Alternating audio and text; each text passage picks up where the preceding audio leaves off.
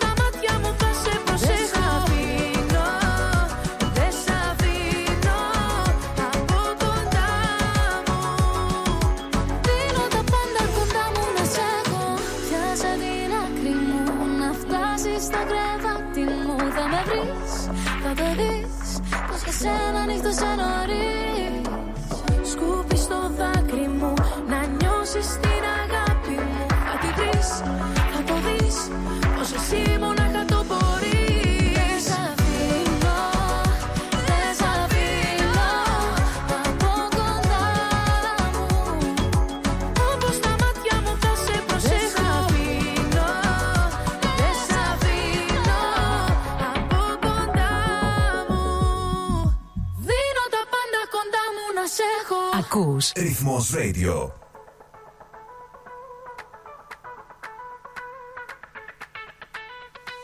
Ανέβασα για σένα, σαράντα πυρετό Και το κορμί μου λιώνει για να έρθω να σε βρω. Έχασα το μυαλό μου, τα πάντα έχασα. Αρρώστησα για σένα, τα φρένα έσπασα.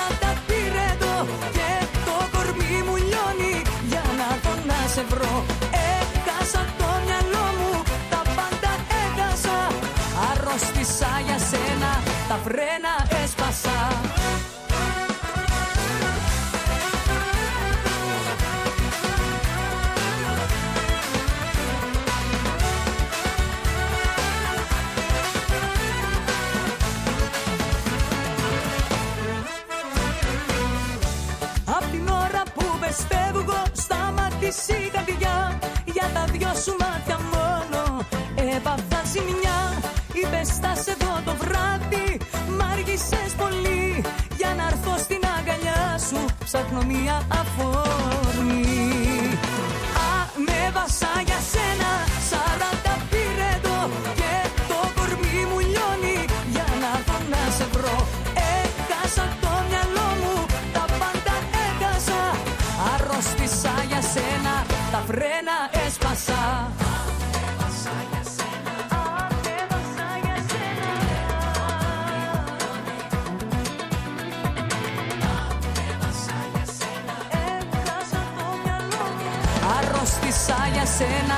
φρένα έσπασα Ανέβασα για σένα Σαράντα πυρετό Και το κορμί μου λιώνει Για να έρθω να σε βρω Έχασα το μυαλό μου Τα πάντα έχασα Αρρώστησα για σένα Τα φρένα έσπασα Ακούς τα καλύτερα. Ρυθμός Radio.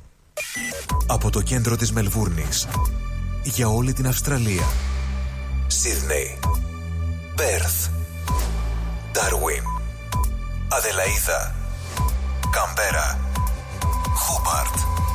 Μελβούρνη. Το πιο ελληνικό ραδιοφωνικό breakfast ξεκινάει τώρα στο Ρυθμός Radio με Στράτο Αταλίδη και Νίκο Σαρή.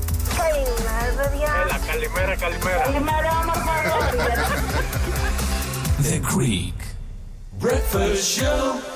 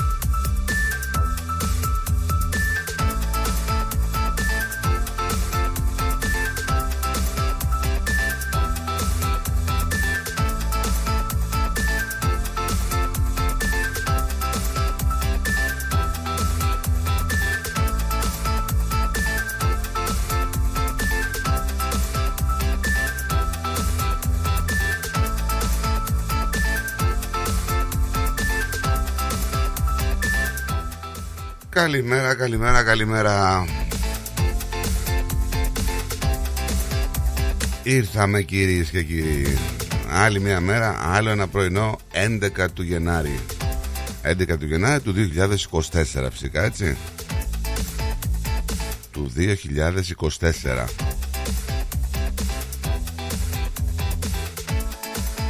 Το λες μερικές φορές και δεν το πιστεύεις Λες 2024 Αλήθεια τώρα Και όμως αλήθεια. Εδώ λοιπόν ε, Greek Breakfast Show Μέχρι τις μία θα είμαστε παρέιτσα ε, Για παιδιά μου Στάρος Σταλίδης και Νίκος Σαρής Μέχρι τις μία λοιπόν. Και φυσικά με όλους εσάς παρέα. Ωραίος καιρός, ε, καλοκαιρινός, ε, ήλιος πολύς ε, και αύριο ακόμα καλύτερος. Και όταν λέω και αύριο ακόμα καλύτερος, σήμερα θα φτάσει το θερμόμετρο στους 25 βαθμούς, αλλά αύριο θα φτάσει στους 31 παρακαλώ. Πολλοί από εσάς λείπετε, πολλοί από εσάς θα γυρίσετε από εβδομάδα. Ακόμα να πούμε ότι ο κόσμος δεν έχει επιστρέψει. Η αλήθεια είναι ότι λείπει πολλοί κόσμος αλλά από Δευτέρα σιγά σιγά πιστεύω ότι ο κάθε κατεργάρι στον πάγκο του. Ετοιμαζόμαστε λοιπόν για τα σχολεία.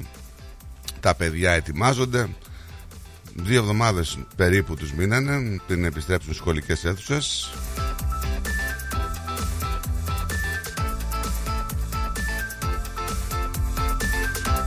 Οι γονείς ετοιμάζονται για τα κλασικά να βάλουν βαθιά το χέρι στην τσέπη, να αγοράσουν βιβλία, να αγοράσουν σακάκια, να αγοράσουν φόρμες.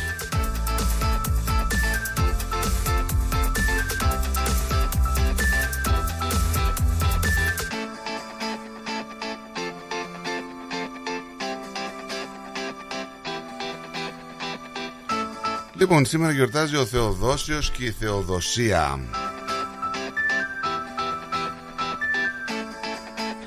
Αυτοί είναι που έχουν την τιμητική τους Αυτά είναι τα ονοματάκια. Δεν ξέρω αν κάποιος άλλος όσιος Κάποιος Άγιος γιορτάζει σήμερα Έχει και αυτός ε, την τιμητική του. Τα γνωστά όμως είναι Θεοδόσιος και Θεοδοσία.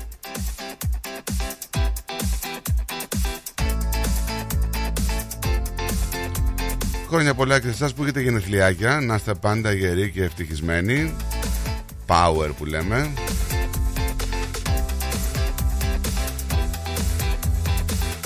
Παγκόσμιες ημέρες δεν έχουμε σήμερα, η αλήθεια είναι. Αλλά σαν σήμερα 11 Ιανουαρίου, μιας και λείπει εδώ το παλικάρι μου μέχρι να έρθει, 532 λοιπόν ξεσπάσει στην Κωνσταντινούπολη η στάση του Νίκα. Για όσους ακούτε η στάση του Νίκα δεν ήταν κάποια στάση και καλά λεωφορείου έτσι. Με αυτή την ονομασία έμεινε στην ιστορία η λαϊκή εξέγερση που έγινε στο Βυζάντιο την εποχή του Ιουστιανού.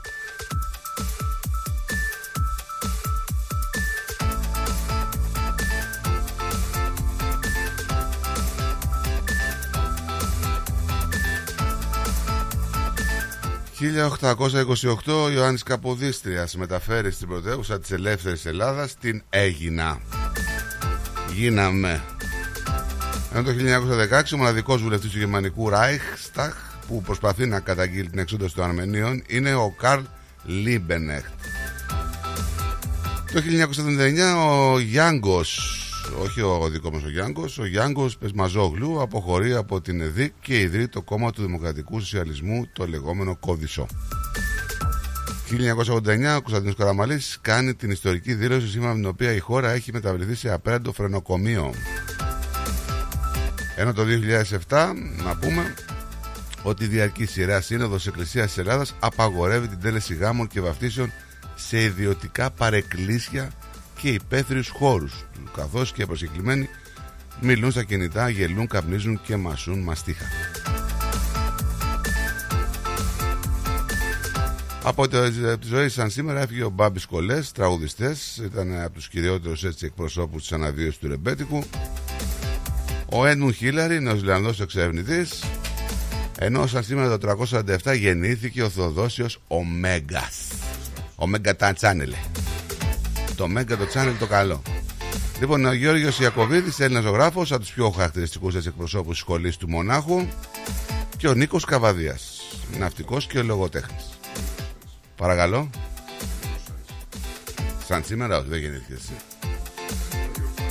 σου έχω ανοιχτό μικρόφωνο καταρχήν. Συντονίσω εδώ πέρα, βάλει και θα σου βάλω. Έλα, έλα, τα άνοιξα. Τι θες; Έλα. Καλημέρα, καλημέρα, καλημέρα, καλημέρα, καλημέρα. Καλημέρα, όλη μέρα. Τι έγινε; Τι να γίνει; Πώς πάει; Καλά, δόξα τω Θεώ, μια χαρά. Όχι, πώς να πάει είναι η απάντηση. Πώς να πάει, πώς θα πάει. Λέει, τι έγινε, τι να γίνει, πώς πάει, πώς να πάει, Τι κάνεις, τι κάνεις, τι να κάνω. Καλά που βρισκόμαστε και τα λέμε. τι κάνεις, Να, καλά σε. Καλά. Σκάβς, που λέει. Σκαβ, λούσκα, πλήθηκα, χτενίσκα, έγινα κουκλεντές. Κουκλάκι ζωγραφιστό. Κουκλεντές. Λοιπόν, σαν σήμερα είπα, γιορτές είπα, να δούμε τι θα πεις εσύ τώρα. Εγώ έχω πάρα πολλά πράγματα. Μπορείτε να επικοινωνήσετε, είμαστε εδώ στην πρωινή μας παρέα. Α, Αυτό. Γιατί κόβεις τον άλλον, α; γιατί είσαι Όχι, ναι, ναι, κόφτης; ναι, ναι, πες, ακόμα έχουμε την ταυτότητα τη ημέρα, δεν την έχουμε δώσει όλοι. Τι έχουμε ξεχάσει. Τι έχουμε ξεχάσει. Πού να ξέρω, ρε φίλε, τώρα μπήκα. Δεν να ξέρεις. Πού να ξέρω. Μ' αργήσανε στο τέτοιο. Σε αργήσανε. Ναι, στο. Ποιος σε άργησε, παλικάρι μου; Στο μακιγιάζ. Α, Λίγο. εντάξει. Είπες γιορτές. Ε, τη Θεοδόσια και Θεοδοσία. Πες και τα άλλα, άντε. Θεοδόσιος, Θεοδοσία. Ο Θεοδόσιος και Θεοδοσία, ναι. Αυτοί έχουν τη μυτική. Μπα, είναι πάρα πολλά, ρε φίλε. Αγαπίου, Βιταλίου. Βιταλίου. Οσίου Βιταλίου. Υγίνου. Σεβερίου και Λευκίου. Μυριών Αγίων Αγγέλων. Αγίου Στεφάνου, Αποστολού Μάρκο, πλησίων του Ταύρου. Εγγενείων της Μεγάλης του Χριστού Εκκλησίας στη Θεσσαλονίκη. Οσίων πατρός ημών Θεοδοσίου Αγίου Μιχαήλ του Διαχριστών Σαλού, νεομάρτυρος Νικηφόρου και Ευπραξίας. Ο Άγιος Παυλίνος γιορτάζει στην Καθολική Εκκλησία και δεν ξέρω άμα γιορτάζει Παυλίνα. Να σου πω- Λευκίου, Θεοδοσίου και Βιταλίου. Να σου πω ότι σαν σήμερα γεννήθηκε και ο Αυστραλός τραγουδιστή, ηθοποιό και διεθνής κολυμβητής, ο Κόντι Σίμψον, στο Queensland. Σαν Ο σήμερα. Σίμψον είναι και τραγουδιστής. Είναι και τραγουδιστής, είναι και κολυμβητής, λες; είναι και ηθοποιός. Από όλα είναι. Τι λέει. Αμέ, τι νομίζεις.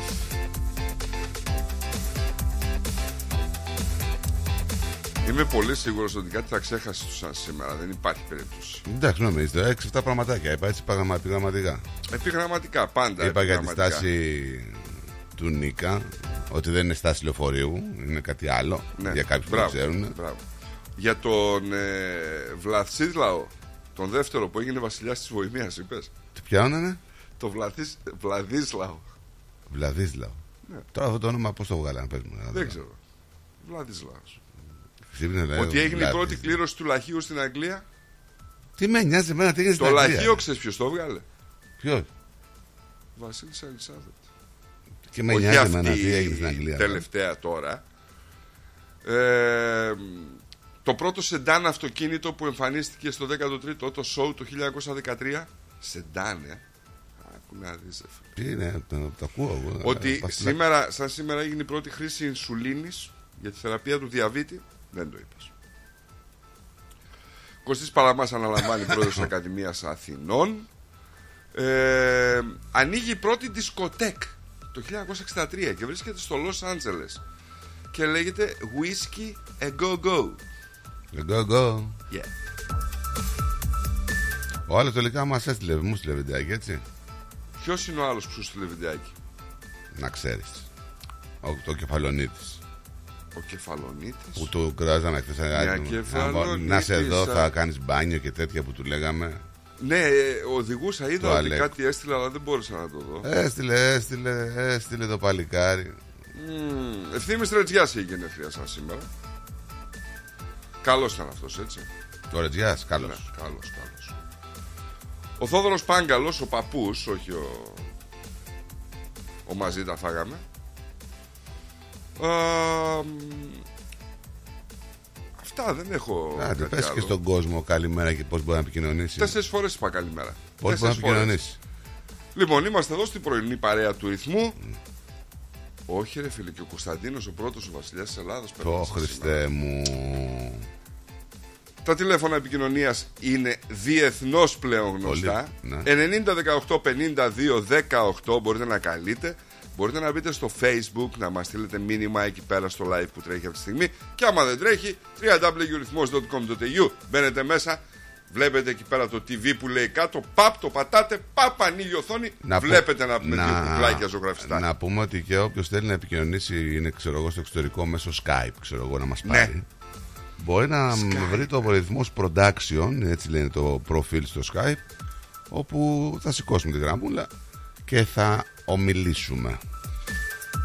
Δεν μπορούμε να βάλουμε αυτό το τηλέφωνο στο WhatsApp. Στο, WhatsApp. το WhatsApp όχι. Δεν πάει το βάλεις. Να βάλεις και άλλη γραμμή στο WhatsApp για να σε παίρνουν.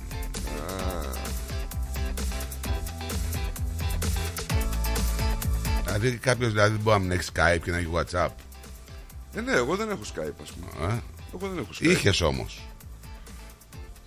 Το Προ- απαρνήθηκες. Προαμνημονεύτονε τώρα. Το απαρνήθηκες Ε, το όμως. απαντήσει, τι θα το κάνεις; Έτσι. Τι θα το κάνεις; Ο κόσμος πάει μπροστά, κύριε. Δεν είμαστε Γιατί 800 το- χρόνια πίσω. Το Skype είναι, το Skype είναι πίσω. Ε, τι είναι. ε, Δηλαδή η, η- Παροχημένο. η- η τηλεφωνική γραμμή που έχουμε ε, δεν σου κάνει. πόσο καιρό έχεις, ας πούμε, να. Δεν χρησιμοποιούμε τόσο πολύ σταθερά. Έτσι δεν είναι. Σταθερά όχι. Ε. Η αλήθεια είναι ότι σταθερά δεν χρησιμοποιούμε. Εμείς τώρα, εντάξει, οι επαγγελματίες χρησιμοποιούν ε, στους χώρους τους. Αλλά πλέον έχουν αλλάξει και οι τηλεφωνικές γραμμές. Έχει γίνει και το VoIP τώρα. Είναι όλα διαφορετικά. Τι είναι αυτό; Το VoIP είναι η τεχνολογία που μέσω διαδικτύου οι γραμμές που έρχονται. Ω, ε, δεν τα ξέρω και. Μην νομίζεις δηλαδή ότι. Και άλλο κατάστημα καπνού έτσι του την πέσανε πάλι. Εμπρισμός. έγινε φιτιλιά. Ναι, ναι, ναι, ναι. ναι. Άλλο ένα κατάστημα καπνού εδώ στη Μελβούρνη. Κάηκε. Τυλίχες φλόγες τη νύχτα. Ήταν άλλη μια επίθεση από τις στοχευμένες πλέον επιθέσεις. Δεν είναι τίποτα το οποίο είναι τυχαίο πλέον. Ξέρουμε πολύ καλά τι γίνεται. Ξέρει και η αστυνομία τι γίνεται. Κυνηγάει τους δράστες. Απλά ήταν τρίτη. Έτσι. Ναι. Τετάρτη. Ένα, στην Αλτόνα ήταν ε, το τελευταίο χτύπημά τους 4 η ώρα το πρωί. Α, α, 4 η ώρα. 4 το πρωί. Για την ώρα που γυρνούσα εγώ εχθές κατά τις 10, 10 και μισή στο, στην έξοδο του Western Link Road, πάνω στο Western Link Road, πήρε φωτιά ένα αυτοκίνητο. Το βλέπα και και εγώ ήταν μόλις λαμπάδιασε, δεν είχε πάει mm. πυροσβεστική ακόμα. Σπάσαν το τζάμι, πετάξανε μέσα τα μπιτόνια με τη βενζίνη και το έβαλαν φωτιά. Έσβησε γρήγορα φωτιά, το κατάστημα επέστη μικρές ζημιές, ευτυχώς. Ε, η ομάδα ειδικών που είναι για τους εμπρισμούς ε, θα δει τι και πώς και θα μας πει για τα αίτια της πυρκαγιάς. Τα αίτια σε φωνάζουν. Σε φωνάζουν, εδώ εκεί τα, τα παλικάρια. Δεν ήταν αυτός. Γιατί και αυτός ομοεθνής είναι, αλλά. Το είναι καλό παιδί, καλό παιδί. Τώρα Άλλο. φέρε ένα εκλεράκι, μου λέει δύο πόδια έχεις. Δεν μπορώ να σου φέρω ένα εκλεράκι. Δύο. Λοιπόν, 22 χρονών. Τροχαίο έπεσε πάνω σε κολόνα πάλι στη Μελβούνη, έχασε τη ζωή του. 22 χρονών παιδί. Έτσι. Στο St. George Road, στο North Fitzroy, εχθές το βράδυ, χτύπησε σε κολόνα. Ήταν μόνος το οδηγός, έχασε τη ζωή του επιτόπου. Αυτά να ξέρετε πώς γίνονται έτσι. Παίρνουν τα αυτοκίνητα που είναι πισωκίνητα και θέλουν να κάνουν drift και διάφορες βλακίες. Έχω εγώ χαρακτηριστικό παράδειγμα ενός φίλου του γιού μου που του έλεγα μην το κάνεις το αυτοκίνητο έτσι, μην το κάνεις το αυτοκίνητο έτσι, θα σου φύγει καμιά μέρα. Τη μία μέρα του βγάλε transmission, τα έπαιξε με, το, με τα σπινιαρίσματα και όλα αυτά. Το λιγότερο είναι αυτό. Προχθές μου λέει ο γιος μου, ο Τάδε έπεσε σε δέντρο. Χτύπησε, όχι, πήγαινε με 50 χιλιόμετρα. Πήγε να πάρει στο φούλα, είχε νεράκια κάτω γλίστρα και ήθελε να Πόδωσε. κάνει ταντζανιά. Του φύγε, έχασε τον έλεγχο.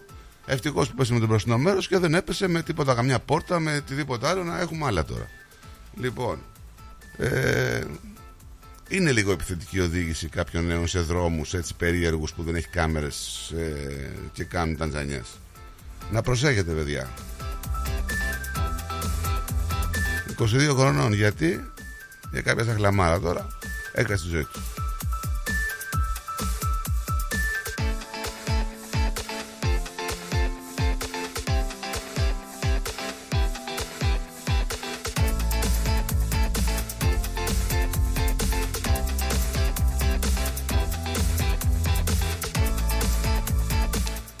Γίνεται, κλείνει πολυσύχνα στο κατάστημα του ε, Κόστκο Ε, Στη δεν Μελβούρνη. κλείνει. Για την ακρίβεια θα μετεγκατασταθεί. Ναι, Έτσι.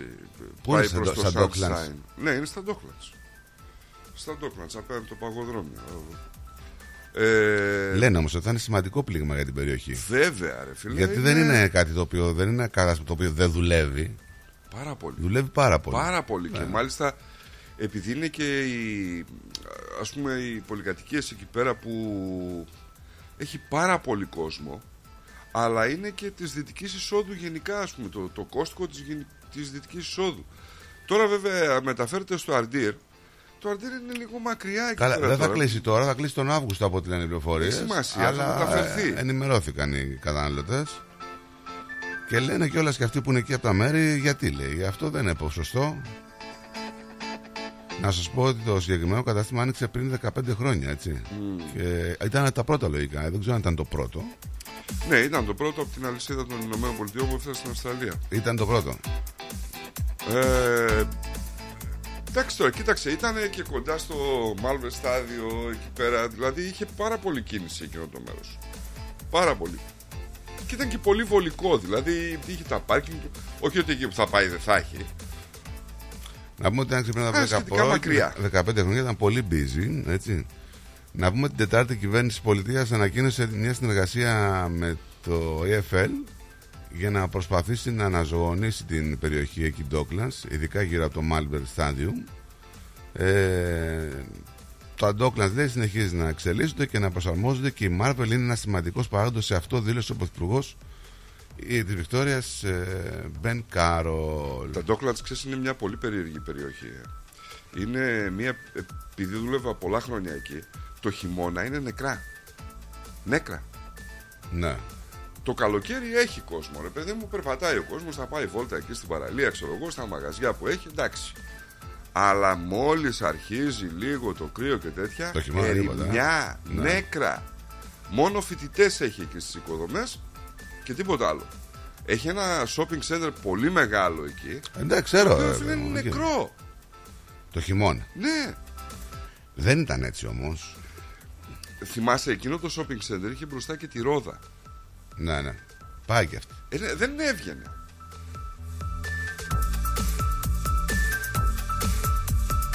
Αν η ρόδα δηλαδή ήταν στο Τσάρτσον, ενδεχομένως να είχε πολύ πιο πολύ κίνηση. Ίσως. Ε, ας το πω έτσι.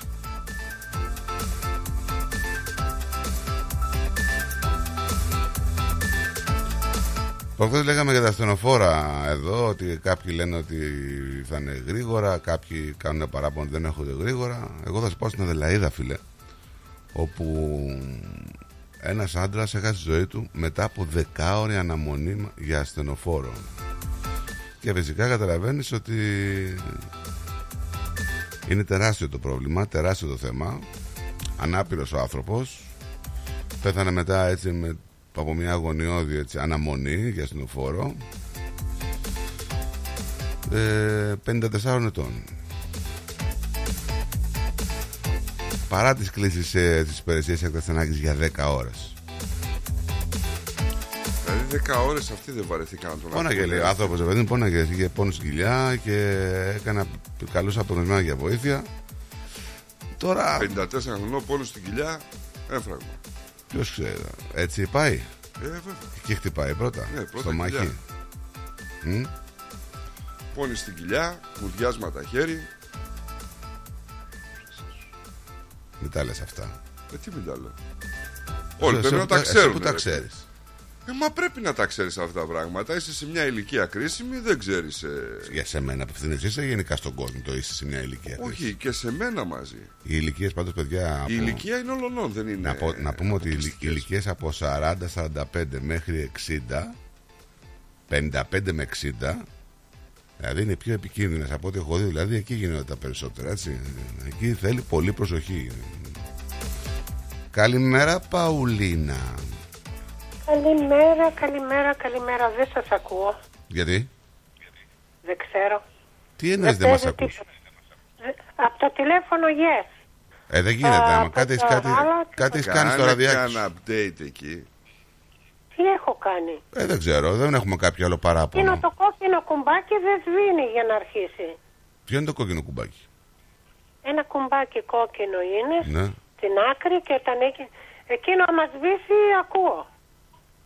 Βρε είναι συνδεδεμένο στο ίντερνετ Yes, Το ραδιάκι σου yes, Yes yes.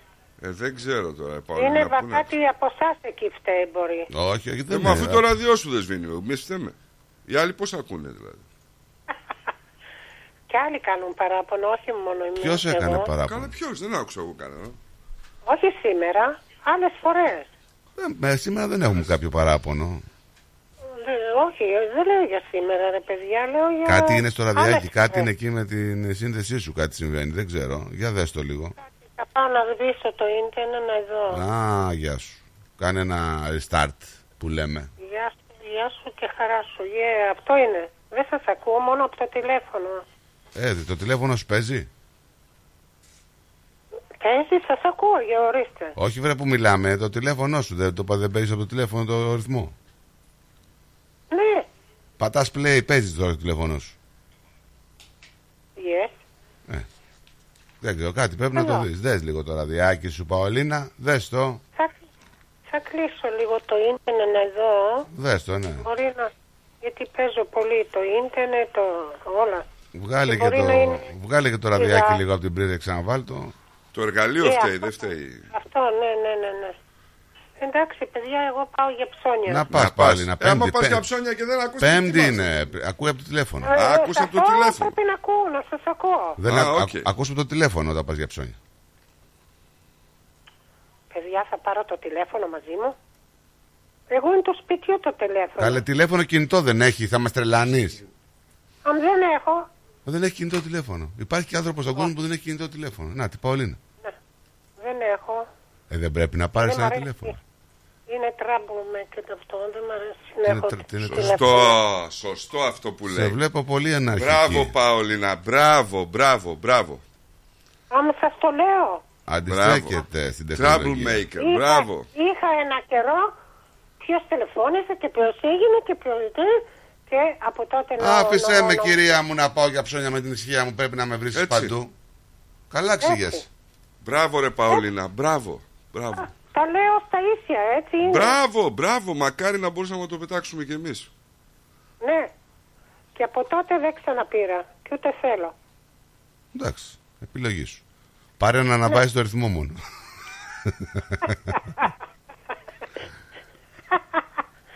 Yes.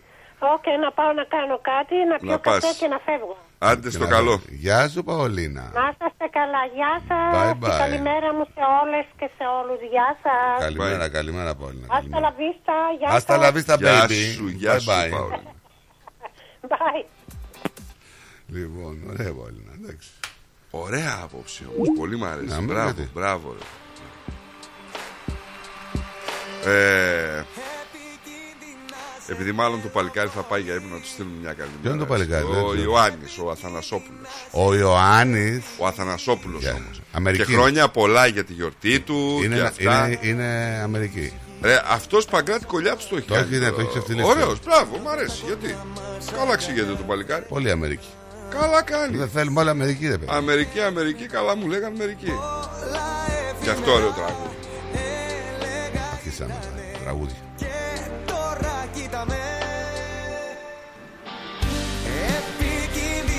Frederick Alley Road και Blackburn Road, όχι χθες το βράδυ, προχθές το βράδυ, στη διασταύρωση, σύγκρουση, τρελή σύγκρουση.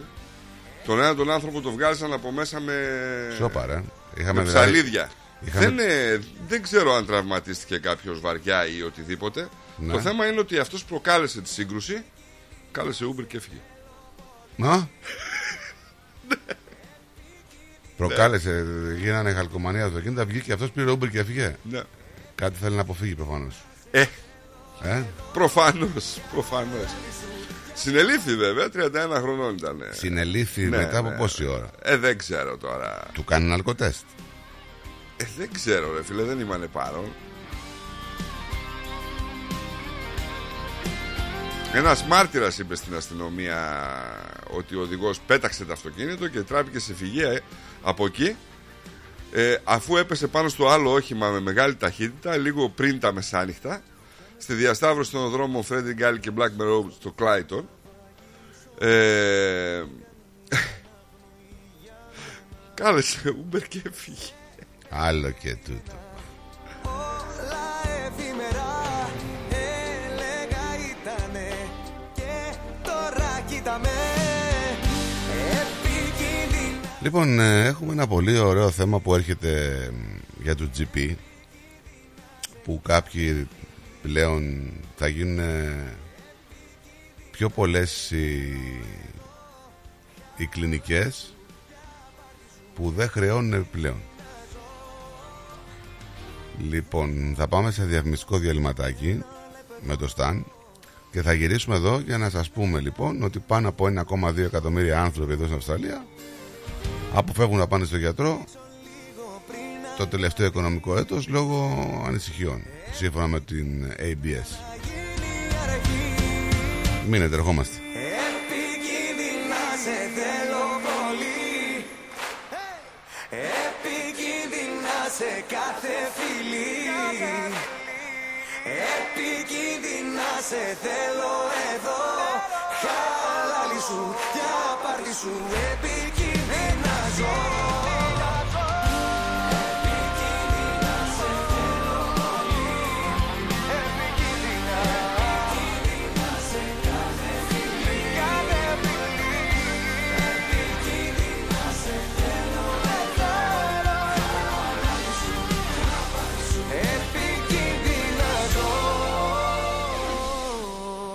The Greek Breakfast Show. Αν θέλεις Κρεμόδες και απολαυστικό Ρόγαν μόνο Είναι τετρεπτικό Έχει γεύση ελληνική Έχει για πάλι υφή. Πόσο μ' αρέσει το γιαούρτι προκάλ Τα γλέντια είναι υπόθεση ελληνική. Γι' αυτό και έρχονται οι καλύτεροι από την Ελλάδα για να μας διασκεδάσουν. Σάββατο 10 Φεβρουαρίου. Λαϊκό Δημοτικό Γλέντι με καλλιτέχνες από την Ελλάδα. Κώστας Αντωνίου, Γογό Ρωμαίου, Σ' αγαπάω, σου φώναξα Άρης Μουγκοπέτρος. Το 2024 στη Μελβούρνη έρχεται με τα πιο δυναμικά γλέντια. Σάββατο 10 Φεβρουαρίου στην κριτική αδελφότητα Μελβούρνης. 148 με 150 Nicholson Street στο East Brunswick. Κάντε κράτηση τώρα στο 0422 472 006 και στο 0414 509 871. Θα είμαστε όλοι εκεί. Και πάλι μέρη μου να τα εκατοστήσεις Το πάρτι ήταν τέλειο Και ο Μποβές Καλετέλειος Είχε και του πουλιού το γάλα Μμμ, μμμ. Τα λέμε Είδες μπάμπι μου μπουφέ; Και σαλάτες και γύρο και σουβλάκια και λουκάνικα και χταποδάκι και γαρίδες και όλα στα κάρβουνα. Μπάμπι μου. Τα είδα γυναίκα, πήρα κάρτα. Barbecue Brothers Catering. Θα τους φωνάξω για το πάρτι στο εργοστάσιο. Αμάντρε μπάμπι με το εργοστάσιο Καλέ να μας κανονίσουν το catering για τους αραβώνες της Τζενούλας Και μην ξεχνάς θέλουμε και για τη βάπτιση της μπουμπούς Για catering που γίνεται θέμα συζήτησης, Barbecue Brothers Catering αναλαμβάνουμε κάθε είδους εκδήλωσης. Με πλούσιο μενού, ανάλογα με τις προτιμήσεις σας. Και επειδή η ζωή έχει και δύσκολες στιγμές Αναλαμβάνουμε το φαγητό για κηδείες και μνημόσυνα στο χώρο επιλογής σας Barbecue Brothers Catering. Δείτε τα πακέτα προσφορών και τις τιμές στο site μας www.barbecuebrothers.com.au ή τηλεφωνήστε στον Ανδρέα στο 0412 445 929.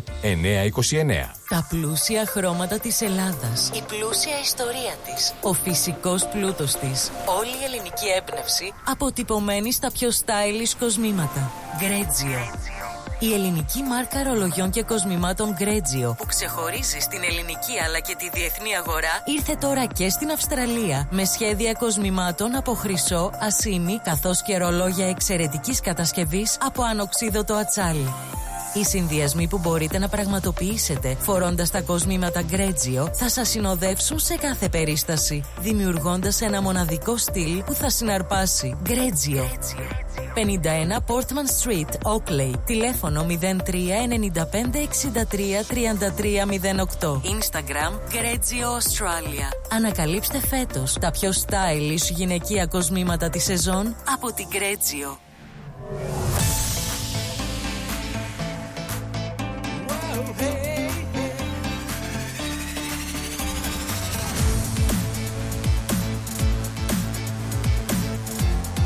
Στη Μελβούνι ακούς ρυθμό Μπε και εσύ στην παρέα μας στο Instagram. Ρυθμός Radio.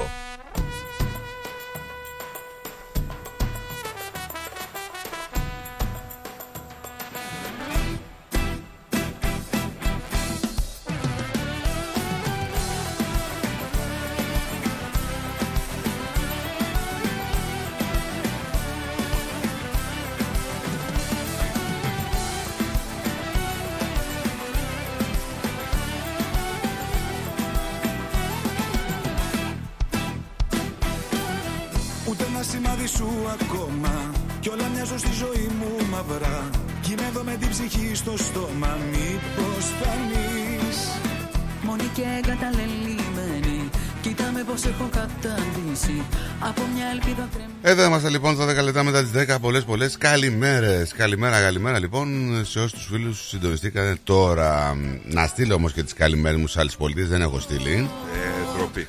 Έτσι, βέβαια ντροπή, γιατί είναι πάρα πολλοί φίλοι που μας ακούνε από τις άλλες πολιτείες. Πλέον μας ακούνε σε όλη την Αυστραλία.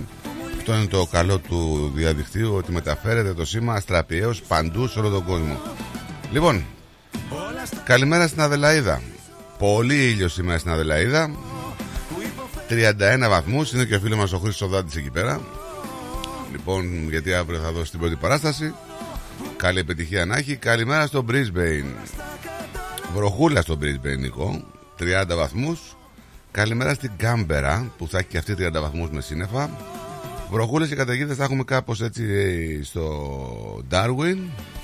Στο Hobart θα έχουμε 25 βαθμούς. Στο Perth καλημέρες σε 33 ενώ στο Sydney θα βρέχει αρκετά και θα έχει 29 βαθμούς δύσκολος Ωρε, συνδυασμό. φίλε. Βροχή και τόση ζέστη.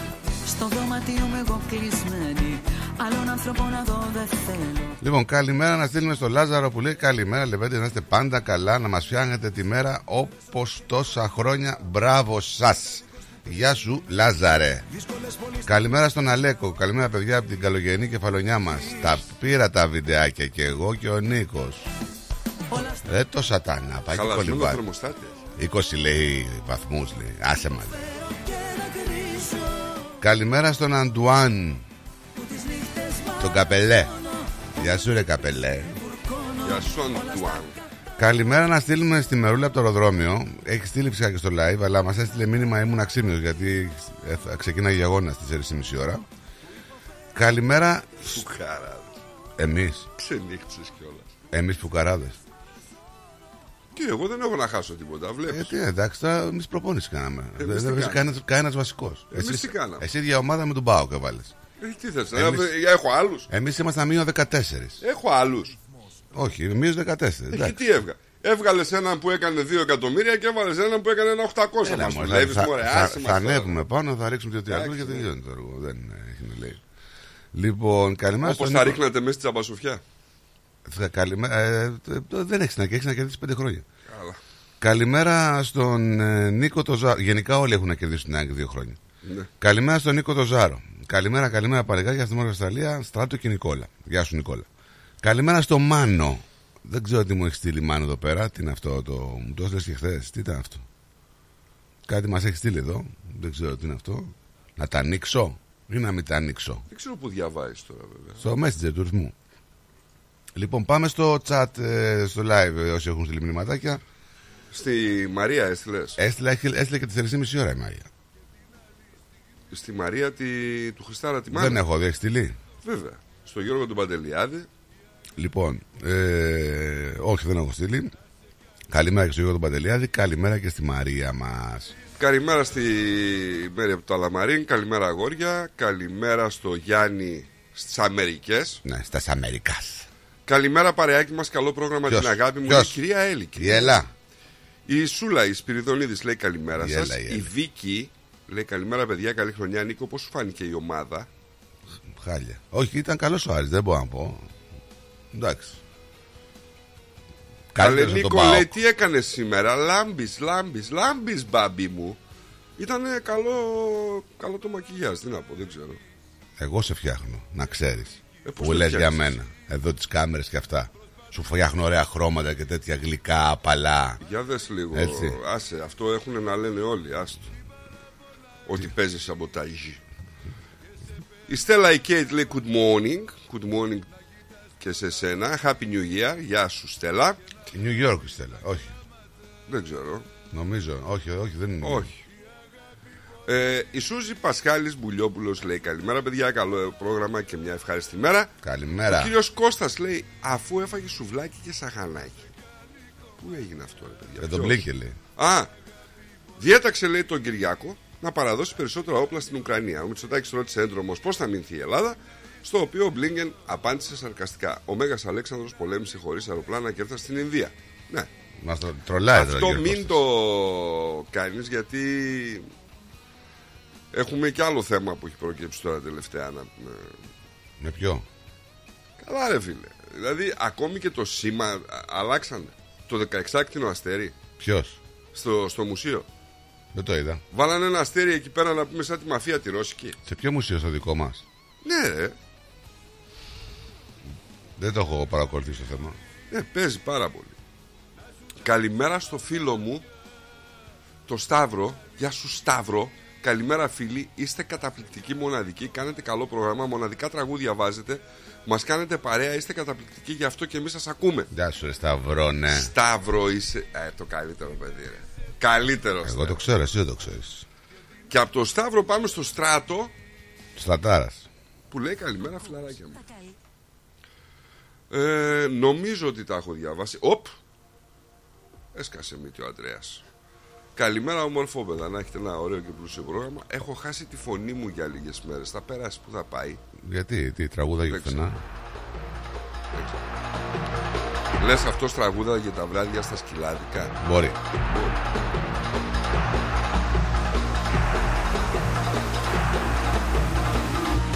εκείνη τη στιγμή που σ' είχα δει Ήμασταν ο ένας για τον άλλον Τώρα φτάσαμε να ζούμε χωριστά Μα σε θέλω και με θέλεις Λοιπόν, να πάμε στο θεματάκι κιόλας που σου είπα. Τώρα φτάσαμε να ζούμε Στο θεματάκι που έχει να κάνει με τους GP. Λοιπόν, ο αριθμός των γενικών ιατρών που δεν χρεώνουν επιπλέον χρήματα για μια επίσκεψη μειώθηκε περαιτέρω σε όλη την Αυστραλία, σύμφωνα με τη νέα έκθεση του Blue Report ε, του Clean Bill. Από τη μία, οι κλινικές υποστηρίζουν ότι δεν μπορούν να κάλυψουν πλέον το κόστος λειτουργίας τους μόνο με τις επιστροφές του Medicare σε αυτό το περιβάλλον γενικευμένης ακρίβειας.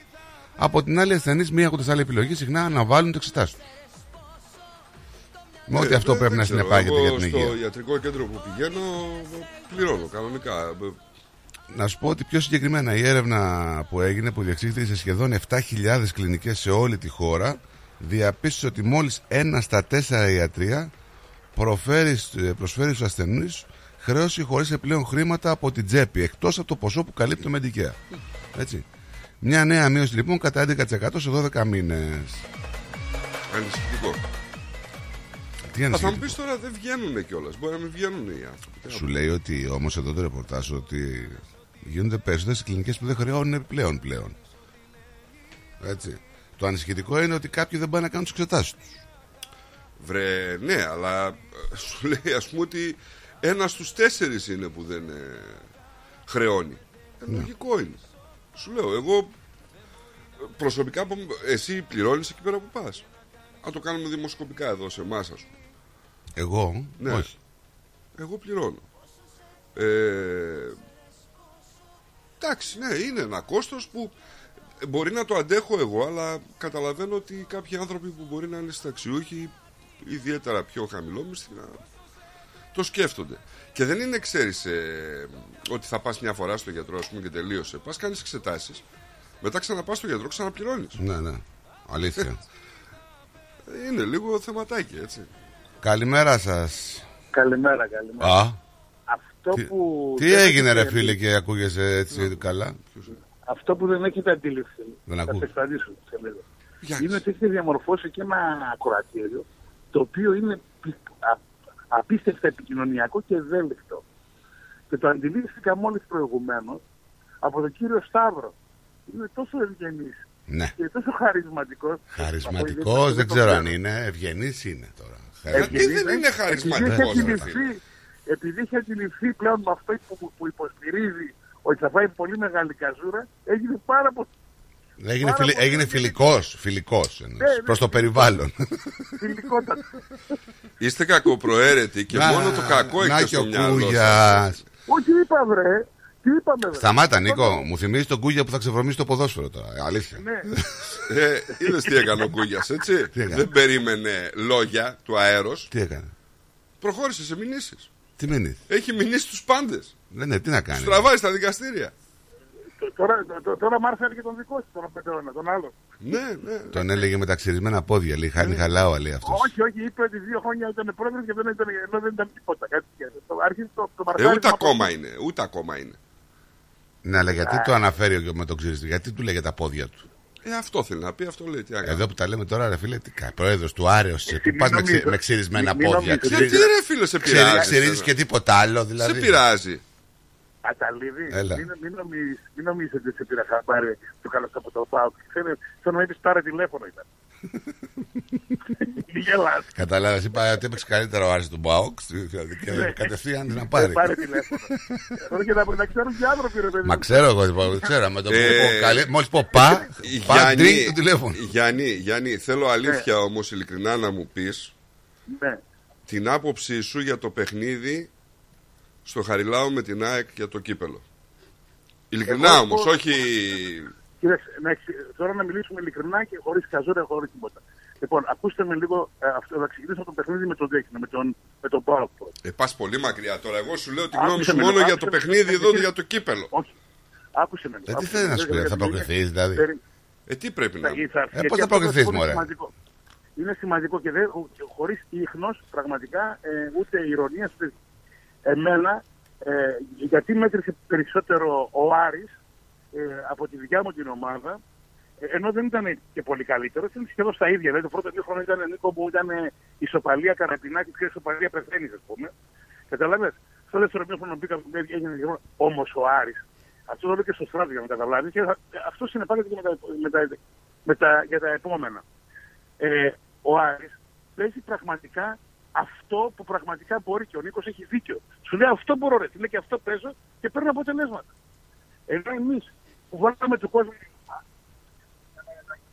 και που πολύ έτσι σου είπε βγήκε το 2 εκατομμύρια και μπήκε το 800 έπρεπε να έχουμε, απο- έχουμε, έπρεπε να έχουμε πάρει αποτελέσματα, κατάλαβες. Εκεί μένω. Και μπράβο τους, δηλαδή ο Μομάντζος κάνει τεράστια προσπάθεια, τεράστια. Εντάξει, του βγήκανε τα παιχνίδια. Δηλαδή, ε, δεν νομίζω ότι. Ο Μάτζιο σίγουρα κάνει προ- προσπάθεια όπως κάνει κάθε προπονητής. Δεν νομίζω ότι υπάρχει προπονητής σε ομάδα που θα πάει και δεν θα κάνει. Απλά έπιασε δύο-τρία πραγματάκια, έπιασε τα δικά σας τα ατού, έπιασε τον Τεσπότοφ εκεί πέρα. Δεν ήταν και στην εξαιρετική μέρα. Έκανε την πατάτα ο Λουτσέσκου με το Ναι, με το Κωνσταντέλια. Βιερίνια.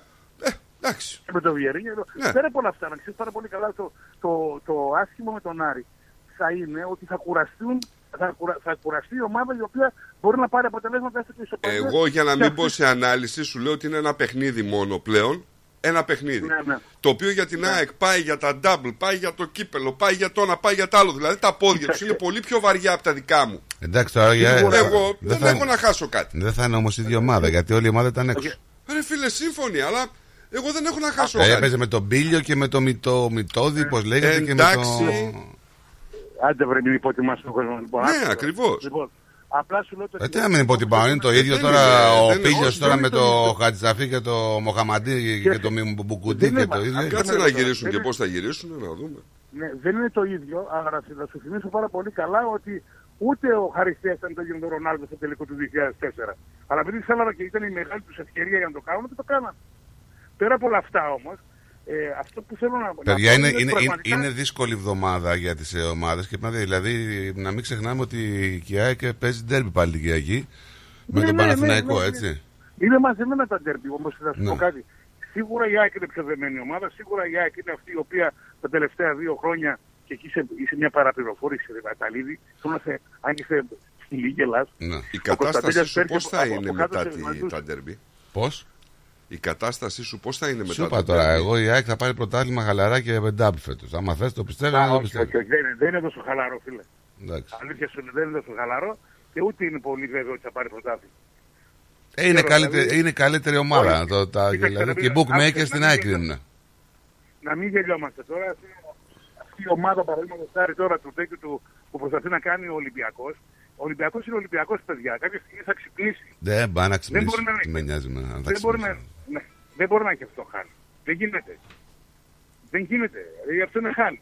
Τώρα, ε, ε, επίσης, Να παραδείγματος το χάρη, έχει ο το Άρης- χάλι μόνιμα. Δεν μας ενδιαφέρει καθόλου. Ο Άρης, ο Άρης θα κόψει και άλλους βαθμούς. Ξέρεις Αυτή ότι σιγά, δηλαδή, εχθές άκουγα σενάριο ότι με τον Άρη Κυπελούχο ο Ολυμπιακός μπορεί να βγει εκτός Ευρώπης. Ε.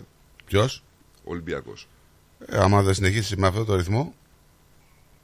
Αν πάρει ο Ε. Άρης κύπελο, πάει ο Άρης σε Ευρώπη ανεξαρτήτως Για κάτσε λίγο. θέσεως και Είναι να πάρα πέφτει... τέτοιο. Για Περίπου περίμενε τέταρτο. λίγο. Περίμενε Ναι. λίγο, περίμενε λίγο. Γιατί έχω εδώ και ηχητικά που πρέπει να παίξω. Περίμενε. Παλέτα. Περίμενε, περίμενε. Γατάκι παλέτα. Αντί να χαρίσει που ξεχάσαν το μαγικό ραβδί και δεν μπορούσαν να εξαφανίσουν την μπάλα και να την εμφανίσουν στα δίχτυα γιατί δεν μπορούσαν να κάνουν μαγικά, λες τα δικά σου τώρα. επειδή έγινε; πήρες ισοπαλία. Αυτός τι έγινε; Επειδή, όχι, μάλλον συγγνώμη, επειδή τους κέρδισες. Το ραβδί έλειπες. Στο βόλο που το πήρα μαζί τους, είδες τι κάνανε. Παπάδες. Τουρουρουρουρου. Τι έπαθε αυτός τώρα, έγινε φιλοπαοξής, φιλοαεξής, τι έγινε τώρα; Όχι φιλοπάξη. Θέλω να τον βάλω σε πιο γρήγορη ταχύτητα. Να τον ακούσεις. Γατάκι Πιο παλέτα. αργή. Αντί να χαρίσεις που ξεχάσαν το μαγικό ραβδί και δεν μπορούσαν να εξαφανίσουν την μπάλα και να την εμφανίσουν στα δίχτυα γιατί δεν μπορούσαν να κάνουν μαγικά, λες τα δικά σου τώρα. Επειδή πήρες ισοπαλία. Επειδή, όχι, μάλλον συγγνώμη, επειδή τους κέρδισες. Το ραβδί έλειπες. Στο βόλο που το πήρα μαζί τους, είδε τι κάνανε. Παπάδες. Τουρουρουρου. Χαλασμένο είναι το ραβδί τους. Ρε μπλούζο, μην κάνεις αλάθεια αυτά και σε, να σε βάζεις ό,τι ταχύτητα γουστάρει αυτός. Τι το ξανακάνεις. λοιπόν, εντάξει έχει, παιδιά έχει δρόμο και θεωρώ ότι και πιστεύω ότι θα είναι το πιο συναρπαστικό, ακόμα ε, πιο συναρπαστικό από το περσινό το πρωτάθλημα.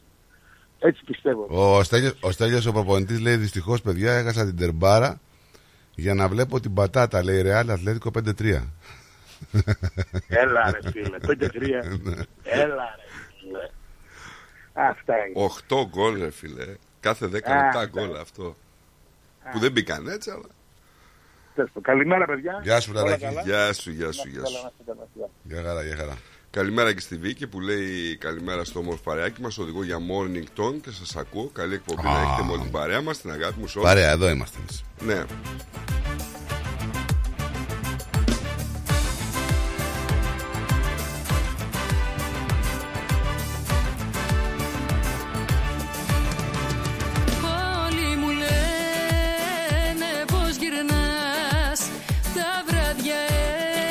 Έχουμε νέο φρενάρισμα για τον πληθωρισμό.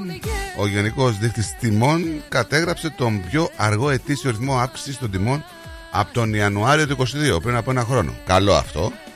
Αλλά η μάχη λέει δεν έχει τελειώσει ακόμα. Ο πληθωρισμός επιβράδυνε στο 4,3 τον Νοέμβριο από 4,9 τον Οκτώβρη. Σύμφωνα πάντα με την Εθνική Στατιστική Υπηρεσία. Να πούμε ότι είναι ένα αποτέλεσμα, από ό,τι λένε εδώ οι οικονομικοί αναλυτές, καλύτερο του αναμενόμενου έτσι. Αυτά θέλουμε να ακούμε γιατί αυτό συνάδει και με τα επιτόκια και μ, κάποια στιγμή πως αρχίσουμε λέω εγώ να έχουμε πτώση. Που δεν το πιστεύω για τα επόμενα κάνα δύο χρόνια. Μπορεί να παραμείνει σταθερό το επιτόκιο γνώμη μου. Πτώση θα έχουμε μετά τα δύο χρόνια πιστεύω. Ένα-δύο χρόνια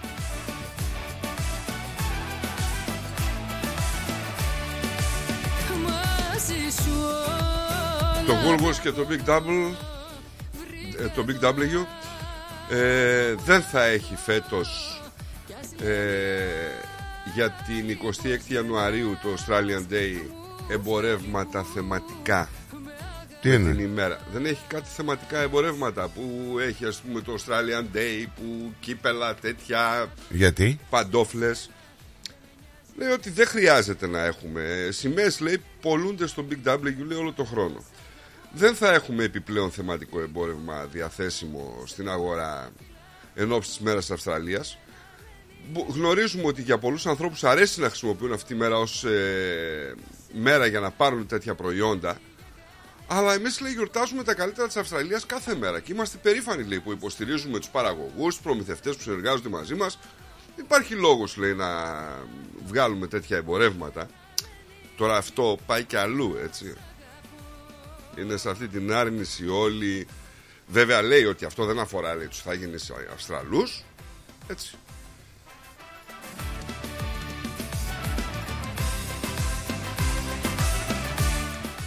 Όχι στην παρένθετη μητέρα, στα ομόφυλα ζευγάρια.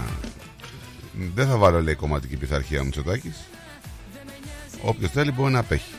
Ε, Μ' αρέσει. Είδα, είδα σε μια δημοφιλής ομάδα στο facebook και σε άλλες το βλέπα αλλά δεν ήταν τόσο δημοφιλής αλλά είδα μια δημοφιλής ομάδα στο facebook που λέει συμφωνείτε ή όχι με το νομοσχέδιο αυτό; Για το γάμο και για... Γκάλοπ δηλαδή. Ναι, Ναι, τι και τι. Συντριπτικό; δεν έβλεπα πουθενά συμφωνώ. Δηλαδή είδα όσα μπόρεσα να κατεβάσω Κοίτα, η, α- Τρία συμφωνώ. η, η αλήθεια είναι ότι η ελληνική κοινωνία περίπου 60 με 70% το νούμερο αυτό είναι σίγουρο ότι δεν ε, θέλει να ευθυγραμμιστεί με το συγκεκριμένο νομοσχέδιο. Έτσι. Δεν θέλει. Δεν είναι κοινωνία έτοιμη για πολλά πράγματα στην Ελλάδα, ειδικά για τέτοιε αλλαγέ και δεν νομίζω να είναι θέμα κοινωνίας. Έτσι. Είναι ότι πιστεύω και τι, πώς το βλέπει ο καθένας. Τώρα και εμείς εδώ όλοι λέμε τη γνώμη μας. Καλό είναι λοιπόν ε, για μένα κάτι τέτοιου είδους πράγματα που έχουν να κάνουν με τα παιδιά. Ε, ψη- βάλ, το σε, ένα- βάλ το νομοσχέδιο αυτό προς, ε, πριν έρθει στο κοινοβούλιο σε δημοψήφισμα. Γιατί είναι ένα κοινωνικό θέμα, έτσι.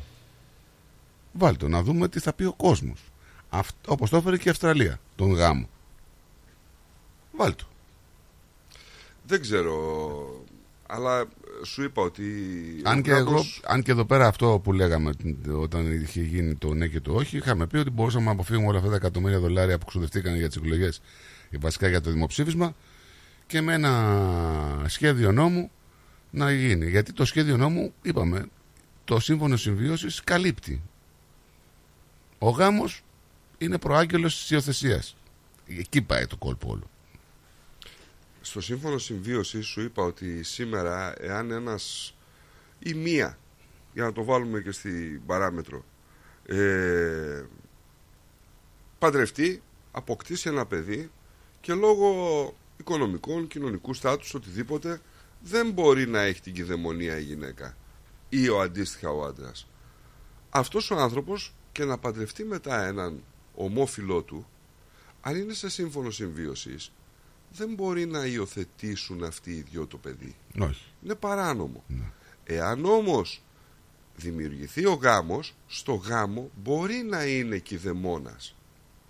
Βέβαια η, η σούπα έχει αρχίσει να χαλάει και από άλλα πράγματα. Έτσι, από το κηδεμόνας Κοίταξε. 1, κηδεμόνας 2 και τέτοια. Γονέας ένα, γονέας δύο. Ναι, εντάξει. Θέλουν να το περάσουν ε, και στην Ελλάδα το γονέας ένα, γονέας δύο να πούμε. Νομίζω ότι έχει μπει. Δεν ε, είναι μ, κατ' επιλογή. Δεν είναι όπως το έχουν εδώ υποχρεωτικό.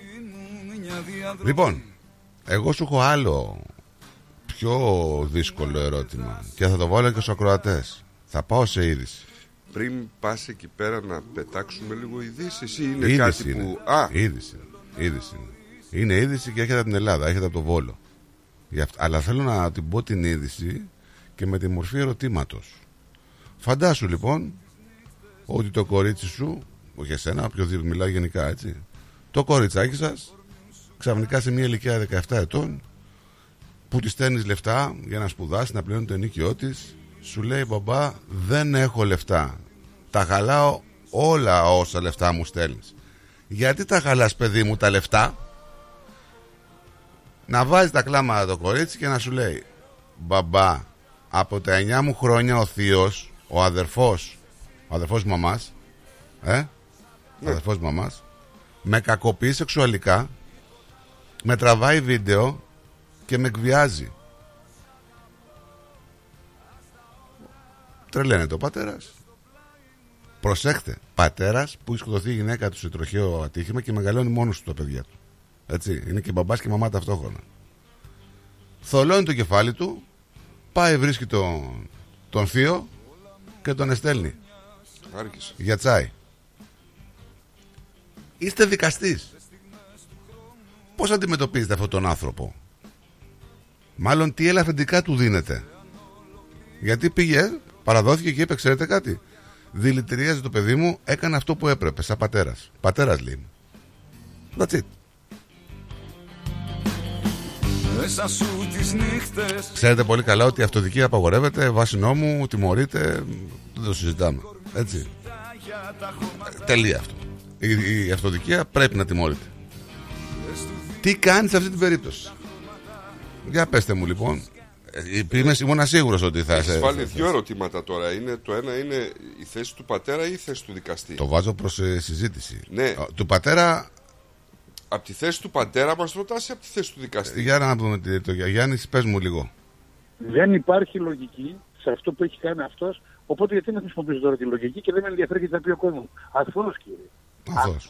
Εντάξει. Από τη μεριά του δικαστή. Τι θα πει για να- Από τη μεριά του δικαστή λέει τώρα. Αυτό. Ναι. Ναι, εγώ είπα από τη μεριά του. Κοίταξε.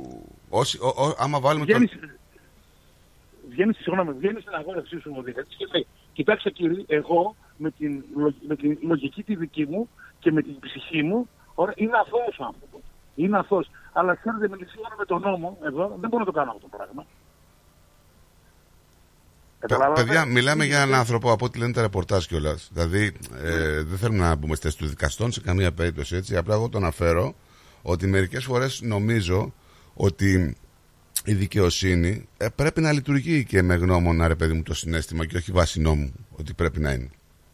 Έτσι. Αλλά βάζω τον εαυτό μου στη θέση του 50χρονου πατέρα. Είμαστε ίδια ηλικία. Δηλαδή, αυτός είναι 50χρονο. Βάζω τον εαυτό και ε, σκέφτομαι ότι μπορεί, μπορεί να συνέβαινε κάτι ανάλογο άμα είχα ένα κοριτσάκι σε μένα. Μόνο με τη σκέψη που δεν έχω κορίτσι, τρελαίνομαι. Αλήθεια σου λέω, τρελαίνομαι. Το έχω κάνει. Το έχω δει το έργο, Εγώ- τον έχω βρει και τον έχω στείλει. Εγώ μόνο που το είπες άρχισα να τρελαίνομαι. Δεν σπάσε πλάκα να πηγαίνει προς τα εκεί το, το τρένο. Και πήγε προς τα εκεί. Πήγε προς τα εκεί, ναι. Ναι, πήγε ναι, στην και αστυνομία, λέω, πήγε ο- στην, ο- αστυνομία, στην αστυνομία, είπε παιδιά, δηλητηρίαζε το κοριτσάκι και- μου, είμαι πατέρας. Το έκανα. Δεν το παίζουμε ταΐδες. Δεν Το έχει να βάζω. κάνει με μαγιά και ντάι εδώ. Ναι, Δεν το παίζουμε, όχι, ακριβώς. Αλλά εγώ δεν το κάνω. Ε, παιδιά τώρα, όταν τραβάς τα πάνδυνα για να μεγαλώσει τα παιδιά σου, η γυναίκα σου έχει πεθάνει, έχει σκοτωθεί, είσαι καλός πατέρας, προσφέρεις τα πάντα στα παιδιά σου και έχετε ένας αλήτης που κάνει και συγγενείς κιόλας έτσι, και μαθαίνεις ότι εδώ και 7 χρόνια δηλητηριάζει το παιδί σου με αυτόν τον τρόπο, τι κάνεις; Τι κάνεις, δηλαδή υπάρχει κάτι άλλο. να- Α, θα πάω να τον καταγγείλω, θα πεις. Το πρώτο πράγμα που θα σκεφτείς είναι να τον πάρει τηλέφωνο να τον συναντήσεις. Εγώ αυτό, όπως έκανε και αυτός έτσι. Αυτό έκανε και ο άνθρωπος. Με το που το έμαθε, πήρε το τηλέφωνο, πού είσαι, έρχομαι να σου πω κάτι, πήγε, τον βρήκε και τον έστειλε. Πιστεύω ότι αν όχι το 80%, το 70% των ανθρώπων συναισθηματικά θα λειτουργούσε κάπως έτσι. Έτσι ακριβώς. Αυτό. Τέλος πάντων. Νομίζω το 100%. Το αφήνω. Θα τον Θα αθώωνες διάβαζω τη σαν γωνιά. δικαστής. Θα τον αθώωνες. Έτσι. Θα βιάζω τη γωνιά. Θα, το αθώ, θα τον αθώωνες, Γιάννη. Εγώ, Ναι. ποιον άνθρωπος; Τον πατέρα. Άμα ήσουν δικαστής, λέω, θα τον αθώωνες. Δεν μας ακούει. Δεν μας ακούει. Γιάννη. Ε, θα τον αθώνε. Να σου πω ότι ενώ υπάρχουν νομικά τερτύπια για να αθώνουν σε ενόχους, νομίζω θα υπάρχουν και τα ανάλογα νομικά τερτύπια για να αθώνεις ανθρώπους γιατί ήταν. Ναι, ρε, παιδιά, έτσι γιατί είναι. πρόσεξε, μπορεί να ήταν εμβρασμό ψυχής ο, ο συγκεκριμένος, αλλά πήγε ήρεμα, ήξερε τι έκανε και το έκανε. Και μάλιστα, αν πήρε καλά το μάτι μου σε κάποιο ρεπορτάζ, είπε ο άνθρωπος ότι η φυλακή είναι τιμή για μένα. Λοιπόν, Είναι το λιγότερο που θα ναι. σκεφτώ αυτή τη στιγμή. Μπράβο. Να πούμε, να πούμε ότι έχω, γίνεται χαμός. Τώρα έχω πάρα πολλές γραμμές. Λοιπόν, μην μιλάει. Θα δίνω το λόγο να πάμε πρώτα στο Λάκη και μετά στις δύο κυρίες. Καλημέρα, Λάκη. Πολύ πολύ καλημέρα σας. Πρώτον, Γεια σου, Λάκη. να χαρώ αυτό τον άντρα. Δεύτερον, να γιάσουν τα χέρια του. Τρίτον, η δικαιοσύνη πρέπει να δει το θέμα αν ήταν στη θέση αυτού νου στον ευρασμό ψυχής που αισθάνθηκε αυτός ο πατέρας όταν έμαθε ότι έμαθε και είδε ο, ε, υποθέτω το βίντεο γιατί το άκουσα εχθές. Λοιπόν, μιλάμε για τον Βόλο, δεν μιλάμε. ή Ναι, όχι; ναι, ναι. Ωραία. Λοιπόν, θα έπρεπε η δικαιοσύνη να είναι πολύ επίοικη για αυτό που έγινε, διότι αυτός ο άνθρωπος πώς αισθάνθηκε και ας βάλουμε το, τον εαυτό μας στη θέση του. Δεν που μπορείς να μην καν να γίνει τον ογέννητο. βάλεις. Φαντάσου να σου συμβεί. Δεν μπορείς καν να βάλεις τον εαυτό. σου. Μπράβο, μπράβο, αυτό λέω. Εγώ παιδιά προσωπικά θα τον έκανα και κομμάτια και θα τον έκανα Εντάξει, διαφήμιση. τώρα εγώ το, δεν το πήγα στο κομμάτι Και της- δεν είμαστε υπερβολικοί, Αν θα- δεν είμαστε υπερβολικοί, Ναι. αλλά είμαστε γονείς. Παιδιά, Ασχολούμε το εντάξει. θέμα από τη θέμα του γονιού. Έτσι. Ωραία. Να είσαι καλά, Αλέξη. Ευχαριστούμε πολύ για την άποψή σου γιατί είναι πάρα Καλημέρα, γίνεται, γίνεται χαμός. καλημέρα, καλημέρα σε όλο τον κόσμο. Γεια σας, Γεια σου, γεια. Λάκη. Λοιπόν, ε, να πάω στο, να πάω, στα- θα πάω στι επόμενες γραμμές αφού εγώ συμφωνώ με τον Μπίλι. Εντάξει, επειδή έχει υπάρχει Εντάξει, το. εσείς πήγατε στην ποινή τώρα. Ο, ναι, εντάξει, κάπως έτσι θα το. Λοιπόν, πάμε στην ε, Μαρία. Καλημέρα. Καλώς Καλημέρα. ήρθα. Τι κάνετε, παιδιά; Καλά, Μαρία μου, εσύ. Είστε καλά, τα ακούω αυτό το πράγμα, ρε παιδιά. Και θέλω ένα πράγμα να μάθω. Τόσα χρόνια πού ήταν αυτός ο πατέρας, τώρα το έμαθε; Ναι, ναι, αυτό το εκβιάζει το κοριτσάκι. Ναι, εντάξει, αλλά ο πατέρας τώρα, τώρα το έμαθε. Κοίτα, ο Τώρα πατέρα. Ο πατέρας τώρα το μάθε, ναι. Σταματήστε, ρε, με πώς το έμαθε τώρα, για όνομα του Θεού. Το έμαθε Πώς, δηλαδή; τελείως τυχαία. Πώς έκανε αυτή τη χώρα. Άκου, άκου. Το έμαθε τελείως Ναι, πώς. τυχαία γιατί έστελνε λεφτά στο κορίτσι. Ε, κασπουδάζει, δεν ξέρω τι κάνει. Πού είναι. Ο πατέρας. Ο πατέρα. Έμεινε με- Ο χωρίς πατέρας, ο πατέρας. μονογονική οικογένεια, γιατί ο πα- η μαμά έχει σκοτωθεί. Μεγαλώνει μόνος στα παιδιά του. Και τα δηλαδή. μάλιστα. Πολύ καλός από ό,τι λένε ο Ναι. μπαμπάς. Και Εγώ δεν είμαι έστελνε και λεφτά, έστελνε λε- λεφτά στο κορίτσι για να πληρώσει το ενίκιο και το παιδί του λέει δεν μπορώ να το πληρώσω, δεν έχω λεφτά. Γιατί δεν έχει λεφτά; Εκεί έσπασε η Ναι, μικρή, τι- εκεί έσπασε η μικρή ε, και τι- του είπε τι ακριβώς γινόταν από τα 9 της χρόνια. Από τα 9 της Κρίμα. χρόνια το τέρας. Εγώ τον δίνω προβείο αυτόν τον άνθρωπο. Έπρεπε να τον κομματιάσει. Θα Λοιπόν. όχι να τον σκοτώσει. Έπρεπε να τον κάνει κομμάτια. Εγώ δεν σου Να λέω μην τι θα υπάρχει. έκανες. Εγώ σου λέω τι θα έκανες αν ήσουν δικαστή. Δεν θα τον δικάζα καθόλου, θα τον αθώωνα. Ωραία. Κατευθείαν. Γιατί, γιατί είναι γονιός και τράβηξε τόσο πολλά με, με- και σε ποιον, στον Γουνιάδο. Τον ίδιο άνθρωπο της Τώρα, ρε παιδιά, το ε, αίμα του. Είναι δυνατόν, Είναι ρε, αίμα για- του το παιδί. Ελλάδα. Δεν Είναι σεβάστηκε και τη δυνατόν. μικρή αδερφή του, ρε φίλε. Είναι φοβερό έτσι. Σε βάση- Δεν σε βάση την αδερφή του αυτό ακριβώς. Έχει χρόνια η γυναίκα που έχει φύγει, ρε παιδιά, από τη ζωή. Δεν ξέρω τα ακριβώς λεπτομέρειες. Αυτό δεν το έχει δει, ναι, ναι. Είναι ντροπή, είναι ντροπή, παιδιά. Είναι πάρα πολύ ντροπή. Τέτοια πράγματα δεν πρέπει να γίνονται. Anyway, τι να σας πω. Στεναχωρέθηκα εγώ για αυτά τα πράγματα.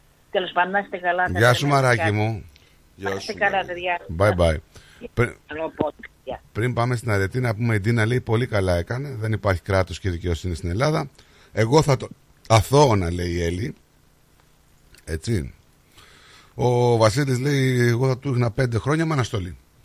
Απλά είναι τυπικό το Γιατί θέμα. κυρία Αντίνα μου τα ισοπεδώνουμε έτσι τώρα, γιατί δεν υπάρχει κράτος και δικαιοσύνη στην Ελλάδα. Καταρχήν να πούμε για κάτι το οποίο δεν έχει γίνει κάποια δίκη. Ακόμα Ναι. δεν έχει γίνει κάποιο δικαστήριο. Έτσι. Λοιπόν, πάμε στην ε, αρετή. Η αρετή. Αρετή, πριν πούμε οτιδήποτε, πριν μιλήσουμε, για το, πριν μιλήσουμε για το θέμα. Φανταστική η Βασιλόπιτα, έτσι. Πάγατε, μπράβο. Φανταστική. Φανταστική. Πώ έτυχε το φλουρί, Όχι, δεν την κόψαμε, την τρώμε. δεν την κόψατε; Δεν την κόψαμε σε, σε μορφή δηλαδή να, την, κομμάτια. μοιρα- να τη μοιράσουμε. Έτσι. Τώρα σε όποιον, το, σε όποιον τύχει, στην τύχη. να δούμε. Οκ. Αφού πρώτη φορά α, το, ο Αλέξανδρος δεν τρώει γλυκά, ούτε σοκολάτες, ούτε γλυκά. Πρώτη φορά το μωρό το είδα να τρώει κέικ. Πάρα, πάρα πολύ ωραία. Καλά, Πάρα- εγώ άφησα το εκλέρ εδώ πέρα και πήγα και έτρωγα τη Βασιλόπιτα. Τι λες τώρα; Ναι. Ε, και μετά, μετά το έφαγε το εκλέρ, μετά τη Βασιλόπιτα. Όχι, δεν το έφαγα. Μπακλαβά να σου φέρω. Μπακλαβά να φέρεις φάει Νίκος, ναι. Μπα, δε, όχι, δεν είμαι του μπακλαβά. Λοιπόν, Μετά από το τηλεφώνημα θα βάλεις το τραγούδι του Διονυσίου που λέει «Κι ύστερα λένε πως φταίει ο φονιάς». Ναι, ναι, σωστό και αυτό. Κανένας άνθρωπος, παιδιά, δεν γεννιέται φωνιάς. Τον κάνουν οι Κανένας δεν συνθήκες γεννήθηκε ως επιτοπλίστων να γίνει φωνιάς. Τα θέματα τιμής είναι θέματα τιμής. Για το παιδί του ο άνθρωπος κάνει τα πάντα. Παιδιά Για να τώρα, τώρα μεγαλώσει δεν, ένα δεν είναι παιδί- θέμα, τι- μόνο θέμα απλά τιμής δηλαδή. Είναι, ε, δηλαδή είναι και θέμα τι έκανε ρε φούστη να πούμε. Πάρτε να και γεια σου. Κάτσε ρε στράτο, για να μεγαλώσει ένα μωρό, τραβάς του Χριστού τα πάθη. Και μόνος σου, ε, Και να χωρίς το κάνεις- μητέρα. Και χωρίς μητέρα, σοβαρά μιλά. Και ο ίδιος ο θείος, αυτοί οι άνθρωποι παιδιά θέλουν καθάρισμα. Όχι να τους βάλουν στις φυλακές, να τους και- βγάζουν και να ξανακάνουν Και τα ίδια. ξέρεις, και ξέρεις τι έκανε. Δεν είναι ότι, από ό,τι λέει το κορίτσι τώρα έτσι, δεν είναι ότι απλά ε, ασελγούσε πάνω στη μικρή. Μόλις πήγε 12 χρόνια το παιδί, ξεκίνησε να τη βιντεοσκοπεί, να τη φωτογραφίζει και μετά να την απειλεί. Δεν μπορώ ρε παιδιά. Ε, Απίστευτος. αυτό ήταν κάθαρμα ρε, καλά τον έκανε. Καλά τον έκανε. Καλά τον έκανε. Ήταν κάθαρμα. Δεν ήταν άνθρωπος αυτός. Δεν έχει αισθήματα καταρχάς. Δεν έχει τιμή πάνω του. Είναι, ε, δηλαδή ούτε, ούτε ένα ζώο δεν το κάνει αυτό το πράγμα. Ο που Γιώργος έκανε αυτό το Παντελιάδης παιδί. λέει κάτι που είναι πάρα πολύ σωστό και μπαίνει στην κουβέντα. Αθώος λέει ο άνθρωπος 100% αλλά αντί να μπούμε στη θέση του δικαστή να μπούμε στη θέση του παιδιού. Μετά από αυτό τελειώνουν τα Όχι, βάσανά του. όχι, όχι. Αυτό θα υποφέρει το παιδί, μια ζωή θα έχει τύψει, θα έχει... Εκεί θα πω στην αισιάσει, Τίνα, εκεί θα έχει- πω στην Τίνα να δεν υπάρχει κράτος. Γιατί θα είναι άλλη μια κατάσταση. Δηλαδή του η ο- κατέστρεψε του κοριτσιού, τη ζωή του του κατέστρεψε. Αυτό το κορίτσι πάντα θα έχει φιάντες. Έτσι. Θα ζει με, δηλαδή με ανασφάλεια, θα ζει με φόβο. Δηλαδή το κατέστρεψε το παιδί αυτό, ο ηλίθιος αυτός. Ο ηλίθιος. Και μετά μου λέτε, τι δικαστήρια. Καλά κάνουν τι αραβικές χώρες. Πολύ καλά κάνουν και δεν έχουν εγκληματικότητα. Εδώ πέρα στις Ε, καλά, αναπτυγμένες εντάξει, καλά κάνουν είμαστε στι αραβικές πολιτισμένοι. χώρες, κάνουν άλλα εκεί. Δεν είναι. Εκεί Κάτσε, το πάνε σε άλλο Νίκο. άκρο. Μπορεί να τιμωρούν, Εντάξει, είναι μπορεί να στα τιμωρούν άκρα, αυτό, αλλά- αλλά νομιμοποιούν το να παντρευτεί, ας πούμε, Παιδιά, 8χρονη ή παιδιά, 9χρονη. εγώ το βάλα σε ένα, σαν ένα ερώτημα ε, γιατί είναι ένα πολύ λεπτό θέμα. Έχει να κάνει με το παιδί κάποιου το οποίο έμαθε για αυτά. Με αυτή τη λογική δεν μπορεί να, κάνουν, να πηγαίνουν όλοι να κάνουν αυτοδικία. Εννοείται. Έτσι. Παιδιά, Δηλαδή, στα θέματα τιμής πρέπει να, να γίνεται πολλές φορές αυτοδικία. Στα θέματα τιμής. Και τι, τους βγάζουν έξω. Πώς ορίζει όμως ο Ξαναβγάζουν- καθένας την τιμή του, είναι δία, κατάλαβες τι γίνεται. Δηλαδή, εσύ, μπο- ο κριτικός μπορεί να την ορίζει αλλιώς την τιμή. Εγώ μπορώ να την ορίζω αλλιώς την τιμή. Εσύ μπορείς να την ορίζεις αλλιώς την τιμή. Άμα δηλαδή ο καθένας για ψήλου πείδημα ορίζει την τιμή κάπως διαφορετικά, Δεν είναι ε, θα σκοτωθούμε ψήλου μεταξύ πείδημα, μας. Δεν, Στράτος, δεν μου μιλάω αυτό. γι' αυτό. Δεν μιλάω γι' αυτό. Ναι, Έτσι. Αυτό ήταν extreme. Καλά τον έκανε. Αυτό Ήταν ακριβώς. extreme αυτό που έκανε αυτός. Αυτό δηλαδή ακριβώς. δεν, δεν υπάρχει χειρισμό, δεν υπάρχει δικαιολογία σε αυτό. Σε τίποτα. Τέλος μου, γίνεται Σοβαρά χαμό μιλάμε. χαμός στο τηλεφωνικό κέντρο αρετή. Λοιπόν, σας Σε αγαπώ. ευχαριστώ παιδιά, και εμεί, καλή να είσαι σας καλά. μέρα. Γεια σα, Αρετούλη. Γεια. Πάμε στον Παναγιώτη τον Ιασονίδη. Καλημέρα Νικόλα, καλημέρα Στάτο. Καλώς Γεια σου, το να. Παναγιώτη, καλή χρονιά, υγεία Και ευλογία που και λέει. ξέρεις, Ευλογία. και ξέρεις. Κοιτάξτε, το θέμα είναι πολύ έντονο. Είναι. Ε, δεν το συζητάω ο πατέρας αυτός. Ναι, ναι, ναι. Έκανε ο πατέρας αυτό που όφιλε να έκανε και ο κάθε πατέρας έκανε το ίδιο. Ε, Και δεν μπορείς να το καθορίσει, ρε τελικά- παιδιά, και το, ψυχ- το ψυχισμό σου εκείνη τη στιγμή που το μαθαίνεις. Δεν ξέρεις το κεφάλι που μπορεί να πάθει. Ρε. Μην τρελαθούμε τώρα. Και δεν πρόκειται περί ανθρώπου, πρόκειται περί τέρατος. Ε, ναι, με αυτά που βλέπει βγαίνουν στη δημοσιότητα. Ε, είναι τέρας, δεν είναι αυτό. Αυτό, δεν- αυτό είναι ένα, ένα τίποτα, ένα σκουπίδι. Το οποίο είναι οξυγονοκλέπτης βασικά. Δεν πρέπει να, δεν πρέπει να ζει, δεν πρέπει να, να υπάρχει. Και όσο υπάρχει, όσο τον έχουμε φυλακισμένο ή οτιδήποτε, ε, τόσο μας στοιχίζει. Που καλύτερα τα χρήματα ε, που θα στοιχίζει για να τον φυλακίζει να τα πετάξει, ξέρω εγώ, να τα φας, να κάνει κάτι, οτιδήποτε. Παρά να τα ξοδέψεις ε, Έτσι. για ένα τέτοιο τέρας. Γιατί δεν είναι θέμα αποθεράπευσης. Έχει κάποια αρρώστια και θα αποθεραπευτεί με ξέρω εγώ, προγράμματα, ειδικά, ψυχολογία κτλ. Όχι. Έχει πρώτα απ' όλα καταστρέψει ολοσχερός τη ζωή ενός κοριτσιού. Τελείωσε. Το κορίτσι αυτό τελείωσε. Ναι, αυτό Μέχρι να είναι. πεθάνει, μέχρι την τελευταία της πνοή, είναι κάτι το οποίο θα, ζει- θα ζει 24 ώρες στο 24ωρο. Και ας πέσουν πάνω της οι καλύτεροι ψυχολόγοι και ψυχίατροι, ας πέσουν πάνω της τα καλύτερα φάρμακα, έτσι. Και ειλικρινά σας λέω, ο, ο, ε, το μόνο άλοθη για μια όσο δυνατόν ανθρώπινη ζωή για το κορίτσι αυτό θα είναι να έχει πίστη στον παντοδύναμο, να εύχεται, να προσεύχεται και οι μέρες της να είναι καλύτερες. Τίποτα άλλο. Και να το αγκαλιάσει, Λοιπόν, όσον αφορά- να, να το, το, το αγκαλιάσει η πρόνοια. Γιατί λογικά ο Βέβαια, μπαμπάς θα κάνει βέβαια, κάποιο χρόνο φυλακή. Δεν γίνεται, από ό,τι Βέβαια. καταλαβαίνω. Δύσκολο να δοθεί τελείως. Βέβαια. βέβαια. Έτσι. βέβαια. Αυτό και Είναι- έχει ανασταλτικό χαρακτήρα. Μακάρι να έχει ανασταλτικό χαρακτήρα. Μακάρι. Έχω δει όταν ήμουν στο κέντρο πρόνοιας είχα δει πολλές δυστυχώς πολλές, περι... όχι πολλές, είχα δει περιπτώσεις τέτοιες παρόμοιες. Και διαπίστωσα, πάντοτε διαπίστωσα, πρώτα απ' όλα όλοι, όλοι όσοι εμπλέκονται στην υπόθεση αυτή, κοινωνική λειτουργική ψυχολογία και τα λοιπά που υποστηρίζουν ας πούμε στην προκειμένη περίπτωση το κορίτσι, ε, να είστε σίγουροι ότι θα τους μείνει μέχρι να πεθάνουν. Και δεν μιλάμε τώρα, ξέρεις τώρα. Εγώ, εγώ ακόμη, εγώ ακόμη θυμάμαι ειδικές περιπτώσεις που ε, είναι εφιαλτικέ.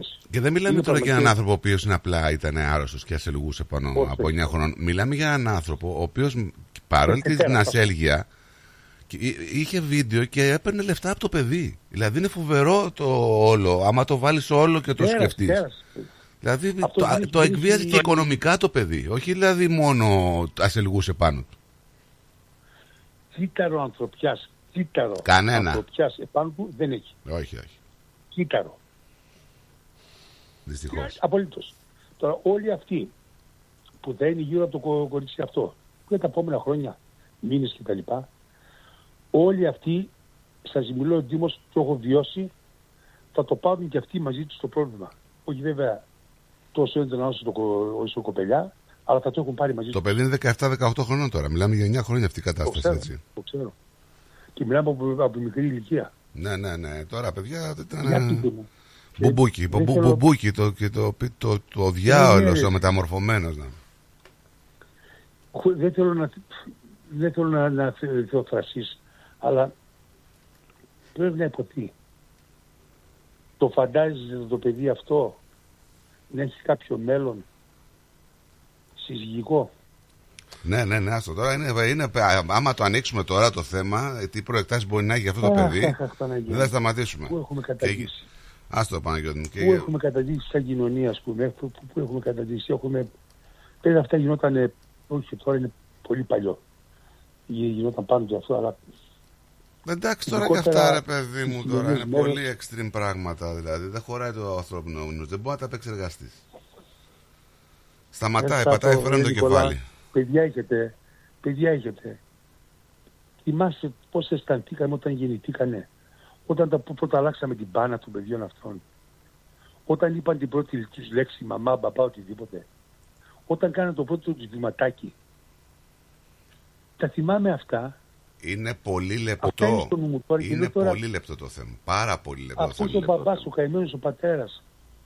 Μόνο, χωρίς, μεγάλωσε τα παιδιά χωρίς σύζυγο για κάποια χρόνια.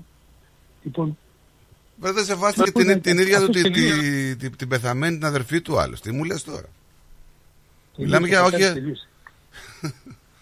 Τέλος πάντων. Πω, πω, πω, πω, τέτοιο, ποια Παναγία μου Απίστευτο. Παναγιώτος να δώσει, να τους δώσει δυνάμεις, να τους δώσει τα πάντα προκειμένου Και να δώσει και δύναμη σε αυτό το Και παιδί ο όχι- Θεός να μπορεί να το ξεπεράσει, να μπορεί να προχωρήσει, να κάνει οικογένεια. Γιατί τώρα πλέον είναι γυναίκα και όλο και πώς Ε, καταλαβαίνεις. Παναγία. Τέλος πάντων.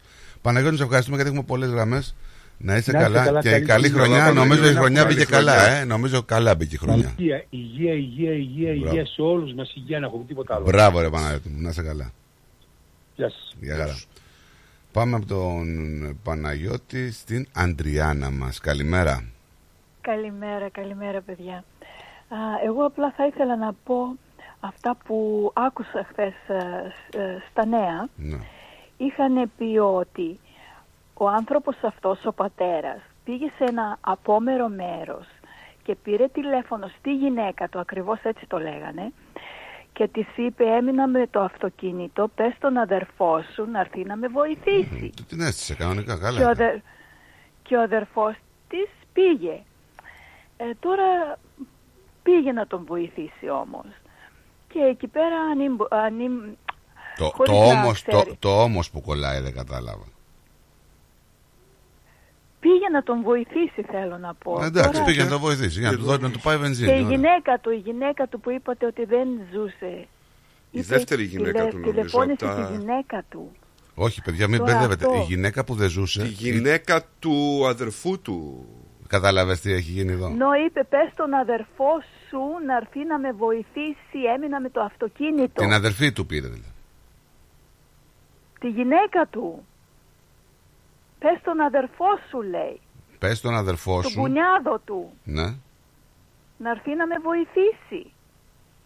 Και πήγε να τον βοηθήσει. Ναι.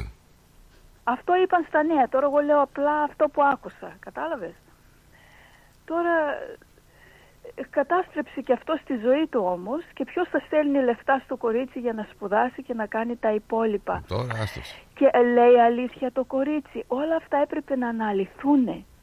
Ήταν ανιψιά του πάντως το κορίτσι, να σου πω έτσι. Τι ήτανε, Ανιψιά του.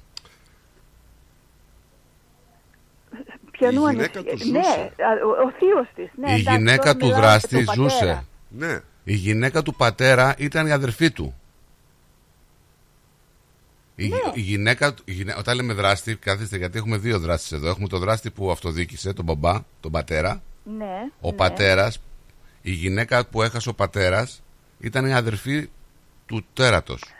Ναι, αλλά πώς, ποιον πήρε τηλέφωνο ο πατέρας ξέρω που πια. σκότωσε τον Παιδιά, κουνιάδο εγώ και βλέπω είπε να ότι- πεις στον αδερφό σου να έρθει να με βοηθήσει. Ποιον πήρε; Συγγνώμη τώρα, μια Αφού η παράνοια γυναίκα γίνεται του εδώ δεν πέρα. ζούσε. Ναι. Ε, μια παρανόηση γίνεται γιατί λέει ότι κατάλαβα ότι κάτι δεν πάει καλά όταν ο σπιτονικοκύρης του διαμερίσματος που μένει με πήρε τηλέφωνο ότι χρωστούσε ενίκεια Ναι, αυτό που- ενώ εγώ και η μητέρα στέλναμε κανονικά χρήματα Ποια μητέρα. Του παιδιού. Η δεύτερη. Δεν θα έλεγε η μητέρα. Ναι, μητέρα, ζει η γυναίκα του. Η γυναίκα ζει μήπως η δεύτερη έτσι γυναίκα του τουλάχιστον έχει... κατάλαβα εγώ από τα νέα χθες το βράδυ. Κάτι μπερδεψιά ρε παιδιά, κάτι δεν Ε, κολλάει. Ξέρετε δεν κάτι, ξέρω. ε, δεν έχει τόσο μεγάλη σημασία. Καλά, δεν έχει σημασία. Δεν έχει σημασία, αλλά γιατί. ε, Κοίτα, και αυτό όμως είναι μια. Και δεν την παρο- αναφέρει. Και δεν την ερμηνεία. αναφέρει σαν καν πρώην σύζυγο. Λέει, ε, πήρε την καραμπίνα που κατήχε νόμιμα και μεταβαίνοντας στην Αγριά ζήτησε από τη σύζυγό του να Ακριβώς. πάει ο αδερφός της να τον βοηθήσει προφασιζόμενος Ακριβώς. ψευδός πως είχε μηχανική βλάβη στο Ναι. αυτοκίνητο. Ναι, ναι, αυτό, αυτό λέω, αυτό άκουσα κι εγώ. Τελικά τι συγγένεια είχαν αυτοί; Ήταν ο αδερφός της γυναίκας του. Αδερφός της γυναίκας του, κουνιάδος του. Άρα λοιπόν η Της, γυναίκα της του δεύτερης δεν... γυναίκας του. Αδερφός της γυναίκας του, ναι. Ε, δεν ξέρω Που τώρα άμα είναι δεν πρώτη ξέρω ή πώς, δεύτερη. ε, πώς ε, τώρα που το άκουσες εσύ Στράτο ότι δεν... Όχι, εγώ το ε, άκουσα ότι... στο. ήταν στο, στις ειδήσεις το άκουσα. Κι εγώ. Ε, κι εγώ στις ειδήσεις δεν ξέρω. Κάτι δεν είναι το ίδιο.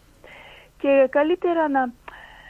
Γιατί με αυτόν τον τρόπο τώρα, καλύτερα να το- τον έστελνε, να τον δικάσουν και θα είχε και καθαρό το μέτωπό του και δεν θα άφηνε τα παιδιά του μόνα. Ε, τι να πω, δεν ξέρω. Και λέει πραγματικά το κορίτσι τι- όλη Κυρία την Αντριανά, αλήθεια. κυρία Αντριανά, ένα Ναι. παιδί αν δεν λέει την αλήθεια 9 χρονών ότι βιάστηκε, Αλλά θα λέει, δεν ξέρεις νομίζω γιατί; να είναι. Αλλά εγώ θα σε ρωτήσω Γιατί κάτι. το βιδιο, βιντεοσκοπούσε Αν- anyway και αν- φαίνονται όλα αυτά. Αν, αν συνέβαινε σε σένα προσωπικά, θα ήθελες ο δράστης να δικαστεί ή θα ήθελες να τον πιάσεις στα χέρια σου; Να δικαστεί, παιδιά. Γιατί μια ζωή θα το κουβαλάει και αυτός και το παιδί του. Δεν κουβαλάω τίποτα. Γι' αυτό έχω πει πολλές φορές ότι ξέρεις, αυτοί που κάνουν τα ιδεχθή εγκλήματα, καλά είναι να τους αφήνουν ελεύθερους. Και θα βρει τη δικαιοσύνη εντάξει, έξω. έκανε αυτό που έκανε ο άνθρωπος, αλλά πριν γίνει αυτό, γιατί μπορεί να τον είπε το κορίτσι και κατευθείαν θόλωσε στο μυαλό του και έκανε αυτό που έκανε. Ανάλυσε το, ανώ το ξέρω ότι είναι πολύ δύσκολο και θόλωσε ο άνθρωπος. Κουνιάδος του. Αλλά ναι, Ε, ναι. βρε, το είπαμε. Και έχω και ακούσει και μια περίπτωση έτσι, τέλος πάντων, Ε, και ναι, είναι, είναι το χειρότερο πράγμα που Είναι παντρεμένος όποιος και να δεύτερη είναι, δεν φορά. έχει σημασία μόνο αν είναι κουνιάδος ή ξέρω, όποιος και να είναι παιδιά. Είναι ο αδερφός της Τραγικό δεύτερης αυτό. γυναίκας του. Ορίστε. Είναι ο αδερφός της δεύτερης γυναίκας του τελικά.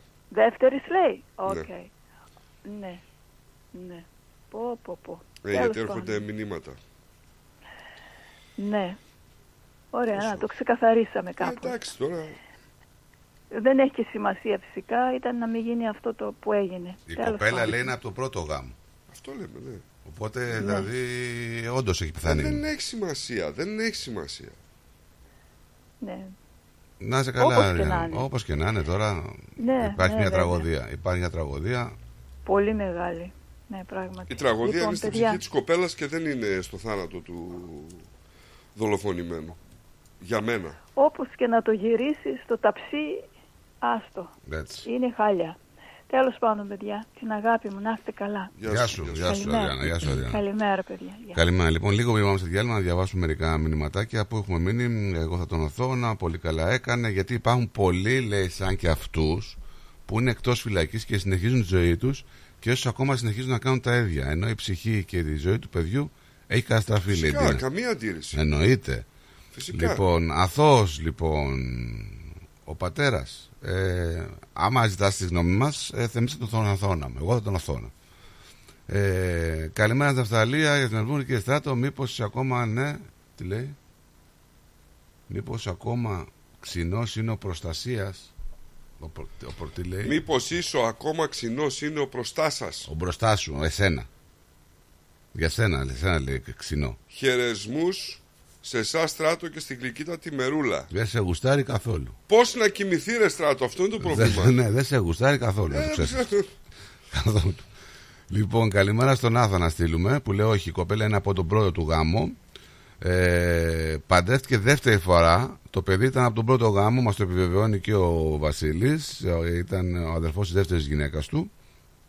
Οκ. Ε, δεν, νομίζω ότι- ναι, δεν έχει σημασία φυσικά σε καμία περίπτωση. Ε, τέρας. Καλημέρα στον Νικόλα με τα καφεδάκια να στείλουμε. Να πάμε σε ένα διαλυματάκι γρήγορο. Μείνετε εδώ, μην φύγετε. Έτσι. Και θα έρθουμε. Moss Property Consultants. Συμβουλευτική υπηρεσία διαχείρισης ακινήτων. Για να μην έχετε προβλήματα με την ενοικίαση και διαχείριση των ακινήτων σας, η πολυετής πείρα και ο επαγγελματισμός μας εξασφαλίζουν την αξιόπιστη και αποτελεσματική διαχείριση της ακίνητης περιουσίας σας.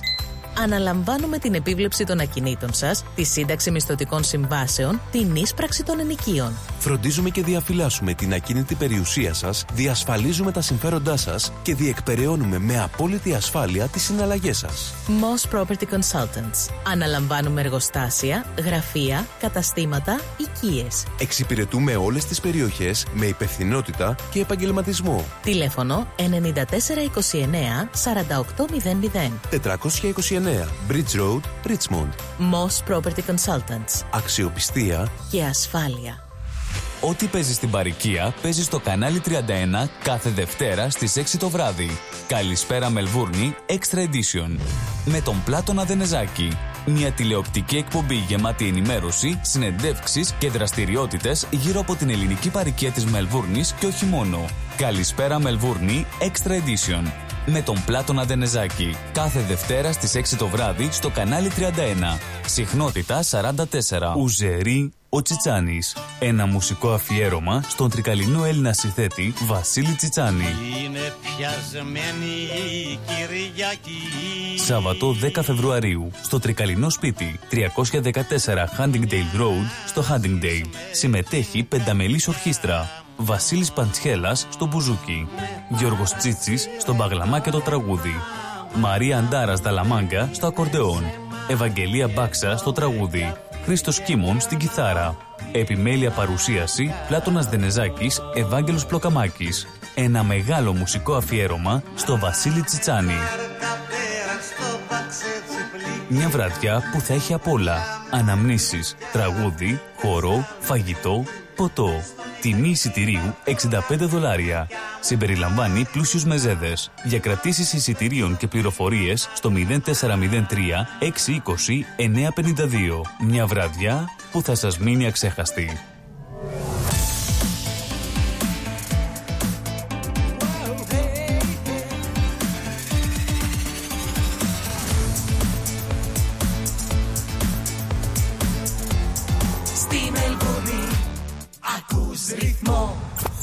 Περισσότερο ελληνικό πρωινό σοου έρχεται αμέσως τώρα. The Greek Breakfast Show με Στράτο και Νικό.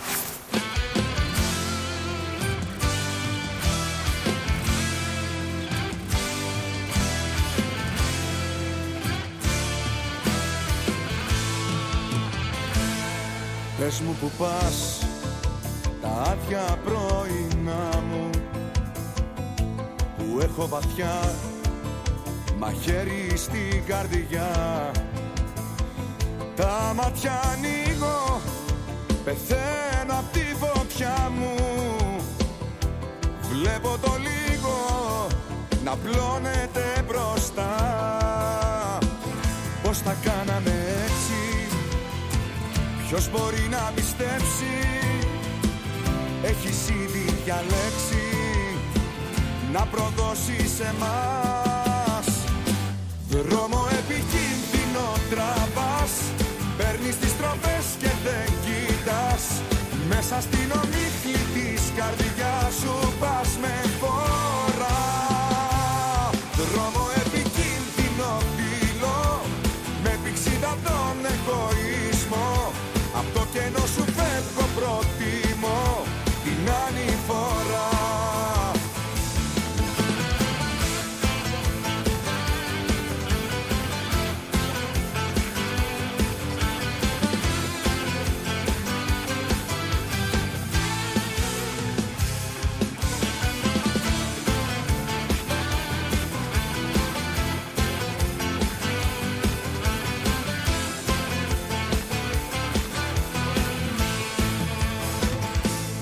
Κι ας προσπαθώ και πάλι δεν θα νιώσεις.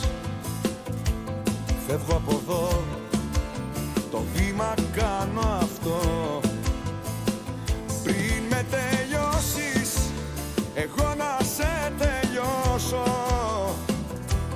Κι ας με χρεώσεις, στα δώσα όλα εγώ. Πώς τα κάναμε; έτσι Ποιος μπορεί να πιστέψει; Έχεις ήδη διαλέξει Να προδώσει σε μας. Δρόμο επικίνδυνο τραβάς Παίρνεις τις τροφές και δεν κοιτάς. Μέσα στην ομίχλη της καρδιάς σου Πας με φορά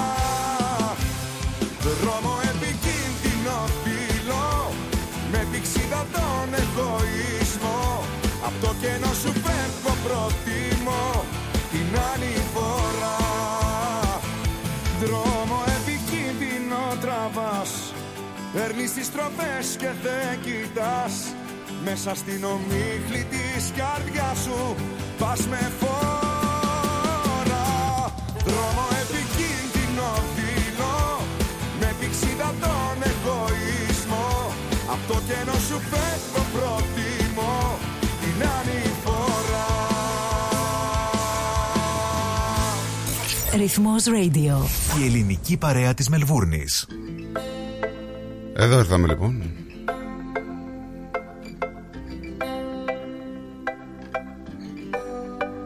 Για αυτά τα μάτια Εδώ είμαστε λοιπόν, ε, επανήλθαμε.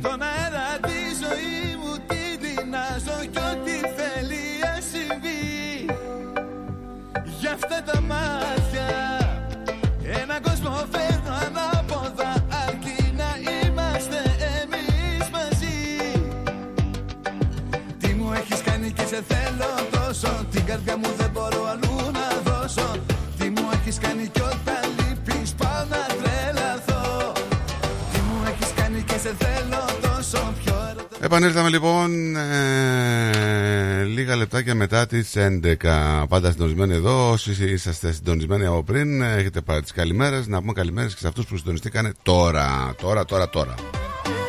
Πολύ καλά του έκανε. Λέει πρέπει να δικαστεί. Ε, δεν πρέπει να δικαστεί, λέει η Μαρία του Ταλαμαρίν.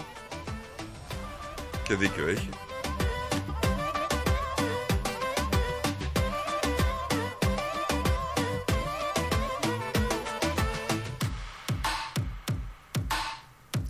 Εντάξει τώρα ολοκληρώθηκα. Για αυτά τα μάτια. Και το περίμενα πώς και πώς. Το θυμάσαι το Θέμη Κανέλο; Τον Θέμη Κανέλο, ναι. Ε, με αφορμή τη δήλωση του τραγουδιστή του Νίκου Οικονομόπουλου σχετικά με τα ομόφυλα ζευγάρια εξέφρασε την οργή του Ο Κανέλος Ναι. Για τον Οικονομόπουλο. Ναι. Εντάξει. Τι να κάνεις Ο Κανέλος είναι αυτός που είναι Τι είναι αυτός τελικά; Τι μου έχεις κάνει και μαζί σου;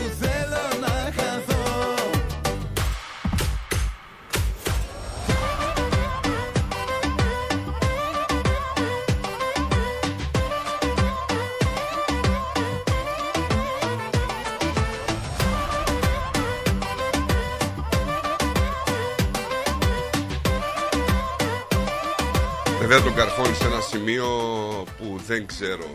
Αν έχει πάει φαντάρος. Ναι, δεν το ξέρω. Τι μου έχεις κάνει κι όταν λείπεις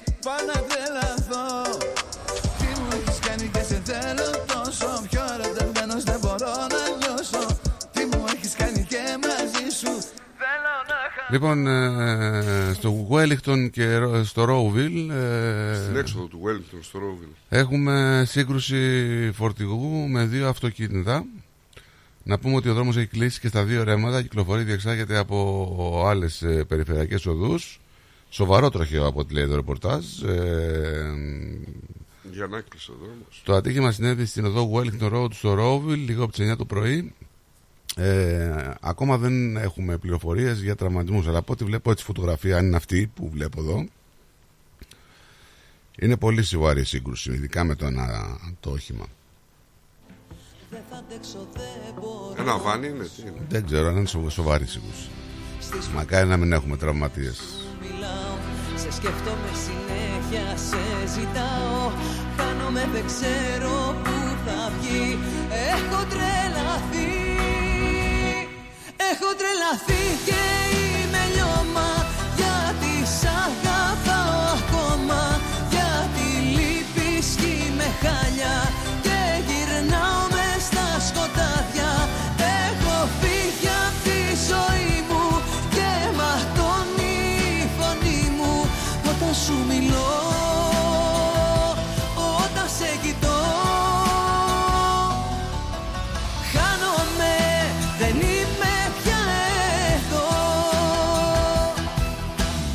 Ταυτοποιήθηκε ο ένοπλος ε, που πυροβολήθηκε από την αστυνομία έξω από ένα ιατρικό κέντρο στη Νέα Νότια Ουαλία. Ναι. Είναι ο Αλεξάνδρ Στιουαρτ Πίνοκ, 34 ετών. Ήταν εχθές σε ένα ιατρικό κέντρο στη Νόουρα, όπου φέρεται. είδε ένα γιατρό και τράβηξε όπλο. Ναι. Κλήθηκε η αστυνομία, έγιναν διαπραγματεύσεις για σχεδόν δύο ώρες. Τέσσερα άτομα που βρισκόταν εκείνη την ώρα μέσα στο ιατρικό κέντρο κατάφεραν να διαφύγουν. Κατά τη διάρκεια των διαπραγματεύσεων, ο δράστης βγήκε από το ιατρικό κέντρο, αλλά αρνήθηκε να παραδοθεί. Μάλιστα, πήρε μια βαλιστική ασπίδα που έπεσε από έναν αξιωματικό και κουνούσε το όπλο του. Με αποτέλεσμα η αστυνομία να αρχίσει να τον πυροβολεί με αρκετούς πυροβολισμούς. Χτυπήθηκε πολλές φορές, όπως δήλωσε χθες ο επίτροπος, ο βοηθός του επιτρόπου, ο Πίτερ Κούτερ. Ο Πίνοκ πέθανε επί τόπου. Ε, δεν είχε σημαντικό ποινικό μητρό, αλλά ήταν γνωστό στην αστυνομία μέσω ψυχολογικών ιατρικών επεισοδίων. Αντιμετώπισε κατηγορίες για προσποίηση δικηγόρου και εκπροσώπηση τουλάχιστον ενός πελάτη στο δικαστήριο παρόλο που δεν είχε τα επίσημα προσόντα. Έκανε το δικηγόρο. Ε, είχε γλιτώσει από τη φυλάκιση και του επιβλήθηκε πρόστιμο 3.500 δολαρίων και αντί αυτού μια κοινοτική εργασία. Είχε διαγνωστεί με σχιζοφρένεια το 2014 και βίωσε ψύχωση κατά τη διάρκεια που ήταν ε, δικηγόρος, που έκανε το δικηγόρο. Ε, το μυαλό του ανθρώπου είναι. Δεν είμαι πια εδώ Έχω τρελαθεί και είμαι λιώμα Γιατί σ' αγαπάω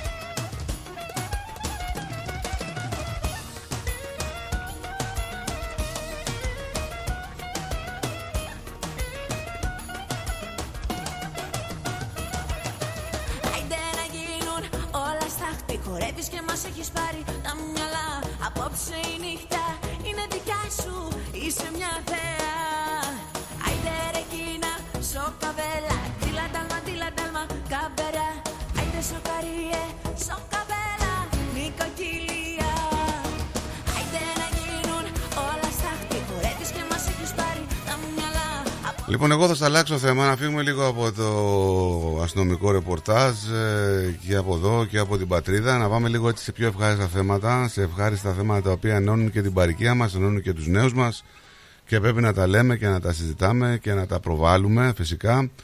Θα σε πάω στο ελληνικό κύπελο, το Greek Cup. Ναι. Λοιπόν, ε, η ελληνική κοινότητα Μερβούρνης ανακοίνωσε πριν από λίγες μέρες με, έτσι, με υπερηφάνεια την έναξη του κυπέλου ελληνικής κοινότητας ε, για το 2024 να πούμε ότι είναι προγραμματισμένο να ξεκινήσει αυτήν την Κυριακή έως την, ε, το Φεβρουάριο στις 4 του μήνα. Το τουρνουά τόσο θα διαρκέσει. Θα πραγματοποιηθεί αποκλειστικά στο Χέθερτον στο United Soccer Club όπου βρίσκεται στη διεύθυνση 482 στο Springvale Road στο Springvale South. Αλλά κάπου εδώ να βάλω στην παρέα μας τον αντιπρόεδρο της κοινότητας, τον Μιχάλη Καραμίτο, να τον καλημερίσουμε στην εκπομπή μας. Καλημέρα Μιχάλη. Καλη... Αν επιτρέπεις μιλάω με στον ελληνικό έτσι προφανώς. Βέβαια, θα το μου καλημέρα. Καλημέρα, Χρόνια καλημέρα. Πολλά σε όλους τους ακροατές. Καλή χρονιά να έχουμε. Καλή χρονιά με υγεία. Και όλα τα άλλα θα τα βρούμε στην πορεία. Έτσι. Αυτό. Α, αυτό είναι το πιο σημαντικό. Υγεία στρατό. Λοιπόν, τι κάνουμε τώρα εδώ; Έχουμε διοργα- τη διοργάνωση ενός ελληνικού κυπέλου. Ε, Ναι, θα το μου το έχουμε- οποίο γινόταν και τα παλιά τα χρόνια αυτό το κύπελο, αν θυμάμαι καλά, έτσι. Πολύ σωστά. Α, στα παλιά τα χρόνια, μι- μιλάμε όταν ήμουνα και εγώ πιτσιρικάς στα, ε, που και παίζαμε μπάλα στη Παγκρίτιο στο South One Turner, ε, τότε υπήρχε το Hellenic Cup. Μμμ. Ε, ένας καλός μου φίλος, ο Jim Massey, το, οργαν, ε, το είχε διοργανώσει τότε και το Hellenic Cup κρα- είχε κρατήσει πάνω από 10 χρόνια και παίζανε πάρα πολλές ελληνικές ομάδες και το σκεπτικό είναι να το, το ξαναζωντανέψαμε πέρσι. Το αναβιώνουμε. Το αναβιώνουμε, ναι, βεβαίως. Το κάνουμε με Ναι, ναι, ναι. ναι, μια αναβίωση. Και, και καλά κάνουμε γιατί είχε, είχε και μ, ενδιαφέρον, μου λένε τότε. πάρα πολύ ενδιαφέρον. Θυμάμαι που ήμουνα και εγώ και έπαιζα μπάλα τότε. Α, είχαμε πάνω από 30 ομάδες που συμμετέχαν στο Hellenic Cup. 30. 30 Ε, ομάδες. Ήταν πάρα πολύ μεγάλο το ΝΟΑ και ήταν κάτι που το περιμέναμε κάθε χρόνο και, και είχαμε πολλές ομάδες, ήταν σαν φεστιβάλ, πεζόταν και γιατί τότε υπήρχαν πάρα πολλές ομάδες, όπως και, τώρα, όπως και σήμερα υπάρχουν πολλές ελληνικές ομάδες, αλλά είναι κάτι καλό για την παροικία μας, όπως είπατε και εσείς, να φέρνουμε και τα παιδιά κοντά μας. Ε, βέβαια, γιατί ο αθλητισμός είναι κάτι που ενώνει και φ- είναι ένας τρόπος να μπορέσουμε να φέρουμε τους νέους προς την κοινότητά μας. Ξέρετε, αυτή τη συζήτηση την είχαμε τον Νίκο πριν από μια εβδομάδα, μια περίπου Νίκο, Ναι, ναι. και συζητάγαμε και λέγαμε πώς θα μπορέσουμε, και με τον Βασιλείο Μπαστηριάδη, πώς θα μπορέσουμε Βέβαια. να φέρουμε έχει φέρει ήδη αρκετούς νέους η κοινότητα σε σχέση με προηγούμενες διοικήσεις χωρίς να θέλω να μηδενίσω κάτι που κάνανε οι προηγούμενοι. Αλλά τώρα η, ε, η διοίκηση και ο- το όλο το σκηνικό το πώς δουλεύει η ελληνική κοινότητα έχει φέρει νέους. Και τέτοιου είδους εκδηλώσεις είναι πολύ, ωραίε, πολύ ωραίες γιατί θα φέρνουν και ακόμα περισσότερους νέους. Και ο αθλητισμός είναι κάτι που ο νέος τον ετσιγκλάς ώστε να έρθει. Σωστά, ο νέος ασχολιέται πάντα με τα αθλητικά και όπως τώρα σκεφτήκαμε σαν την κοινότητα να, κάν- να κάνουμε αυτό το τορνουά που ξεκίνησε πέρσι. Πέρσι το είχαμε στο Mill Park, είχαμε πολύ κόσμο και καταλάβανε οι νέοι ότι υπάρχει κοινότητα. Και η κοινότητα είναι για αυτούς στρατό. Ε, για ποιους είναι, για, Αυτή για είναι μας; το μέλλον. για μας. Για μας. είναι. Αυτή είναι, οι νέοι είναι το μέλλον της παρακίας μας. Ε, βέβαια είναι νέοι. Και αυτό να το ακούνε και άλλοι άνθρωποι, οι οποίοι είτε είναι σε κάποιο σύλλογο ή σε κάποια κοινότητα και κρατάνε κάποιες θέσεις και κάποιες καρέκλες έτσι, θεωρώντας και μη ότι εγώ είμαι πολλά χρόνια. Δεν σου ανήκει τίποτα, ανήκει στους νέους. Οπότε κάποια στιγμή πρέπει να καταλάβουμε ότι πρέπει να παραμερίσουμε λίγο τα εγώ μας, τα θέλω μας και να, τα, και να στηρίξουμε τους νέους. Γιατί μόνο έτσι θα μπορέσει να κάνει το ελληνικό στοιχείο και να μην σβήσει. Πολύ σωστά. Πολύ Σωστά, πάρα πολύ σωστά. Όπως ξέρετε, η ελληνική κοινότητα προσφέρει και ε, ελληνικά σχολεία. Έχουν πάρα πολλά α, παιδιά που κάνουν τα ελληνικά στην κοινότητα, πάνω από χίλιους μαθητές. Και, και το ποδόσφαιρο, το αθλητισμό είναι και ένα άλλο καπέλο, όπως λέμε, για να τους κρατήσουμε Έλληνες. Έτσι, η ακριβώς. γλώσσα είναι το κυριότερο. Η να μην γλώσσα χαθεί η γλώσσα, που, το ήρθε, πιο σημαντικό. που, που αύριο θα μιλήσουμε, έχουμε και, έχουμε και το θέμα για αύριο, θα το συζητήσουμε με την Ελένη, ε, την κυρία Ελένη, η οποία είναι και υπεύθυνη. Ε, μιλάω για την ε, Ελένη Δημητρίου, για το ηλεκτρονικό μάθημα νεοελληνικών από την ελληνική κοινότητα, αλλά αυτά θα τα πούμε αύριο. Εμείς να μείνουμε Αυτά στο, στο κύπελο και να πούμε ότι και το, και το Χέλλας, το South Melbourne, και ο Αλέξανδρος, το Χέντεμπερ, και το Οκλικάνος, και το East Pauk, και το South Springville, και ο Άρης Μάλβερ, και το East Q, Πολύ και το Kingston City ε, συμμετέχουν σε αυτό το κύπελο. Έτσι. Σωστά. Σωστά. Έχουμε 8 ομάδες, θα έχουμε δύο μήλους και υπάρχουν τέσσερις ομάδες σε κάθε όμιλο. Και θα παιχτούν, τρι, ο- η κάθε ομάδα θα παίξει τρία παιχνίδια και μετά οι δύο κορυφαίες ομάδες από κάθε όμιλο θα προχωρήσουν στα ημιτελικά και θα έχουμε το τελικό στις 4 Φεβρουαρίου που είναι Κυριακή. Θα διαρκέσει, Και- θα διαρκέσει δηλαδή αυτό το κύπελο από τις 14 να πούμε στον κόσμο που θέλει να έρθει και να δει κάποια παιχνιδιά από τις 14 τις, ε, αρχίζει γενομένες από την Κυριακή δηλαδή έως τις 4 Φεβρουαρίου την, την Τετάρτη. Πολύ σωστά. Πολύ ωραία. Ε, το τονουά αρχίζει στράτο αυτή την Κυριακή που θα παιχτούν τέσσερις αγώνες. Όλες οι ομάδες θα, θα παίξουν αυτή την Κυριακή. Όλες οι ομάδες θα Τα παίξουν αρχικά- τουλάχιστον τέσσερα παιχνίδια να πούμε. Ναι, σωστά. Τρία, τρία παιχνίδια Τρία. κάθε ομάδα. Αυτή, αλλά αυτή την Κυριακή στον Όμιλο. Τώρα μιλάμε στον Όμιλο. Ναι. Αλλά αυτή την Κυριακή που αρχίζουμε, αρχίζει το ΝΟΑ, αυτή την Κυριακή, θα παιχτούν τέσσερα παιχνίδια. Θα αρχίσουμε από τις μία η ώρα και θα τελειώσουμε, γιατί έχουμε και φώτα στο, εκεί στο Heatherton, Ναι. και θα τελειώσουμε κάτι 6-7 ε, ώρα το βράδυ. Μετά έχουμε παιχνίδια την επόμενη Τετάρτη και την Πέμπτη, μετά την επόμενη Κυριακή και 24 Γενάρη Τετάρτη και Τρίτη 30 Ιανουαρίου και 1η Φεβρουαρίου την Πέμπτη θα γίνουν τα ημιτελικά. Θα κρατήσει σχεδόν δυόμιση εβδομάδες. Να πούμε κιόλας ότι είναι ευκαιρία εκτός από ότι μ, θα δούμε ελληνικές ομάδες να συμμετέχουν είναι και μια ευκαιρία να δουν ε, και οι προπονητές ε, τους νέους να παίζουν γιατί θα πιστεύω θα έχουμε συμμετοχή από πιο νέους ανθρώπους. Ε, άλλη μια ευκαιρία είναι κάποιες ομάδες που είναι σε μικρότερες κατηγορίες να παίξουν με κάποιες ομάδες που είναι σε μεγαλύτερες κατηγορίες. Είναι πολύ ωραίο και αυτό έτσι, να μπορέσουν Αυτό να... το σκέφτομαι. Ναι, είναι πολύ ωραίο αυτό. Αυτό είναι πάρα πολύ ωραίο. Αυτό το σκέφτομαι. Για- Γιατί προπαντός έχω καλές σχέσεις με τον Σταύρο, τον Σταΐφ, τον Τσαλικίδη, που είναι πρόεδρος του Αλεξάνδρου, τον Άκη Ιωνά, που είναι στο Άικλι, έχουμε το Κώστα του Ταγκαλάκη από το Kingston, από την Ελλάδα ξέρουμε τον, με, τον Μεζουρούνι, ο βέβαια ο Βασίλης ο πρόεδρος μας είναι και chairman στην Ελλάδα και όλοι αυτό που μας είπες τώρα είναι το πιο σημαντικό ότι πολλές ομάδες θέλουν να δουν τα μικρά τους τα παιδιά, τα 23 τώρα. Τα 23 Είναι ναι, τα 23 ευκαιρία- βέβαια. Τα 23 Τα οποία είναι και για να ανάδειξη δούνε. αυτά τα παιδιά, έτσι.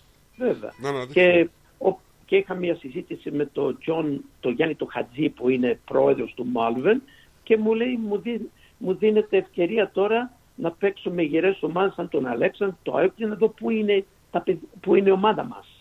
Ναι. Θα Είναι πάρα πολύ πάρα, καλό τορνουά για, από αυτή την άποψη. Αυτό θέλουμε κι εμείς και είναι ο σκοπός μου ε, πιο πολύ. Είναι ο σκοπός. Εγώ αυτό που έλεγα στην αρχή είναι ο σκοπός.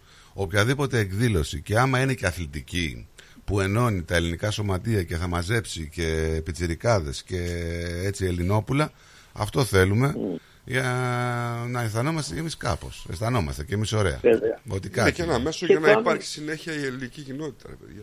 Έτσι. Ένα μέσο είναι και αυτό για να υπάρχει και συνέχεια. Σήμερα εμείς, Όπως αύριο είπαμε- αυτοί. Έτσι είναι. Σωστά. Όπως είπαμε στην αρχή, Στράτο, το Hellenic Cup που ήταν πριν 20-30 χρόνια, έσμιγνε ο κόσμος.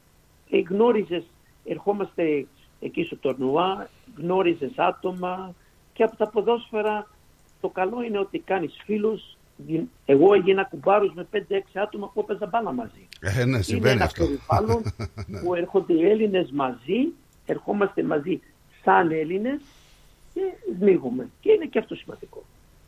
Όλα είναι σημαντικά. Το κάθε τι που κάνουμε είναι σημαντικό. Απλά να το καταλαβαίνουν κάποιοι.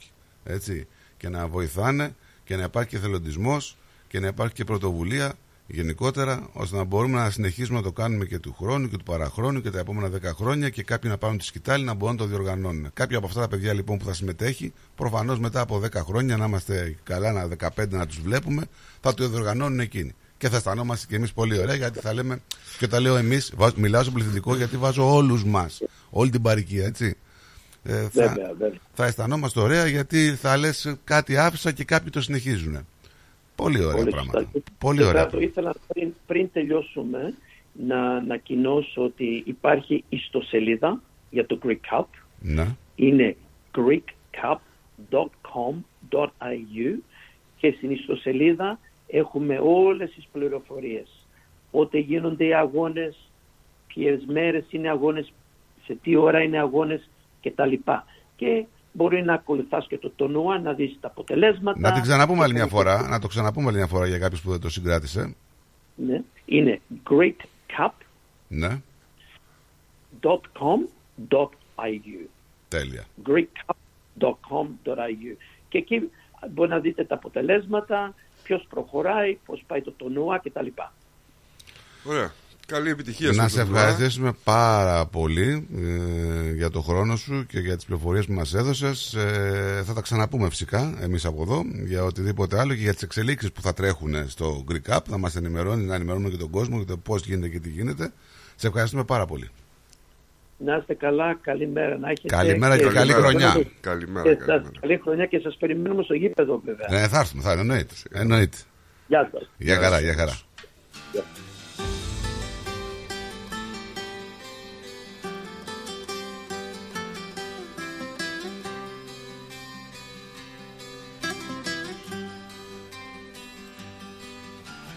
Σάββατο έχει πάει πέντε το πρωί. Κάποιος μου χτυπάει μέσα στη βροχή Κι ύστερα σιωπή Ύστερα σιωπή Μια γνωστή φωνή μου ζητάει να βγω. Λέω δεν μπορεί, λάθος κάνω εγώ Κι αν Εσύ ρε φίλε με το νυχάκι το βαμμένο. Δίθεν δημοσιογράφε Έτσι τσαρλατάνε Δεν θέλω να, εκ, να χλεβάζεις τα θεοφάνεια. Οκ. Γιατί τα έχετε ισοπεδώσει όλα πια. Και τα, το μόνο πράγμα που κάνετε Είναι να κάνετε περισσότερους εχθρούς με αυτή τη συμπεριφορά κάποιοι. Έτσι. Να μην θέλουν να σε αποδεχθούν με τίποτα. Δηλαδή χτυπάτε συνέχεια σε ευαίσθητα σημεία. Ποιος είναι, δεν μπορώ να σου πω ποιος είναι Έτσι θα σου πω off-air ποιος είναι Ε, γιατί, αφού. Όχι, όχι, δεν μπορώ να πω. Εκτίθεται ο ίδιος. Όχι, δεν μπορώ να πω ποιος είναι. Ο κα- Είναι προσωπική του επιλογή αυτό που κάνει. Και αν βάφει τον ήχη του και αν κάνει, δεν μπορώ να πω εγώ να τον Ναι, αλλά εκκρίνω. λες για τα θεοφάνεια. Δεν είναι. Είναι δεν το έχει κάποια κάνει post. δημόσια είναι αυτό. κάποια post. Δημόσιο δεν δεν είναι θέλω, αυτό. δεν θέλω να μπω στη διαδικασία να μην έχουμε και προβλήματα. Γιατί με αυτούς έχεις προβλήματα. Δημόσιο δεν είναι το post του. Είναι δημόσιο να το σχολιάζω. Δεν, έχω, λο- δεν μπορώ να τα σχολιάζω. Πώ σχολιάζουμε, σχολιάζουμε τα Εντάξει, νύχια δεν του, θέλω τα να νύχια βάλω μας, τα ονοματεπώνυμο, ρε καλύτερα. παιδί μου. Δεν θέλω να βάλω ονοματεπώνυμο. Δεν θέλω να πω ποιος και τι. Έτσι. Γιατί εντάξει, ισοπαίδωση υπάρχει στο ένα κομμάτι. Το φάγαμε, το δεχθήκαμε, δικαιώματα, μιλάμε, συζήτηση κάθε μέρα για αυτά. Αλλά τώρα μην με γαργαλάς στο, στο ασταπιστεύω μου και στη θρησκεία μου. Δηλαδή, αρχίζει και ξεφεύγει λίγο το θέμα. Εντάξει, ξέρουμε ότι δεν συνάδει η προσωπική σας επιλογή με, την, ε, με το Θεό. Δεν, δεν συνάδει, δεν μπορείτε να το κάνετε. Το καταλαβαίνω. Αλλά μην το χλεβάζετε. Τι να το κάνω Πέντε λεπτά σχεδόν πριν πεθάνω Συγκινήθηκες κι απαιτείς κι από πάνω Τώρα τι να το κάνω Πέντε λεπτά σχεδόν πριν πεθάνω Με θυμήθηκες Τώρα τι να το κάνω Διάβαζα μια είδηση. Ναι. Τώρα θέλω όσο μπορείς όσο μπορείς γιατί θέλει προσπάθεια. Τώρα τι, γιατί το κάνεις αυτό, με προδιαθέτεις σε κάτι τώρα. Με Θέλω- χειρίζεσαι τώρα. Θέλω όσο μπορείς Ναι. να πας στο δικαστικό κομμάτι και στο κομμάτι των ποινών και όχι στην αυτή καθεαυτού πράξη. Να γίνω δικαστής, να, να ρίξω ποινή δηλαδή. Όχι, να, να το σκεφτείς Ναι. ε, δικαστικά. Δηλαδή Ναι. αν... ε, έχουμε Βλέπω πει ένα- κατά καιρούς Βλέπω ένα μηδίασμα όμως στο πρόσωπό Όχι σου. ρε φίλε, τι μη διάσμα. Ε, Για το όνομα είναι είδηση οποίο σοβαρή, με δεν- προδιαθέτει σε άλλο. Ναι, προχώρα. Λοιπόν, ένας 16χρονος κάνει μία πράξη, ας πούμε, η οποία δεν είναι σωστή. Τι πράξη; Οποιαδήποτε πράξη δεν είναι σωστή. Πρέπει να συλληφθεί ο πατέρας του, η μάνα του, έτσι δεν είναι; Ν- Να αναλόγως τι εννοείς τώρα, γιατί εσύ το κάπου αλλού το πηγαίνεις το έργο. Σου λέω, κάνε Ναι. τι πράξη, πες μας την προσπάθεια. πράξη. Βρε, θα φτάσουμε στην πράξη. Έκανε ένα έγκλημα κατά την κοινωνία. Έχει κάνει κι άλλα. Για την κοινωνία έχει κάνει έγκλημα. Ναι, για πες μου. Δεν πρέπει να συλληφθεί και ο πατέρας του. Βρε, πες μου. Δεν πρέπει να συλληφθεί ο Αναλόγως πατέρας το έγκλημα, ναι, έχει- πρέπει, κανονικά πρέπει. Θέλω να ακούσω το έγκλημα τώρα εγώ έτσι. Ο 16χρονος είχε σχέση με την 26χρονη καθηγήτριά του. Α, Ο 16χρονος δεν έχει κάνει κάποιο έγκλημα. Γιατί πιάσαν τον πατέρα του; Γιατί, τι δουλειά Για έχει ο πατέρας; υπόθαλψη εγκληματία. Τι δουλειά έχει ο, ε, ο, μη- ρε φίλε, ο 16χρονος ήταν ανήλικος. Οι άλλοι. Θα σου διαβάσω Οι λίγο την άλλοι είδηση. πρέπει να συλληφθεί, Θα όχι ο σου διαβάσω 16χρονος. την είδηση. Ο 16χρονος δεν ξέρει τι γίνεται. Θα... Άσε μας μωρέ τώρα να πούμε. λοιπόν, άκου. 26χρονη καθηγήτρια, η οποία έχει ονοματεπώνυμο, λέγεται Χέιλι Κλίφτον. Από το Μιζούρι των Ηνωμένων Πολιτειών. Χέιλι Γλίφτον. Κλίφτον, Κλίφτον, Α, Κλίφτον. sorry. Πώς είναι Κλίφτον Χίλ. Ναι, ναι, Έτσι. Γλίφτον. Λοιπόν, η καθηγήτρια έβαζε κάποιους μαθητές να κρατάνε τσίλιες Ναι. για να κάνει σεξ Με το 16χρονο. με τον 16χρονο. Ο 16χρονος γιατί δεν Πρόσεξε τώρα. Γιατί τον συλλάβανε. Για την ίδια υπόθεση έχει συλληφθεί και ο πατέρας του 16χρονου. Πήγαινε- ο οποίος πήγαινε και ο πατέρας με- με τη κατηγορείται δασκάλα. Ότι γνώριζε για την ανάρμοστη σχέση και το κάλυπτε. Ε, Τι κάλτε, καμάρο είναι αυτός. Πρόσεξε τώρα. Όχι. Όχι.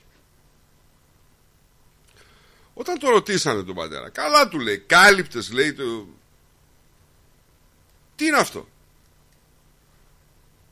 Άμα δεν το... Ε, εγώ λέει, ξέρω λέει ακριβώς τι έκανε το παιδί μου. Αν δεν μου το έλεγε λέει. Αν δεν τον κάλυπτα, Ναι. θα το έκανε πίσω από την πλάτη μου. Ε, Και τι έκανε τώρα το παιδί. Το ξέρε δεν το ξέρε, Γι' αυτός θα το έκανε. Γι' αυτός συνελήφθη ο μπαμπάς. Ναι. Πρόσεξε τώρα εδώ όμως τι γίνεται. Πώς λειτουργούμε εμείς οι άνθρωποι. Εν τω μεταξύ, κάτσε, έχει ζουμί. ναι, ναι, η περίμενε. Ναι, ιστορία. πριν πάμε στο ζουμί. Πώς λειτουργούμε εμείς οι άνθρωποι. Εμείς οι άνθρωποι λοιπόν λειτουργούμε. Τώρα άμα ήταν ε, κορίτσι θα λειτουργούσαμε διαφορετικά. Επειδή είναι αγόρι. Παίζουν οι ηλικίες όμως λίγο. Ναι, ναι. Πρόσεξε. Εντάξει, τώρα Αν πόσο ήταν χρονών- πόσο 16 χρονών- χρονοι πόσο με χρονών; 26 ήταν η δασκάλα. Δηλαδή, άμα είναι 16χρονο με 26, και πάλι είναι μια ηλικία που είναι τρυφερή για ένα κορίτσι 16 χρονών. 26 χρονών μπορεί να το αποπλανήσει, να το παραπλανήσει, μπορεί. Ε, Ένας άντρας το 16χρονο. Έτσι. 26 χρονών. Τι με κοιτάς; Εντάξει, σε γενικές γραμμές. Ναι. Αλλιώς όμως. Γιατί έχει 16 χρόνια που συμπεριφέρονται σαν 25 χρόνια. Να σου πω όμως κάτι. 30 χρόνια. Αλλιώς θα συμπεριφερόσουν, να λέμε τώρα, εάν. Έτσι δεν λέω για. Δεν Παίρνω σαν πα- Άμα γινόταν στην κόρη σου ή το έκανε ο γιος σου. Τι έπαθες, έπαθες blackout μόλις πάει η Ε, Όχι, κόρη δεν σου. έπαθα blackout. όχι, όχι, προσπαθώ να το φέρω στο μυαλό μου ότι ε, δεν νομίζω να πήγαινα σε αυτό το κομμάτι. Τι είναι. Ε, αν είχα ένα παιδί το οποίο ήταν ας πούμε διάβασμα, ε, ξέρω εγώ, ε, συγκεντρωμένο και οτιδήποτε, ναι, θα πίστευα ότι θα μπορούσα να το γελάσω. Άμα όμως το παιδί ήταν παραπάνω από σύγχρονο, προσπαθώ να το πω πολύ ευγενικά, έτσι, ε, μάλλον θα προσπαθούσα να τραβήξω την κόρη μου από αυτό γιατί δεν θα είχε μέλλον, ας πούμε. Κατάλαβες; Στα Θα μου πεις 16 μέλλον στα 16. Στα 16 Ε, τι. φίλε, Άστε. Θα πληγωθείς και δεν... Άμα σου λέγε μπαμπά, τα έχουμε έναν που είναι κοντά στα 30 και είναι 16, θα σου γίνει για το κεφάλι. Γιατί να είναι κοντά στα 30 και όχι κοντά στα 20. Αφού είναι 26, Νίκο. Εντάξει, άμα ήταν 25, γιατί να είναι κοντά Ε, στα τώρα, 30 και τώρα, όχι κοντά στα συγγνώμη, 20 δεν δηλαδή; είναι, Τι- είναι. Αυτό τι είναι; Η, η διαφορά, Αυτό είναι ηλικιακό bullying που κάνεις, το η, διαφο- ξέρεις; η διαφορά ηλικίας των 10 χρόνων δεν είναι πάρα. Είναι αρκετά, αλλά δεν είναι τόσο μεγάλη ώστε Δεν να μου υπάρχει λες, μια σχέση. Δηλαδή, άλλο- ένας 55χρονο είναι πιο κοντά στα 60 ή πιο κοντά στα 50. Άμα με ρωτάς τώρα να σου πω, στα 60. Γιατί, αφού γιατί- είναι 55. Είναι πιο κοντά στα 60 γιατί τα άλλα περάσανε. Ναι, τι λες Κοντοζυγώνουν μωρέ, τα, σοβαρά. τα 90 Μμμ. μετά. Κατάλαβε. γιατί ενδιαφέρεσαι να σου πω τίποτα; Είσαι ενδιαφερόμενος; Εσύ είσαι 40 χρόνων παιδί. Τι δουλειά έχεις; Μου ρημάζεις το, το θέμα. Όχι, κοίταξε, εγώ θα σου πω ότι σε μια ηλικία 25 με 35, 22 με 32, οκ. 16 με 26 όμως νομίζω ότι είναι λίγο. Συνέχισε. Να επικεντρωθούμε λίγο στο θέμα. Ναι, ναι. ναι. 16χρονος λοιπόν, 26χρονη δασκάλα. ναι. Η υπόθεση εκτυλίσσεται στις αρχές του Δεκεμβρίου όταν ένας μαθητής κατήγγειλε στο σχολείο του τη σχέση της 26χρονης εκπαιδευτικού με το 16χρονο. Γιατί την κατήγγειλε ο μαθητής, γιατί δεν πήγαινε αυτός με τη δασκάλα, έτσι; Ο μπαμπά- Ζήλεψε. Ο μπαμπάς. Για άλλου μαθητής. Ο άλλος μαθητής, άλλος μαθητής το κατήγγειλε. Γιατί, γιατί δεν έβαζε το δάχτυλο στο μέλι.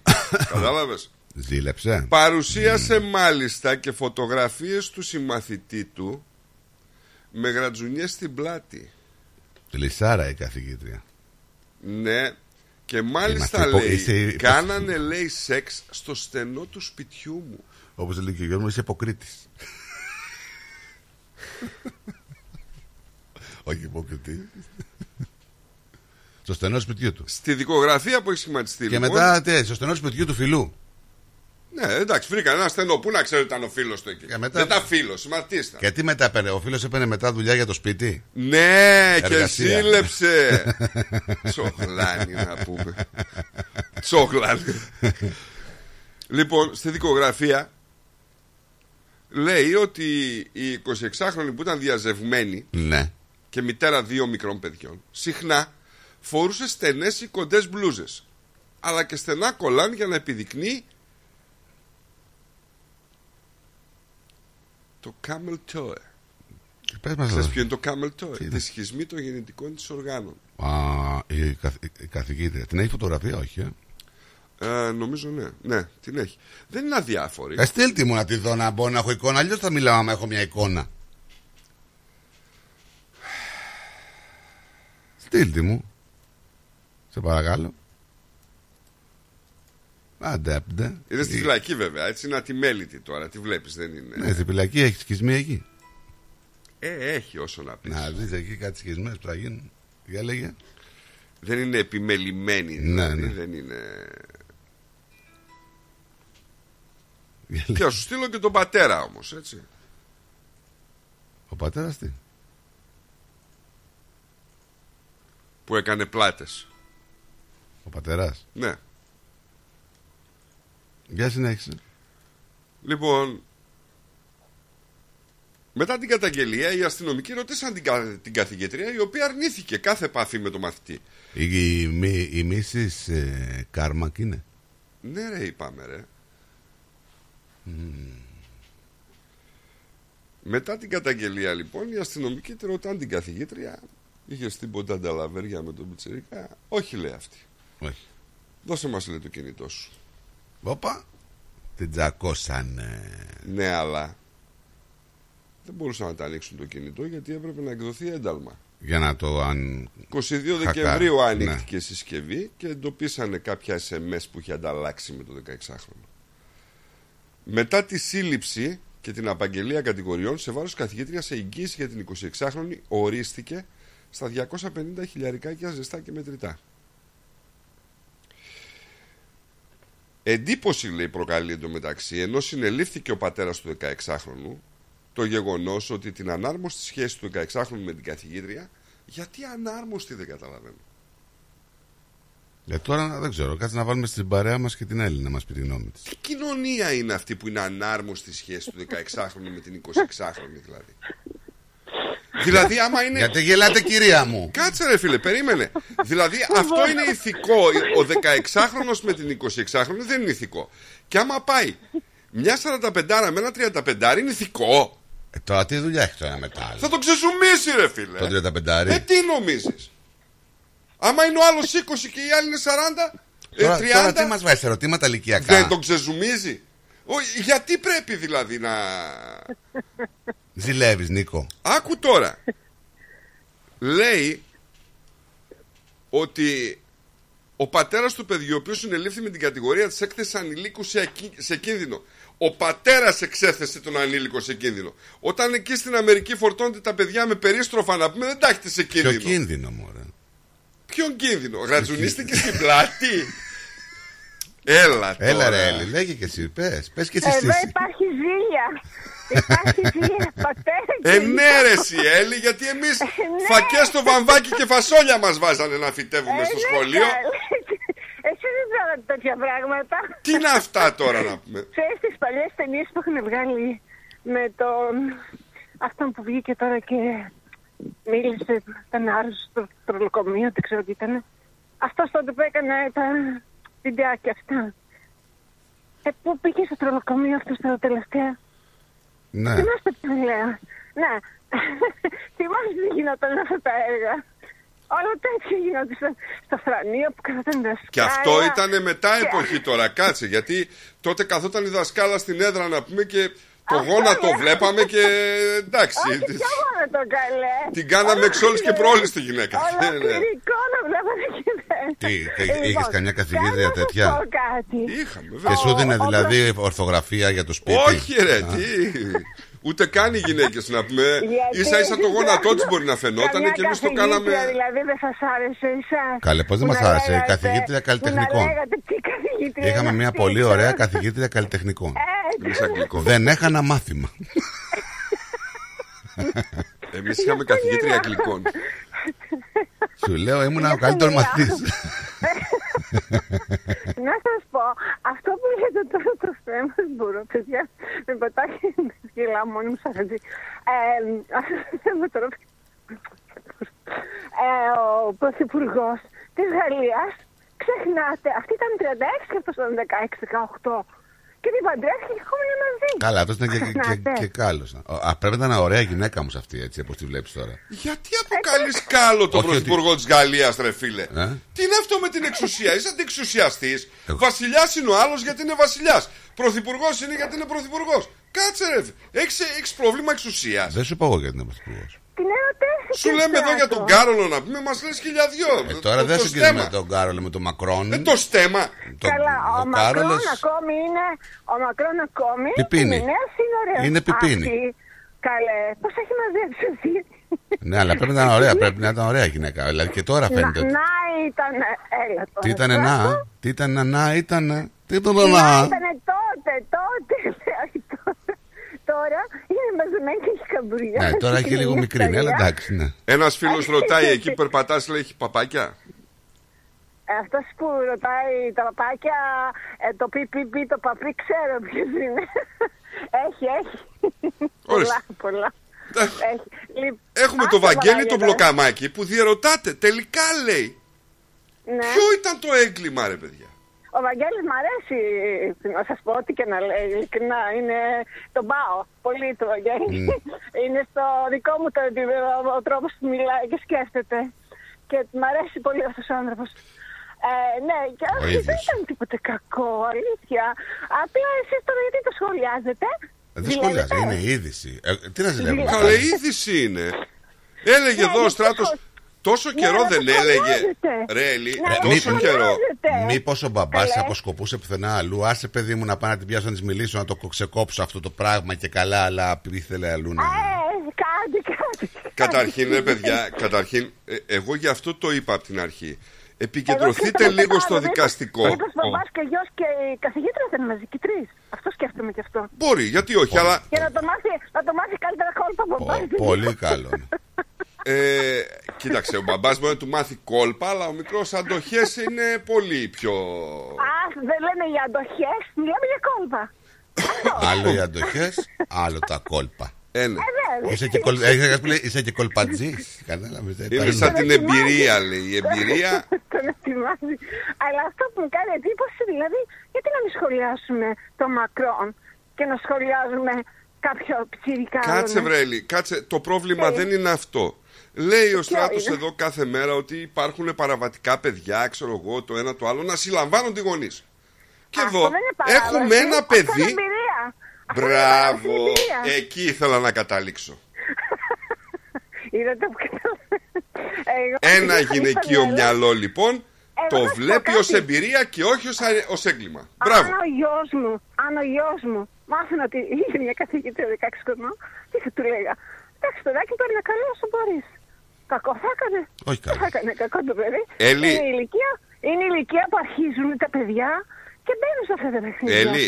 Και να κρυβόμαστε τώρα τι λέμε, να, να ντρεπόμαστε κακό και δεν Όχι. πρέπει. Όχι. Αυτά είναι βλακίες για μένα. Ο Βαγγέλης λέει Μ' αρέσει ο τρόπος που σκέφτεσαι Για σένα το λέει Το μήπως ήταν Γιατί- τρίο Αυτός το έχει σκεφτεί αλλά δεν το είπε Λέει μ' αρέσει λέει ο, ο τρόπος που Εγώ σκέφτεσαι τουλάχιστον, εγώ τουλάχιστον έχω και το λέω. Άντε, βα, Βαγγέλη, ντρέψε το παιδί. Δουλεύει Δεν καλέ ο κατάλαβα. άνθρωπος Και ίσα ίσα προλαβαίνει να γράψει Λέει θα σας το έγραφα εγώ αλλά Το έγραψε όμως, το έγραψε. Ναι, δουλεύει. Δεν πάει πάρει ένα τηλέφωνο να μας πει αυτός. Δουλεύει δεν μπορεί Απλά δεν έχει το τσαμπουκάτι της κυρίας εδώ. Να βγει να Ε, τα ναι, πει με εγώ το ναι, όνομά μα, του. Συγγνώμη, Κοτόπουλο. Συγγνώμη. Όπως θα συζητάτε εσείς στον αέρα και εγώ φέρω τη γνώμη μου. Δεν Καλά κατάλαβα. κάνεις Μα καλά Ποια κάνεις είναι η Γι' αυτό το ντροπή; λέμε Και λέω ότι από το 16 και μετά, 17-15, αρχίζουν τα αγοράκια και τα κοριτσάκια Ναι. να σκέφτονται αυτό. Ποιο είναι το λάθος; Ο Μαϊμουδίτσο και Μαϊμουδίτσα που λέγεται. Συγγνώμη, Όχι, εντάξει, αλήθεια, δηλαδή. αυτό το εννοώ που λέω. Δεν, πες, δεν πέσουμε λόγια τώρα. Βρε, όχι, σίγουρα. Είναι- Τώρα είναι μιλάς φλερ. γιατί Κάνουνε μιλάς για το γιο φλερ, όμως. κάνουνε- Μιλάς, για το γιο όμως. Όχι, όχι, και το κορίτσι μα θα είχε το, το αγοράκι του, θα ξέρω. Δηλαδή, άμα έρχονταν το κορίτσι 16 και σου λέγε «Ε, Μαμά, μ' αρέσει, έχω ερωτευτεί έναν άνθρωπο 30 ετών. Ξέρεις το ανέκδοτο που λέει. Τι θα έλεγες, «Παιδάκι, Ρε Έλλη, τι πήγαινε- θα έλεγες, άμα παιδάκι έρχονταν η μου, κόρη και σου άκου, λέγε ε. έτσι; Ε, ε, Άκου, το, το, το, το ανέκδοτο που ξέρω. Που λέει, κορίτσι μου, λέει, μπαμπά θα πάω με το αγόρι, μπλα μπλα μπλα. Εντάξει, κορίτσι μου, θα φτάνεις εκεί, θα μου λες πίτσα, πίτσα, πίτσα. Ναι, το άμα θα γίνει, ξέρω εγώ, θα παίρνει το τηλέφωνο, μπαμπά, εδώ παρθένω πίτσα. δηλαδή, έλεγε το, παρ- συγγνώμη, εδώ παρθένω πίτσα, εδώ παρθένω πίτσα, μόλις, ε, ξέρω εγώ, έλα, εδώ πίτσα. Κατάλαβες. Δηλαδή σου λέω, σου Αυτό. ξαναλέω, άμα έρχονταν η κόρη και σου έλεγε, ξέρεις, είμαι ερωτευμένη με έναν 30 ετών και στον έδινε φωτογραφία και ήταν και κούκλος το μεταξύ. Τι θα έλεγε, Έλλη, το τομάρι, άστον θα τον κανονίσω εγώ. Συμφωνεί, ρε. Να σας Συμφωνεί, βάλω ρε, όμως μωρέ. μια άλλη παράμετρο. Αυτό, αυτό δηλαδή θα έκανες εσύ, δεν κατάλαβα. Αυτό θα έκανες εσύ αυτή τη στιγμή, Ε, αυτό να θα το έλεγες. δούμε όμως Να το Γιατί δούμε μιλάω όμως και με, τηλεφωνικά τώρα. να το Ναι. δούμε και με μια άλλη οπτική. Για πες. Αν ήμασταν οι δασκάλες Τι να ήμασταν; Εμείς στον Τάλιχας γινόμαστε και δασκάλες καμιά φορά. Ρε, τώρα ε, βάζουμε τον εαυτό μας στη θέση της δασκάλας ρε παιδί μου.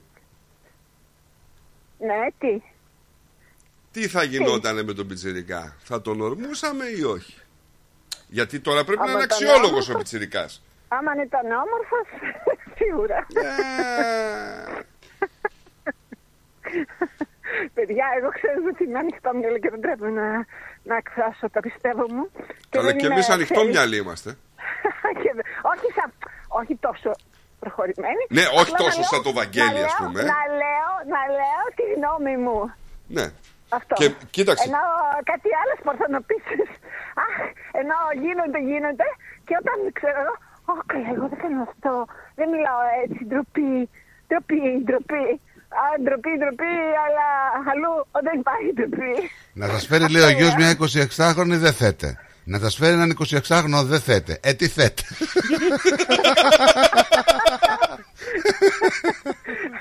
Καλά είναι.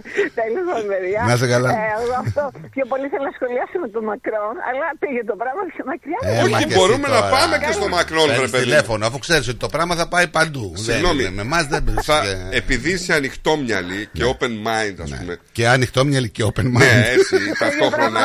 Νίκο, Νίκο, το open mind. Ξέρω, βρε, με το Έλλη, ανοιχτό ξέρω, το μυαλί, λέμε. Μην το πας αλλού, το ίδιο πράγμα είναι. Όχι. Εμένα δεν με πιάνεις, Νίκο. Είναι μια μορφή αστείου που την έχουμε. Τέλος Ναι, πάντων. ναι, ναι, κατάλαβα, κατάλαβα. Ε, λοιπόν, άκουσε λίγο. Έλε, Θεωρείς ότι η γυναίκα του Μακρόν το ρούφηξε το πιπίνι. Ε, σίγουρα. Όταν είπες το ρούφηξε το που και πήγε, είπες που, φοβήθηκα λίγο. Δεν τι θα πει τώρα ο Σατανάς. Αλλά για, είπες για να είναι πιπίνι, μαζί εντάξει. ακόμη, για να είναι μαζί ακόμη, τι πάει να πει αυτό; Αυτό δεν είναι ακόμη Γιατί τόσα υπάρχει χρόνια. μια δυναμία των μεγαλύτερων γυναικών προς πιτσιρικάδες. Να το λέμε κι αυτό. Έλα, δεν το 30 πιστεύω. χρόνια είναι μαζί καλά αυτή. Αυτό τι λέει; Τι να πει, Εγώ ότι πάντως ακόμη γυναίκα, έχει ζουμί ο αν Μακρόν. Εγώ αν ήμουν άντρας, εγώ αν ήμουν άντρας, ε, δεν ξέρω. Εγώ νομίζω παίζει καλό αυτός. Δεν γίνεται να συνεχίζει ε, ερωτικά με αυτή τη γυναίκα. Δεν γίνεται. Ε, δεν ξέρουμε. Και, γιατί αυτός είναι καλός στο κόμμα Με την Μπριτζίτ. Δε. Γιατί δεν Ε, ξέρουμε. ναι, τώρα. Τι να λέμε. Δεν το ξέρουμε, ρε Δεν παιδιά. ξέρω. Περιορέξεως τι. Ε, ε, εντάξει. Μαύρο άσπρο είναι τέλος πάντων. Τέλος πάντων, λευτεριά στην Εντάξει, Μπριτζίτ. Να είσαι καλά. Κα- Καλά υπόλοιπο να είστε και να λέμε και κανένα αστιάκι και κανένα. Εννοείται, Είναι αλήθειες. καλά. Και είναι αλήθεια κιόλας. Έτσι.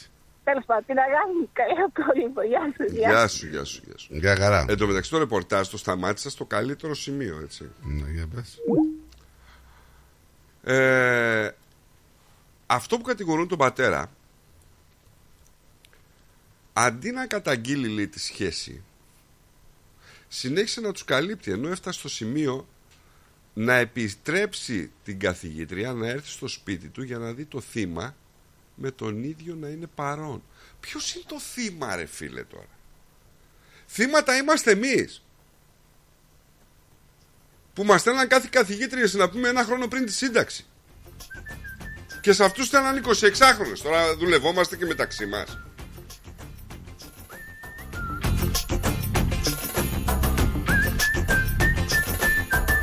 Και καλά είπε ο άνθρωπος. Θα το κάνω πίσω από την πλάτη μου λέει. Οπότε είναι καλύτερα λέει να το επιτρέπω να συμβαίνει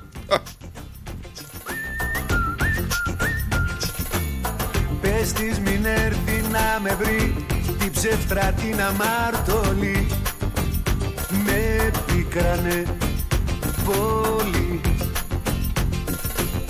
Πες της πως έχω κουραστεί Δεν με ενδιαφέρει πια αυτή Με πόνεσε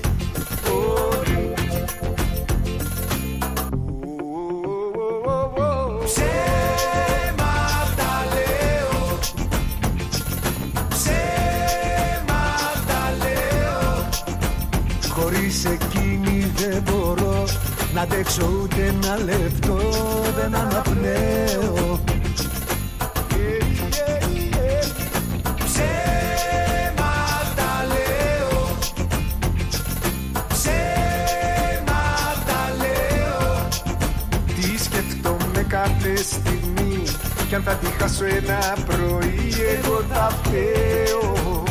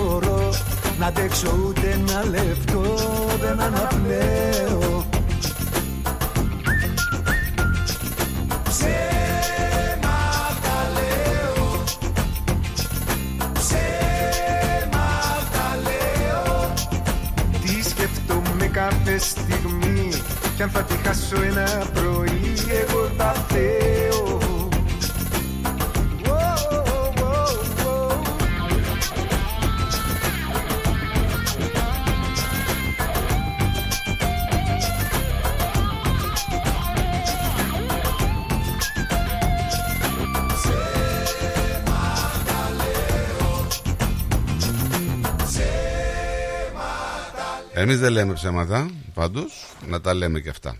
Έτσι. Όχι, αλήθειες λέμε. Ναι. Αλήθεια λέμε. Άλλοι είναι ψευταράδες. Εντάξει, τώρα Τι σου το; είπα, βλέπουμε 16 χρονών όλοι. 16 χρονών όλοι, εσύ, οι οπαδοί της Ρώμα είναι πολύτεκνοι. Καλά, αυτή είναι πολύ μπροστά. Είναι πολύτεκνοι. Η οπαδή της Ρώμα. Ο Γάβρος πήγε καλά εχθές ή ο Βάζελος; Ε, Πώς μπορείς να το δεις δηλαδή. δεν ξέρω. Προηγήθηκε ο Ολυμπιακός. Ναι, ποιος ε, θεωρείς ότι είναι ικανοποιημένος από το αποτέλεσμα; Δεν τον είδα τον αγώνα. Ρε, ένα-ένα είναι. Δεν τον είδες, δεν τον είδες. Ποιος θα πρέπει να είναι ικανοποιημένος από το αποτέλεσμα; Ε, πλέον δεν, δεν μετράει το εκτός έδρας γκολ. Θα έλεγε άμα μετρούσε το εκτός έδρας γκολ είναι Ολυμπιακός. Έχει προβάδισμα. Εννοώ ότι πώς το λες ας πούμε πω τυχεροί ήμασταν ας πούμε και φεύγουμε με ισοπαλία. Ποιος το είπε αυτό; Μα δεν ξέρω. Ο Κούγιας. Ο Κούγιας. Άλλαξα και έχουν γίνει σώμα καρδιά Το βιολί βιολάκι έτσι εντάξει. Τι; Χθες στο κέντρο της Θεσσαλονίκης ε, συνελήφθησαν δύο παθή. Υπενθυμίζεται ότι οι εννέα που συνελήφθησαν για το επεισόδιο στην περιοχή της Βούλγαρη είχαν αφαιθεί ελεύθεροι. Τώρα ταυτοποίησε άλλα τέσσερα άτομα, δεν έχουν γίνει συλλήψεις ακόμα. Στις 5.30 ώρα τα ξημερώματα έξω από, τη- από ένα μπαρ. Πάλι με οπαδικά κίνητρα. Ναι, Ε, δεν, δεν υπάρχει. Δεν υπάρχει μυαλό, δεν υπάρχει τίποτα. Κάνε το κορμί σου χάρτη, ταξίδεψέ με. Βγάλε τα κρυφά σου πάθη και μαγέψέ με. Δεν υπάρχει αμαρτία στις αγάπης τη μαγεία.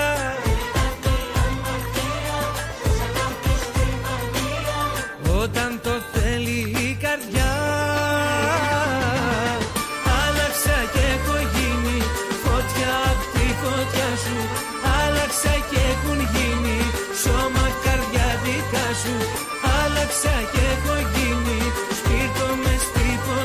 οι δύο χάλια λέει ο Νικόλας, ικανοποιημένος Ολυμπιακός. Τώρα κοιτάξτε να δείτε κάτι. Τώρα με χωρίς φιλάθλους και που δεν μετράει και το εκτός έδρας γκολ. Όλα τα παιχνίδια είναι ανοιχτά, παιδιά. Ειδικά του κυπέλου, έτσι. Και εμείς μπορούμε να κάνουμε πλάκα να πάει η ΑΕΚ πάνω να κερδίσει ο ΑΕΚ να περάσει το κύπελο. Μπορεί να θεωρεί φαβορή η ΑΕΚ, αλλά μπορεί να, να, αφήνει, να την αφήσει εκτός ο Άρης. Γιατί ο Άρης, ε, πώς τον είδα, είναι πολύ επικίνδυνη ομάδα. Φυσικά μ, Νίκο, να σου πω ότι λίγο η άμυνα έχει θεματάκια. Όταν ανέβαζε η ΑΕΚ λίγο την απόδοση, υπήρχε λίγο πε- μεγάλο πελαγοδρομούσαν πίσω. Πόσα γκολ βάλατε; Έτσι, αλλά Πόσα γκολ βάλατε; δεν βάλαμε. Δεν βάλαμε. Μια Μα χαρά δεν, έκανε τη δεν, δουλειά της, δεν, ε. δεν επιτεθήκαμε κιόλας πολύ. Ρε φίλε, αυτό είναι πρόβλημα δικό σου. Εμένα δουλειά μου ήταν να μηνθώ. Γιατί, Έβαλες γκολ; Γιατί να μηνθεί. Έβαλες γκολ. Όχι. Θα βάλω στο χαριλάω. Εντάξει. Βάλε πρώτα και μετά τα λέμε. Εγώ σου λέω ότι όταν είναι ένα παιχνίδι και ο άλλος παίζει πολύ ελεύθερα και πολύ χωρίς άγχος είναι δύσκολα τα πράγματα. Ε, ναι, εννοείται. Έτσι. Τα, τα πόδια τα βαριά θα είναι σε σένα, δεν θα είναι σε μένα. Ε, τώρα η ΑΕΚ θα, θα, σαν φαβόρη θα είναι πιο τότε. Ο- Φυσικά. ο- ο- Και, και σου είπα κάτι προηγουμένως, αλλά μιλούσε και ο Γιάννης. Σου είπα πώς θα γυρίσεις από το ντέρμπι, πώς θα γυρίσουν οι Αφρικάνοι, δεν ξέρω αν προλαβαίνουν. Δεν προλαβαίνουν, δεν προλαβαίνουν. Δεν προλαβαίνουν. Οπότε ε, δεν ξέρουμε. Τι τραυματισμούς θα έχεις; Αυτό λέω, πώς θα γυρίσεις από το ντέρμπι, πώς θα γυρίσεις από το ντέρμπι. Εσύ που παίζετε την Κυριακή. Πανετολικό νομίζω. Στον Πανετολικό. Ε, δεν είμαι πάρα πολύ σίγουρος. Κάτσε να σου πω. Ναι, μέσα στο Πανετολικό. Ποιος στέλνει εδώ; Λοιπόν, ε, θα πάμε σε διαφημιστικό διάλειμμα και δελτίο και θα γυρίσουμε γρήγορα. Μείνετε εδώ. Ερχόμαστε. The Greek Breakfast Show. Μοναδικός, ροκ αλλά και λαϊκός, ο Χρήστος Δάντης έρχεται στο Track Live, Σάββατο 13 Ιανουαρίου.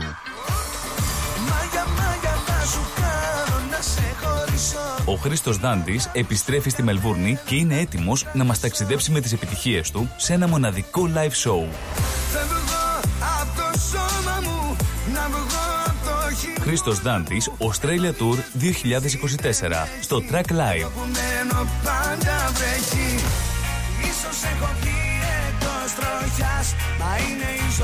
Σάββατο 13 Ιανουαρίου. Ένα ανατρεπτικό πρόγραμμα με τραγούδια δικά του και άλλων, μουσικές του χθες και του σήμερα.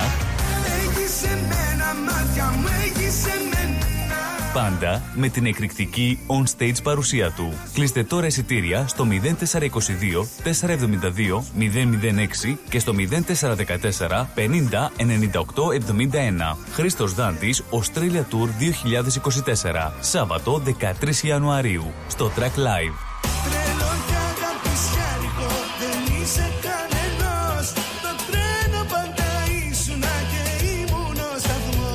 Τέτοιο live δεν χάνετε. Μετά από μεγάλη ζήτηση και δεύτερο σοου. Σάββατο 20 Ιανουαρίου. Κλείστε τώρα εισιτήρια.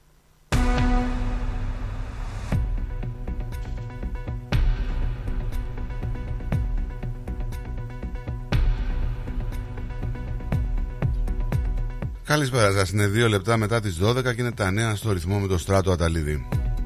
Ο πληθωρισμός επιβράδυνε στο 4,3% ετησίως τον Νοέμβριο από 4,9% τον Οκτώβριο, σύμφωνα με την Εθνική Στατιστική Υπηρεσία, ένα αποτέλεσμα καλύτερο του αναμενωμένου τους, ε, από τους οικονομολόγους ε, εν ώψη και της πρώτης για το 2024 συνεδρία του Διοικητικού Συμβουλίου της Αποθεματικής Τράπεζας στις αρχές Φεβρουαρίου για το επιτόκιο.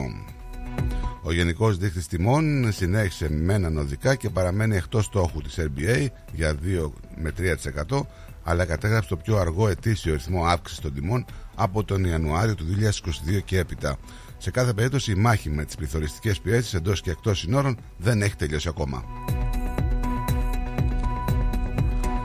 Οι τιμές του ηλεκτρικού ρεύματος αυξήθηκαν κατά 10,7% στους 12 τελευταίους μήνες έως τον Νοέμβριο, αντανακλώντας τις αυξήσεις της τιμές χοντρικής, οι οποίες αντισταθμίστηκαν εν μέρει από την εισαγωγή των εκτόσεων ενέργειας για τα επιλέξιμα νοικοκυριά από τον Ιούλιο του 2023. Ο αριθμός των γενικών ιατρών, των λεγόμενων GPs, που δεν χρεώνουν επιπλέον χρήματα για μία επίσκεψη, μειώθηκε περαιτέρω σε όλη την Αυστραλία το 2023, σύμφωνα με τη νέα έκθεση του Blue Report της ε, Clean Bill.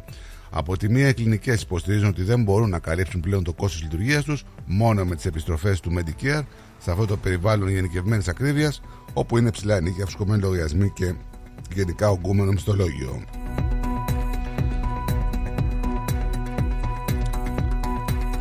Την ακρίβεια και πιο συγκεκριμένα δικαιολόγητε στι ψηλέ τιμές τροφίμων και άλλων ειδών απαραίτητων για την καθημερινή διαβίωση που πουλούν τα μεγάλα σούπερ μάρκετ θέτει στο στόχαστρο η κυβέρνηση Αλμπανές, γνωρίζοντας ότι η οικονομική αντοχή και ως εκ τούτου η ανοχή της πλειοψηφίας των πολιτών εξαντλείται. Οι κολοσσοί έχουν λάβει προειδοποίηση από όλες τις επιλογές και είναι στο τραπέζι συμπεριλαμβανομένη της κυβερνητική παρέμβασης για να μειωθούν τιμές, καθώς οι εργατικοί εμφανίζονται αποφασισμένοι να ελαφρύνουν την πίεση του κόστους ζωής. Να πάμε στην Ελλάδα, όχι στην επιβολή κομματικής πειθαρχίας για την ψήφιση του νομοσχεδίου που θα, με το οποίο θα θεσμοθετείται το δικαίωμα στο γάμο για ομόφυλα ζευγάρια, είπε και πάλι ο Πρωθυπουργός και Γιώργος Μητσοτάκη μιλώντας στην ΕΡΤ και στον Γιώργο Κουβαρά, προσθέτοντας ότι δεν νοείται κάτι τέτοιο για ένα ζήτημα που αφορά τα δικαιώματα. Πρόσθεσε ότι η αποχή και όχι καταψήφιση θα είναι μια αξιοπρεπή στάση για τους βουλευτές του κυβερνώντος κόμματος σε περίπτωση που διαφωνούν με το νομοσχέδιο.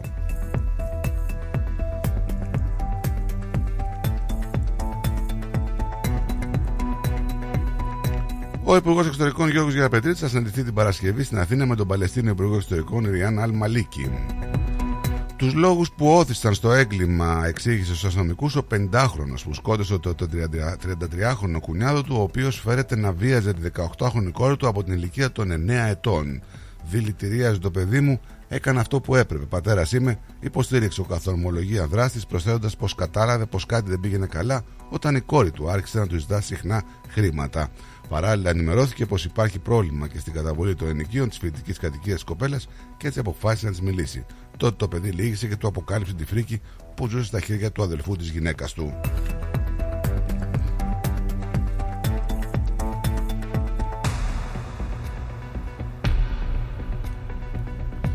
Ο Κρι Κρίστη, ο μοναδικός που επέκρινε τον Τραμπ, αποσύρεται από την κούρσα των Ρεπουμπλικανών.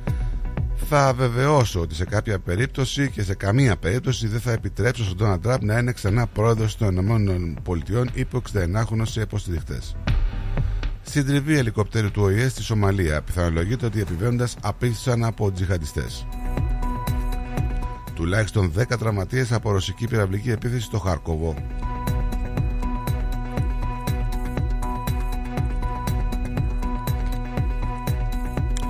Το Υπουργείο Άμυνας της Φιλανδίας μπλόκαρε τις εξαγορές ακινήτων από Ρώσους.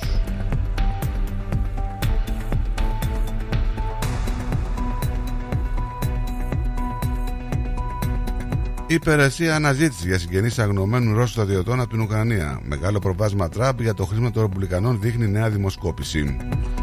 Μπλίκεν κατά Ιράν υποστηρίζει τις επιθέσεις των Χούτι κατά πλοίων στην Ερυθρά θάλασσα. Πλημμυρισμένοι υπόνομοι καθυστερούν την έναξη των μαθημάτων στο κολέγιο Ήτων στη Βρετανία. Η Γερμανία έρει το εμπάργο για τις εξαγωγές όπλων στη Σαουδική Αραβία. Στέλνει 150 πυράβλους αέρο-αέρο. Στα πρόθυρα εμφυλίου σημερινός, οι σημεωρίες κήρυξαν τον πόλεμο στην κυβέρνηση. Να περάσουμε και στο καιρό της Βικτόριας. Ε, ηλιοφάνεια σήμερα με το θερμόμετρο να φτάνει τους 25 βαθμούς.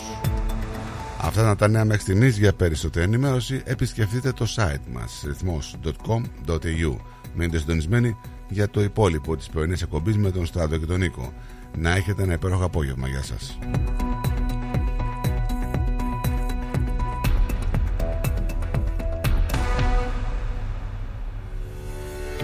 Are you looking for a bank that's committed to helping you achieve your goals? At Bank of Sydney, our dedicated relationship managers will support you through your financial journey to build a better future for you and your family. To discover truly personal service, talk to a dedicated Bank of Sydney relationship manager today. For more information, visit banksid.com.au. Bank of Sydney, we're with you. Για ξύλινες κατασκευές που σε αφήνουν με το στόμα ανοιχτό, Ask Bill. Ξυλουργικές κατασκευές, Ask Bill. Ο Bill Genos, με 25 ετή εμπειρία, ασχολείται με τις εφαρμογές ξύλου σε επίπεδο σχεδιασμού και κατασκευής υψηλής αισθητικής και ποιότητας. Αναλαμβάνουμε gazebos, pergolas, decking, landscaping, Ακολουθώντας το στυλ του χώρου και τον χαρακτήρα του ιδιοκτήτη, κάθε προϊόν είναι χειροποίητο. Κατασκευασμένο με υψηλής ποιότητας και αντοχής υλικά και μοναδικό. Συλλογικές κατασκευές Ask Bill. Δείτε τις κατασκευές μας στο www.askpavlabill.com.au Τηλέφωνο 0402 055 928 Για οποιαδήποτε ξυλουργική εργασία Ask Bill. Για τις πιο δύσκολες ώρες σας είμαστε κοντά σας. Με κατανόηση, συνέπεια και επαγγελματισμό. Όπως απαιτούν οι περιστάσεις. Παναγιώτης Τζιότσης. Orthodox Funeral Services. Τηλέφωνο 03 95 68 58 58.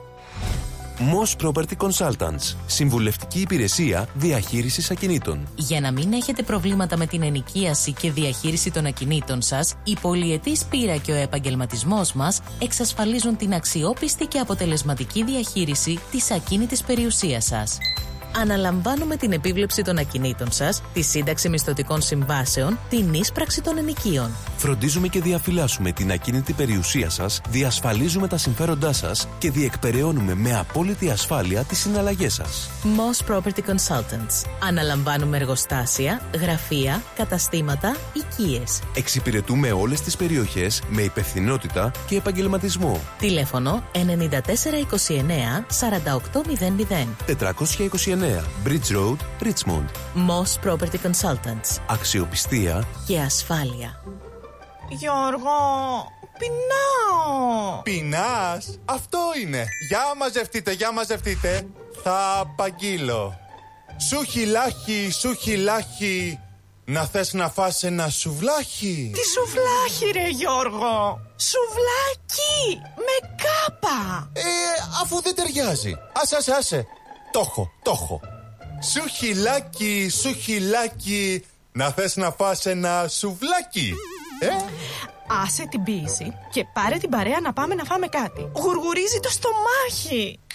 αυτό είναι. Σου χιλάχι, σου χιλάχι. Να γουργουρίζει το στομάχι. Δεν χρειάζεται να είσαι ποιητής. Καλοφαγάς να είσαι. Και αν θες καλό παραδοσιακό φαγητό, Πάρε την παρέα σου και έλα στο Hellenic Depot. Σε εμάς θα βρεις μεζεδάκια, γύρο, σαγανάκι, σουβλάκι, ψαρικά. και από ποτά ελληνικές μπύρες, ούζο, τσίπουρο, κοκτέιλ. Αίθουσα 130 ατόμων για όλες σας τις εκδηλώσεις. Ανοιχτά 7 ημέρες από το πρωί για καφεδάκι μέχρι αργά. Φέρε εσύ το παρεάκι και άστα τ' άλλα στο στελάκι. Hellenic Depot, 94 Pouth Road, στο Hughesdale. Τηλέφωνο 9939 1917. Hellenic Depot, the new Greek place to be. Γιαούρτι, αν θέλεις Κρεμόδες και απολαυστικό Ρόγαν μόνο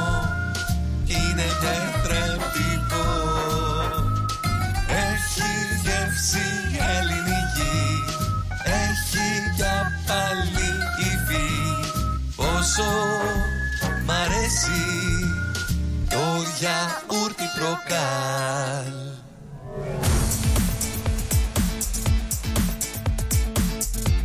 Στη Μελβούρνη ακούς ρυθμό.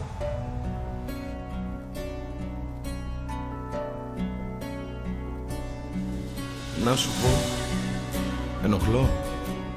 Πες μου αν θέλεις αλήθεια να κλείσω Εγώ εδώ προσπαθώ Ψάχνω τρόπους μακριά σου να ζήσω.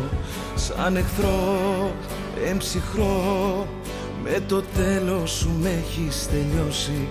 Να σου πω σ' αγαπώ Δεν αλλάζει κι ας σου έχω θυμώσει. Να σου πω είσαι εδώ Ή μιλάω κι απόψε μονάχος στο γνωστό αριθμό. Πάλι πήρα κι ας ξέρω είναι λάθος. Αγαπώ, σε μισώ Τι απ' τα δύο δεν έχω διαλέξει. Να σου πω είσαι εδώ. Ή δεν έχεις ακούσει ούτε λέξη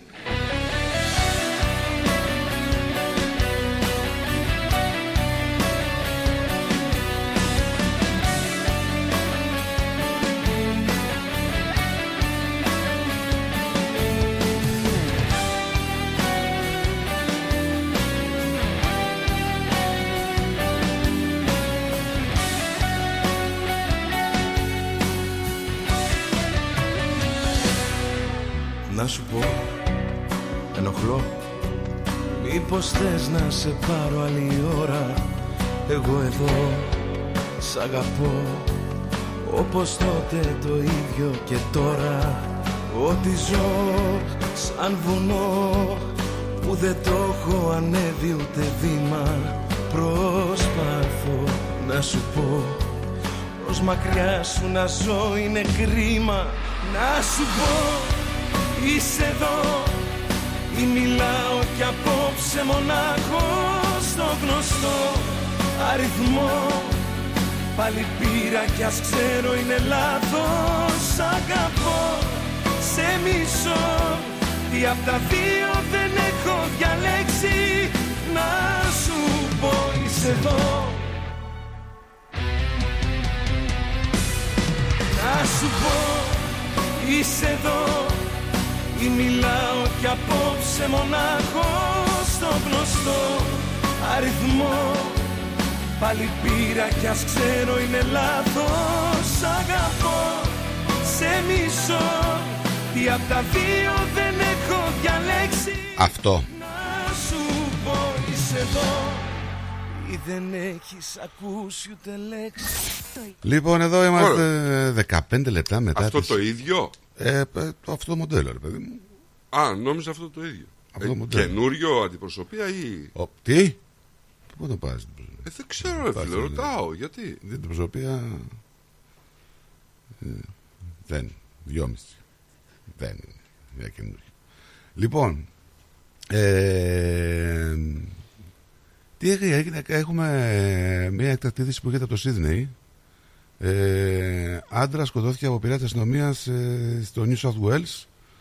Ένοπλος λοιπόν. Το είπαμε προηγουμένως το είπα. Το είπες; Ναι, απλά αναγνωρίστηκε τώρα. Τώρα Χθες έγινε. βγαίνει.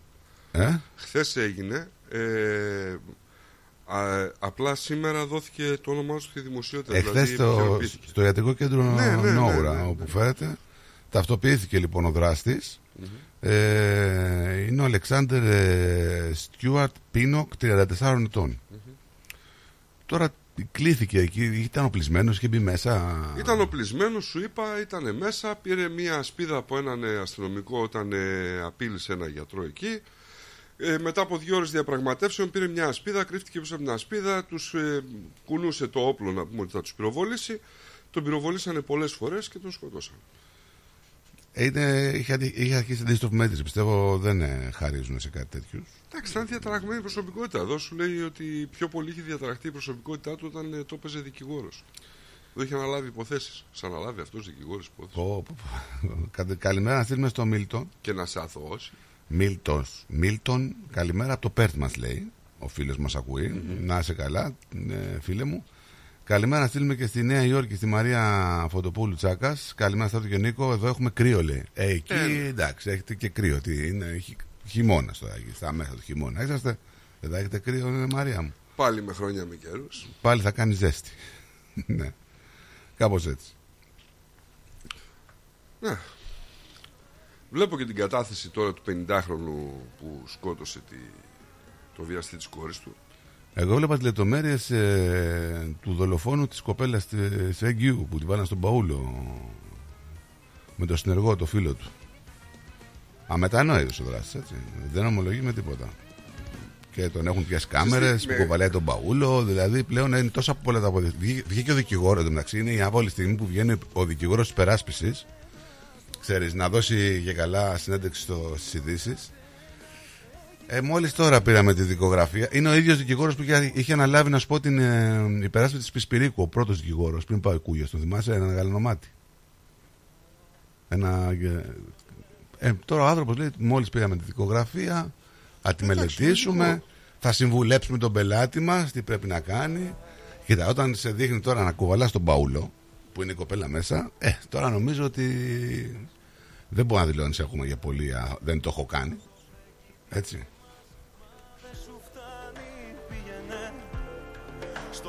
Πάντως ο κόσμος έχει τρελαθεί, πραγματικά έχει τρελαθεί, γιατί διάβαζα μ, για τη φρίκη στα Μέγαρα, δεν ξέρω αν το είδες το ρεπορτάζ αυτό, ε, ένας τετράχρονος ο οποίος ξυλοκοπήθηκε από τον πατριό του και νοσηλεύεται στο νοσοκομείο. Τετράχρονος. Τέσσερο χρονών. Πώς μπορείς να χτυπήσεις ένα παιδί. Έλα, ρε; δεν πες μου εσύ. Ένα παιδί τεσσάρων ετών. Το παιδί να πούμε ότι είναι διασωλωμένο, διασωληνωμένο, είναι σε κρίσιμη κατάσταση. Ο τετράχρονο, το αγοράκι. Είναι στο νοσοκομείο Πέδων Αγλαία Κυριακού.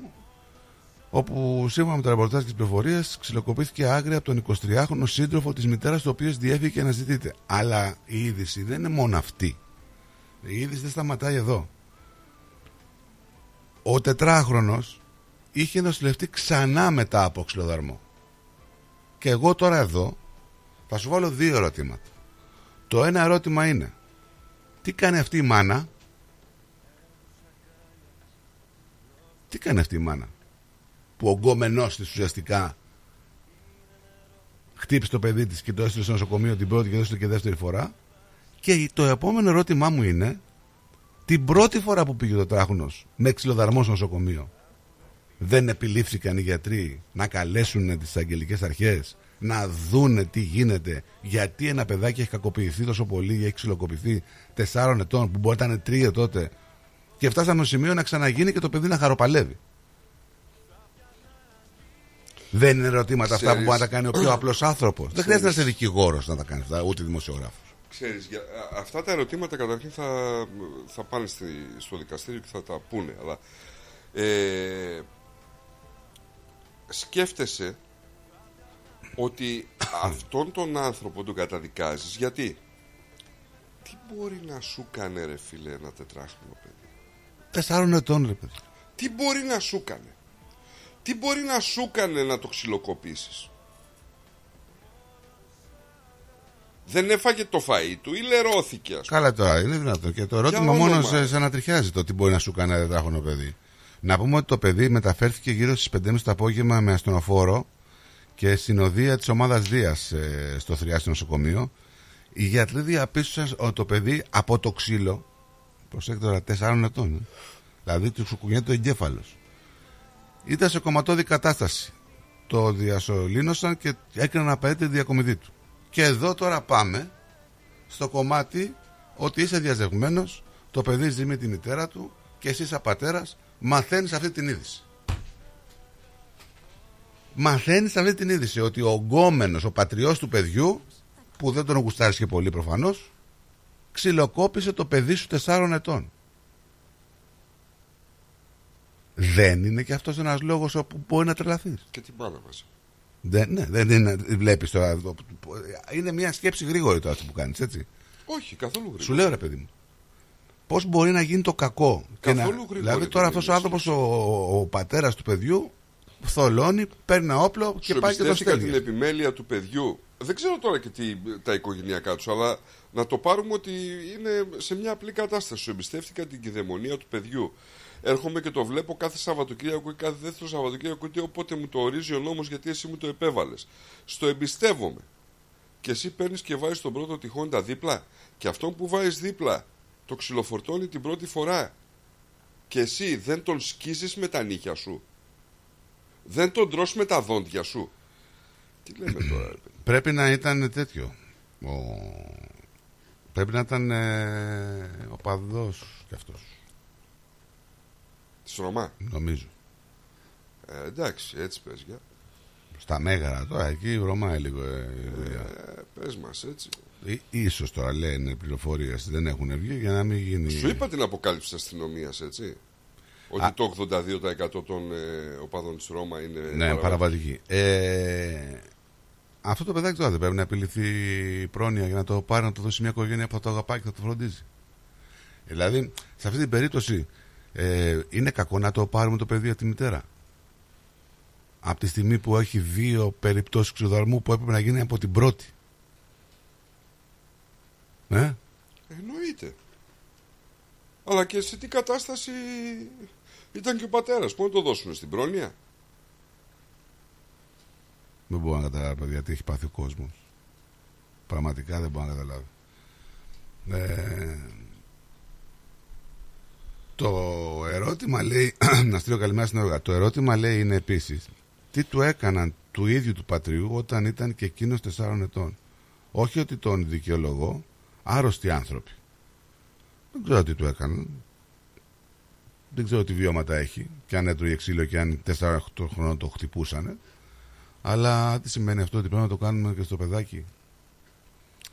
Ε, έχει διαλυθεί πάντως η, η κοινωνία μας σε πολύ μεγάλο βαθμό, δυστυχώς. Θα σε πάω λοιπόν σε αυτό που σου ανέφερα προηγουμένως, το οποίο έχει ξεσηκώσει λίγο τα πνεύματα. Ε, μετά από επερώτηση βουλευτή, ε, δεν ξέρω ποιανού βουλευτή, γιατί το, δι- στο λέω απ' έξω το άρθρο, ε, το αστέρι που τοποθετήθηκε στη Βεργίνα, στο Μουσείο των Εγών, ε, είναι οκτάκτηνο. Να, γιατί; Να πούμε εδώ τώρα τι σημαίνει αυτό. Ε, το 16κτηνο αστέρι της Βεργίνας συμβολίζει κάτι έτσι. Σύμφωνα με, το, με την ιστορία ας πούμε, που έχουμε μάθει μέχρι τώρα του 16 αστέρι, τα τέσσερα συμβολίζουν ε, νερό, αέρα, σε φωτιά και γη και τα υπόλοιπα 12 τους 12 θεούς του Ολύμπου.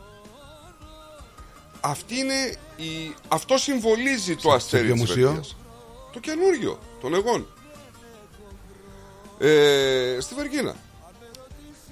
Ποιος ήταν ο λόγος δηλαδή και τοποθετήθηκε οκτάκτηνο αστέρι; Δεν, δεν Που υπάρχει δεν κάποιος- παραπέμπει καν. Δηλαδή, ακόμη και η Λάρνακα είναι με το 16 Το σύμβολο της Μακεδονίας είναι 16 ακτίνες. Γιατί ρε φίλε; Γιατί τόσο προδοσία πια; Δεν ξέρω αν υπάρχει κάποιος λόγος. Εγώ δεν μπόρεσα να βρω λόγο. Δηλαδή έχουμε ένα παραποιημένο ήλιο της Βεργίνας. Ακριβώς. Άμα το γκουγκλάρεις μπορεί να το βρεις κάπου. δεν Προσπαθώ ξέρω. να το βρω, αλλά δεν το βρίσκω. Απάντησε το Υπουργείο Πολιτισμού.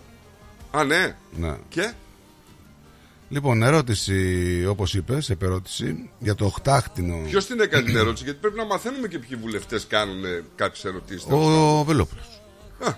Ο μόνο που κάνει αντιπολίτευση τελικά είναι Ναι. έτσι.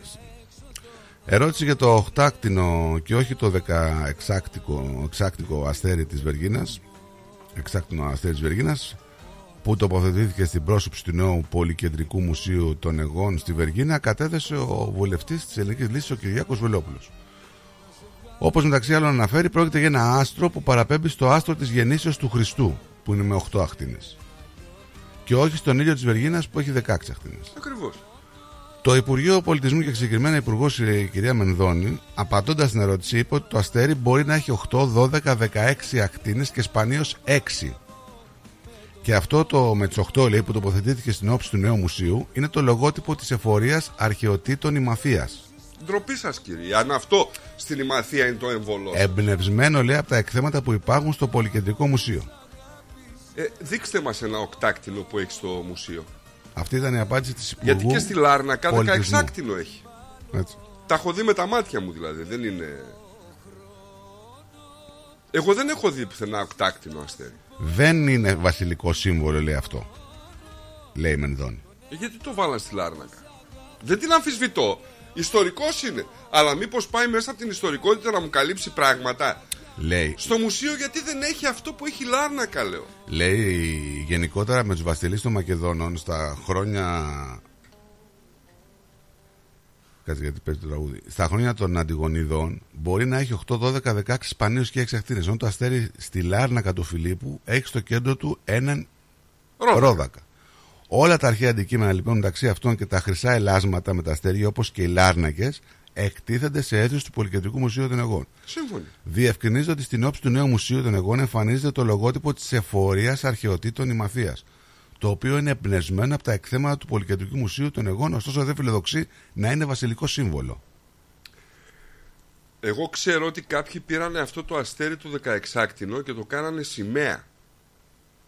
Ξέρω ότι γι' αυτό έχει γίνει ολόκληρος ντόρος. Λέει ότι στα χρόνια του Αλέξανδρου, από το 497 μέχρι το, το 454, η- και γενικότερα με τους βασιλείς των Μακεδόνων, μπορεί τα αστέρια να είχαν 8, 12 και 16 ακτίνες.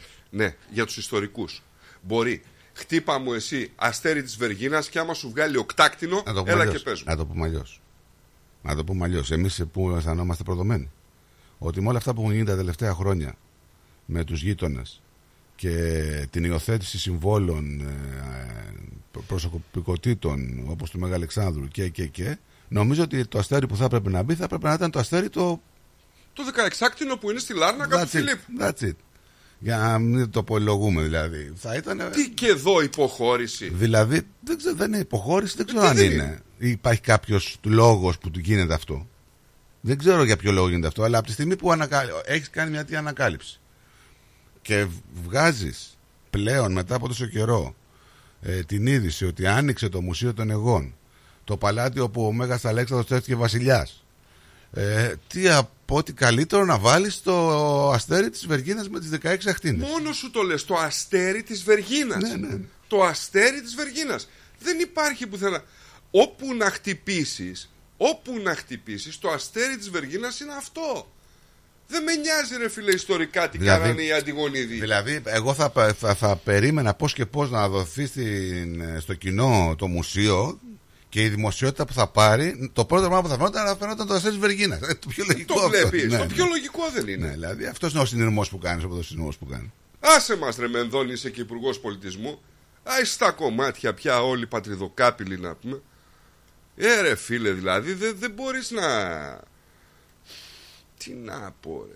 Αυτό θα θέλαμε πάντως.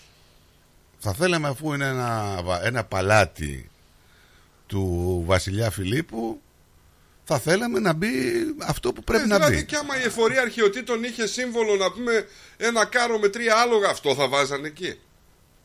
Ναι, λίγο άτοπο αυτό έτσι όπως έγινε. Μας χάλασε. Η αλήθεια είναι. Δεν μας αρέσει. Δεν μας αρέσει. Να τα λέμε. Τα λέμε δεν τα λέμε. Ποιος μας Και ακούει. μας ακούει, ναι, εντάξει, συμφωνώ σε αυτό που λες. Αλλά κάποια στιγμή πρέπει να λέγονται αυτά, παιδιά. Και δεν το βλέπω να παίζει και πουθενά εντωμεταξύ. Αυτό είναι που μου κάνει μεγαλύτερη εντύπωση από όλα. Ότι δεν παίζει πουθενά. Που θα έπρεπε να παίζει. Τι αλλήμον. Και δηλαδή Βλέπεις πόσο δύναμη έχει η αντιπολίτευση τελικά; Η αντιπολίτευση Βλέπεις πόσο δύναμη έχει η αντιπολίτευση. Που θα μπορούσε τώρα η, η δυνατή αντιπολίτευση να ξεσηκωθεί. Ε, τι κάνετε κύριε; Μιλάμε για την αντιπολίτευση τώρα με το πιο χαμηλό ποστό και τη μικρότερη μη- πλειοψηφία στη- στο κοινοβούλιο. Γι' αυτό σου Μειοψηφία, είπα να ακούγονται αυτοί που κάνουν τις Δηλαδή, ερωτήσεις. Ας δεν- ακούγονται. Ε, δεν νομίζω να έμπαινε στη λογική ο ΣΥΡΙΖΑ να κάνει τέτοια επερώτηση. Μιλάω και γενικά αντιπολίτευση. Όχι, μιλάω τώρα, για δεν την μιλάω αντιπολίτευση για- εγώ. Δηλαδή έρχεται, με- έρχεται ένα ερώτημα από την αντιπολίτευση του, του 3%. Μπαίνω, δεν μπαίνω στο, στο, στο- στη Βουλή. Έτσι. Ή το Πασόκ. Και ο ΣΥΡΙΖΑ που είναι; Να, κάνουν, να ασχοληθούν και μην, ας μην ασχοληθείς με αυτό. Να ασχοληθείς όμως με τέτοια θέματα που υπάρχουν πολλά τέτοια θέματα στην Ελλάδα. Έτσι. Και θες άμα, να πιάσουμε- άμα πάμε στο κομμάτι του μακεδονικό, δεν είναι μόνο το αστέρι Βεργίνας. Έτσι. Είναι τα θέματα που έχουμε με το εμπόριο, με τις ονοματοδοσίες των προϊόντων. Ε, Υπάρχουν πάρα πολλά Ξέρεις προβλήματα. πόσα πράγματα υπάρχουν ε, που υπάρχουν σε τοπικούς τύπους και δεν βγαίνουν παρά έξω; Άμα διαβάσεις εφημερίδα της Ξάνθης ή η ηλεκτρονική Ναι, ναι. εφημερίδα της Ξάνθης Που θα κάνουν, πάθεις πο- πλάκα. που κάνουν πολύ καλές δουλειές. Πολύ καλή θα δουλειά. πάθεις Ναι, ναι. πλάκα. Με μουφτίδες, με ψευτομουφτίδες, με αγοραπολισίες, με πράγματα. Θα, θα τρελαθείς. Τι να πούμε τώρα; Δεν πειράζει. Δεν λες λέει που δεν έβαλαν και το σήμα του Αστέρα Τρίπολης. Ανεύθυνοι λέει σε υπεύθυνες θέσεις, λέει ο Στέλιος. Ναι, έτσι είναι, φιλαράκι. Όπως ακριβώς το λες. Ανεύθυνοι σε υπεύθυνες θέσεις. Το έδωσες πάρα πολύ ωραία και είναι η αλήθεια, όσο για να μας πονάει. Δυστυχώς. Αυτή είναι η αλήθεια. Που βιώνουμε σε καθημερινή βάση κι εμείς. Όπως έχω διαβάσει και πάρα πολλά, πάρα πολλά ρε παιδί μου. Ε, γιατί σου λέω ότι κάποια πράγματα γίνονται μοντερνισμός και μέσα από το μοντερνισμό προσπαθούμε να δούμε κάποια πράγματα. Διαβάζω συνέχεια και δεν ξέρω, μπορεί να κάνω και λάθος, αλλά γυναικοκτονία. Γυναικοκτονία, γυναικοκτονία, γυναικοκτονία. Μάλιστα. Αυτός είναι ο ειδικός όρος. Ο γενικός όρος είναι δολοφονία. Είναι ένας δολοφόνος. Τι θα πει γυναικοκτονία. Είναι δολοφόνος. Και καλά σκοτώνουν τις γυναίκες τους. Ε, φίλε, είναι δολοφόνος. Για δολοφονία θα πάει. Καταλαβαίνω ότι θέλουν να δώσουν έμφαση στο ότι γίνεται βία στις γυναίκες. Υπάρχει όμως. Σε μεγάλο Α- βαθμό έχει παραγίνει. τα Αλλά τελευταία χρόνια. διαφυσβήτητα τώρα, τι λες; Σε, σε, τα τελευταία χρόνια έχει παραγίνει. Παιδιά, η αλήθεια είναι ότι κάθε εβδομάδα κάτι Να έχουμε. σου πω κάτι, πάντα γινόντουσαν. Ήτο- Ίσως και παλιότερα γινόταν πολύ περισσότερο. Πολύ Ναι, περισσότερο. εντάξει. Δεν ξέρω αν γινόταν πολύ περισσότερο. Μπορεί. σε παλιότερες κοινωνίες δεν σε 40, 50, 60 πού να σηκωθεί η γυναίκα έβλεπα κάτι φωτογραφίες που έχουν γίνει και viral να πούμε πρωτοχρονιά παραμονή πρωτοχρονιάς και οι γυναίκες γονατίσαν μπροστά στον άντρα και ζητούσαν συγχώρεση από τον άντρα για τα αμαρτήματά τους να πούμε σε παρακαλώ τώρα Απίστευτε κοινωνίες. ε, τώρα μην, ε, τότε. Δυστυχώς. μην τρελαθούμε τώρα Σε λίγο να ακούσω λίγο Μαριάννα, λίγο να ελαφρύνει λίγο η καρδούλα μου.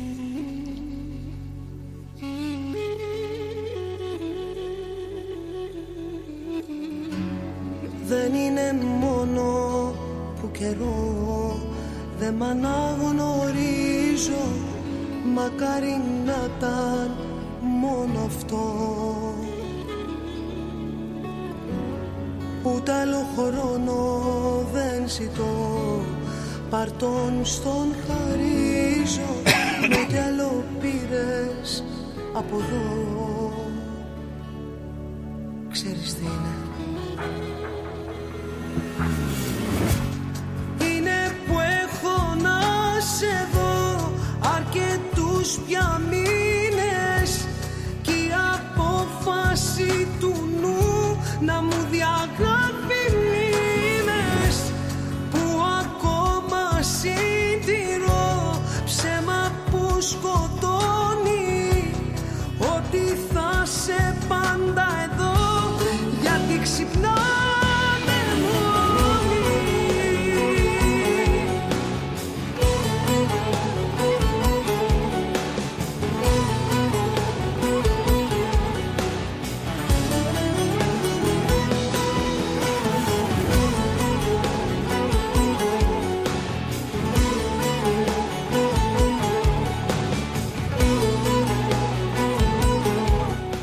Ο Γιώργος Παντελιάδης λέει: Καλά μας κάνουν τα Σκόπια. Λέει: Πιο μεγάλου προδότε από τους Έλληνες δεν έχει.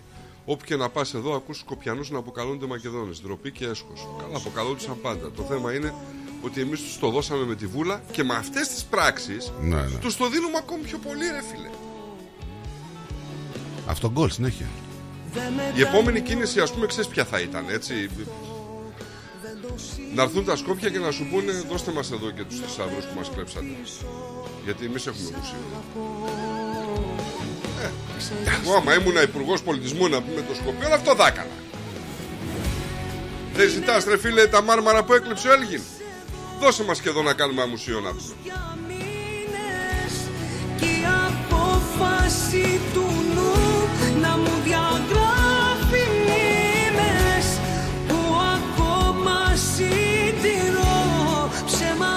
ψέμα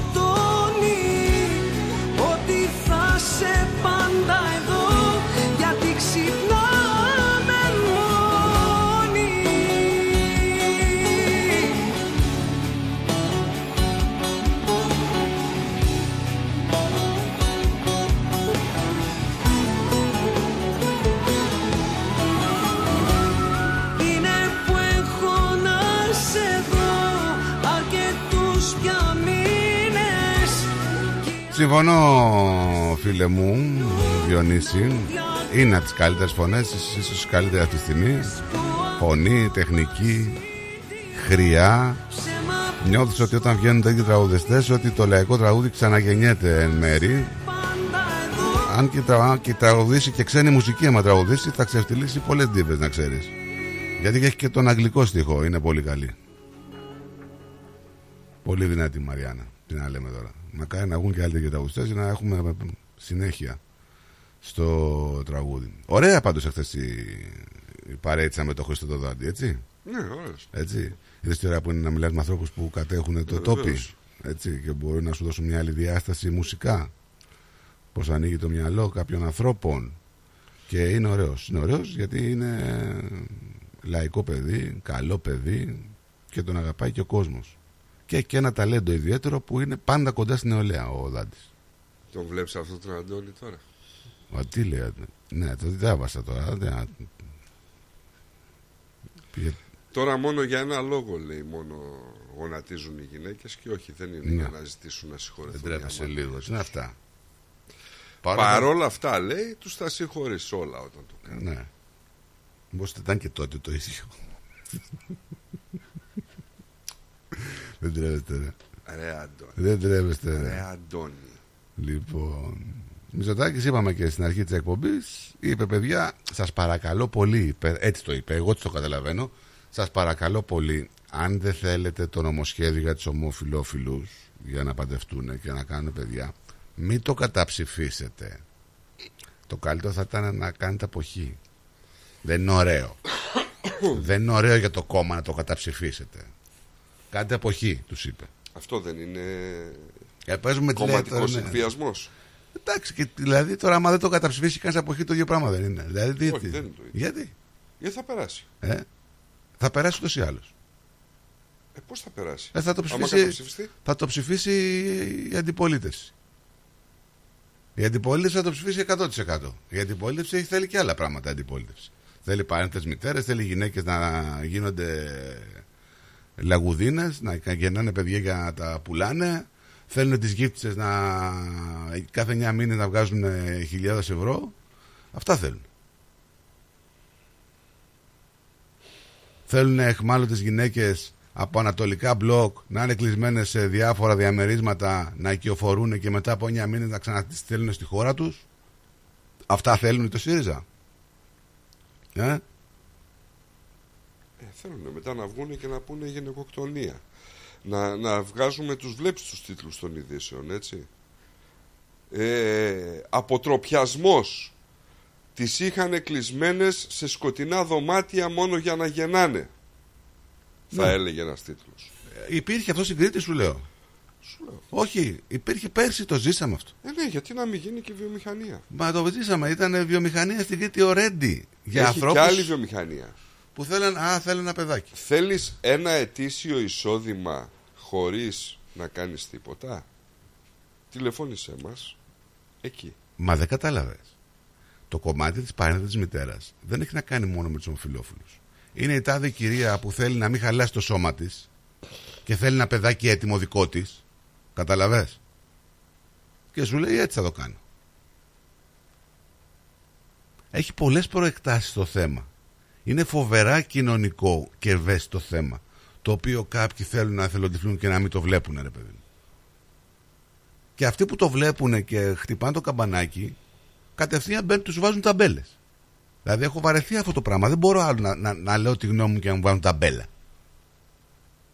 Ούτε ρατσιστής είμαι, είμαι ανθρωπιστής, θέλω το καλύτερο για τον άνθρωπο, είτε είναι άνθρωπος ο οποίος έχει την συγκεκριμένη ιδιαιτερότητα, είτε ε, οτιδήποτε άλλο, αλλά υπάρχουν και όρια.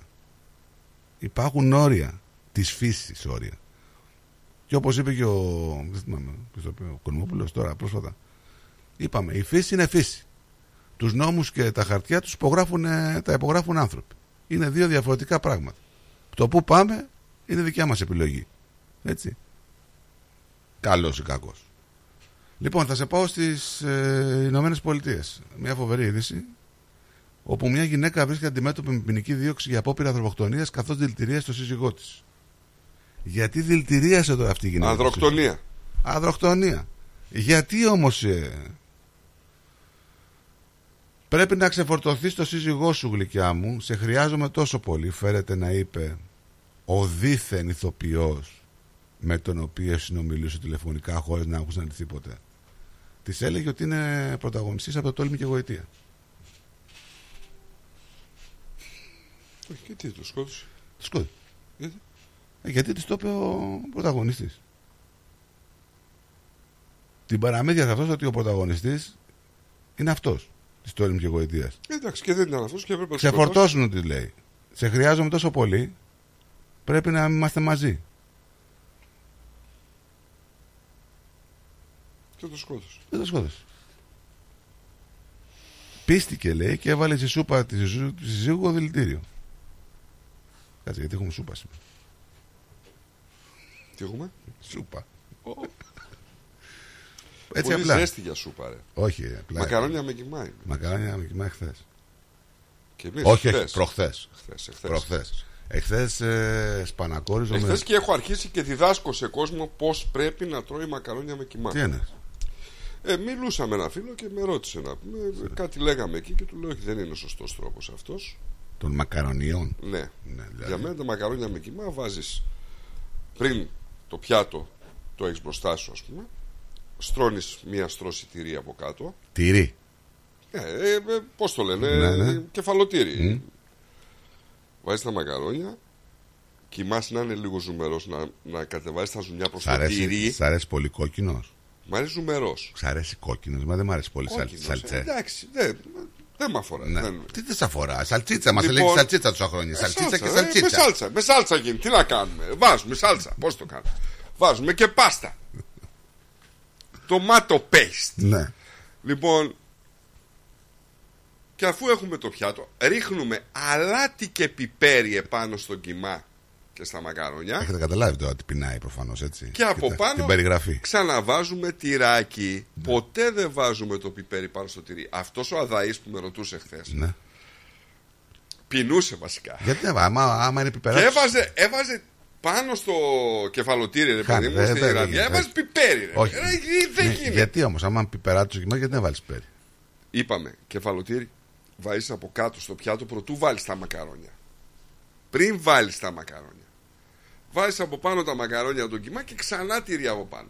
Και μετά παίρνει όλη την Είσαι ιστορία. από αυτούς που τρώνε ε, τυρί με μακαρόνια, γιατί εγώ είμαι από αυτούς. Δεν βάζεις πολύ, ρε φίλε. Α, Εντάξει, βάζεις Άμα έχεις κανονικά. σαλτσίτσα και βάλεις τυράκι, όχι ψηλό. Εγώ βάζω πολλές φορές. Ψηλό, ψιλοκομμένο αυτό το που το Όχι κουτάλι. αυτό που είναι σκόνη, ρε. Όχι αυτό το Δεν τυρί, κάνει ναι, αυτό. ναι, Δεν ναι. κάνει. Όχι, Ε, όχι. Τριμμένο στον τρίφτη. Ναι. Λοιπόν, αυτό λοιπόν δεν είναι πολύ ωραία με τη σαλτσίτσα στο τέλος. Είναι το, το καλύτερο αυτό. Εννοείται. Εννοείται. και έχεις και μια μπουκιά ψωμί, ας πούμε, για να το κάνεις στο πιάτο. Γιατί δεν κάνει να μείνει εκείνη η σαλτσίτσα. Αλλά αυτός που μιλούσα, σου λέω χθες, ήταν ε, ο άνθρωπος δεν στριβόγλου να πούμε. Βάλε αγόρι μου, του λέω από κάτω τυράκι. Μου λέει σοβαρά, δεν το σκέφτηκα, ρε, εσύ, λέω, ωραίο ακούγεται. Ωραίο είναι γιατί, με- γιατί μπορεί να τα ανακατεύεις μετά και λες: Βάλει λίγο τυρί ακόμα. Βάλει λίγο τυρί ακόμα. Ενώ Πάλι αυτό- βάζεις. Ναι. Πάλι βάζει. Να τα λέμε και αυτά. Πάλι βάζεις. Εν τω μεταξύ, εγώ έχω. ε, Να, να τον έχει καλά αυτόν τον άνθρωπο Θεός, εντάξει. Υπάρχει ένα γνωστό ζαχαροπλαστείο που πουλάει γλυκά σε γυάλινα. Δεν ξέρω. Ε, εντάξει, δεν θα κάνουμε διαφήμιση. Είναι σε γυάλινο, πυρέξ. Είναι τα πιάτα μου για μακαρόνια πλέον, έτσι. Λοιπόν, ε, έχω τρεις φίλους που μας χαιρετάνε. Τρεις. Θα σου στείλω τη φωτογραφία. Όμως τριγυρνώ Έχω τρεις φίλους που μας χαιρετάνε. Πίνουν καφέ και μας χαιρετάνε, μας σηκώνουν το χέρι και μας χαιρετάνε πάρα πολύ. Βάζει Το φως δεν φτάνει εδώ Πού να είσαι Τρεις Ποια κιόλας. χέρια Ναι. σε κοιμίζουνε Ποια τραγούδια σε να ορίζουνε Έχεις τίποτα φανελάκια; Να τους πάμε καμιά πετσέτα. Υδρώσαν τα παιδιά. Ναι, γιατί είναι και με τα ρούχα της δουλειάς τα παιδιά. Ναι, ναι. Και καλά έτσι κάνουν. Δίνονται αυτοί και κάνουν βόλτες. Θα είμαστε Ρε, στους εσείς- πεζόδρομους. Αυτοί βγήκαν βόλτα στο πεζόδρομο, έτσι. Ναι. Μα όχι, πρέπει να βάλουν τη στολή όμως. Ναι, γιατί και πας εκεί και λες, τι έγινε; Άσε, τρέξιμο. Ο, ο πολύ. Άννα θα βάλει σολτσάκι Πολύ κοντό. τρέξιμο. Επιγονατίδε βάζει άλλου επικαλαμίδες. Τον, έχω, τον έχεις δει. Γκέτες φοράει. Ρε, βγαίνει σου λέω, Και κάνει βγαίνουν βόλτες; εκεί και το συναντάς είναι μετά. Ο άλλο, ξέρεις τι κάνει ο άλλος, έτσι; Ο από εδώ, ευθυτενής. Πάει ντυμένος, ας πούμε, είναι κανονικά ρε παιδί μου. Πάει, κάνει την, ε, τη λάσπη για τα πλακάκια, βουτάει το χέρι μέσα να δει άμα είναι η λάσπη καλή. Ξέρεις τι κάνει μετά, κάνει έτσι. Ναι, ναι. Να προμιστεί. Ναι, βρωμίζεται. Ο άλλος να πούμε εκεί πέρα μπορεί να κόψει το ξύλο κάτω να πούμε το κόβει πάνω του. Γεμίζει ροκανίδια. Τι έ- άσε, πολύ τρέξιμο φίλε. Κουράστηκα. Πολύ δουλειά, ψόφισα. Κουράστηκα. Και μετά τους δείχνεις αυτή τη φωτογραφία και εντάξει. Και θα σου πούν τώρα Lunch break ναι, ναι. Μάθαμε και το lunch break. Είναι σε γεύμα εργασίας αυτή που βλέπεις. Είχαν και lunch, lunch, lunch break στο, στο χωριό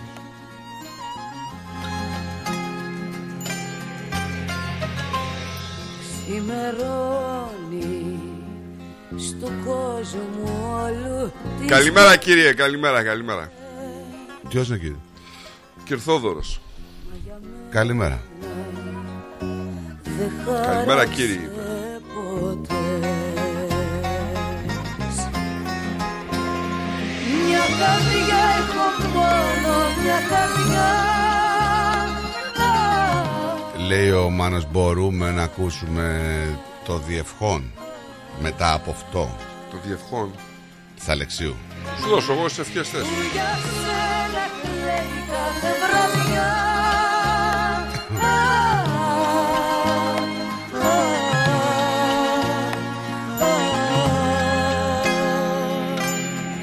Ο Στέλιος μας στέλνει το άγαλμα του Μεγάλου Αλεξάνδρου στο γήπεδο της Αλτόνα Magic ε, αυτό πριν το παιχνίδι με του Όκλι. Απίστευτα πράγματα. Ξημερώνει και εσύ δεν λες να έρθεις.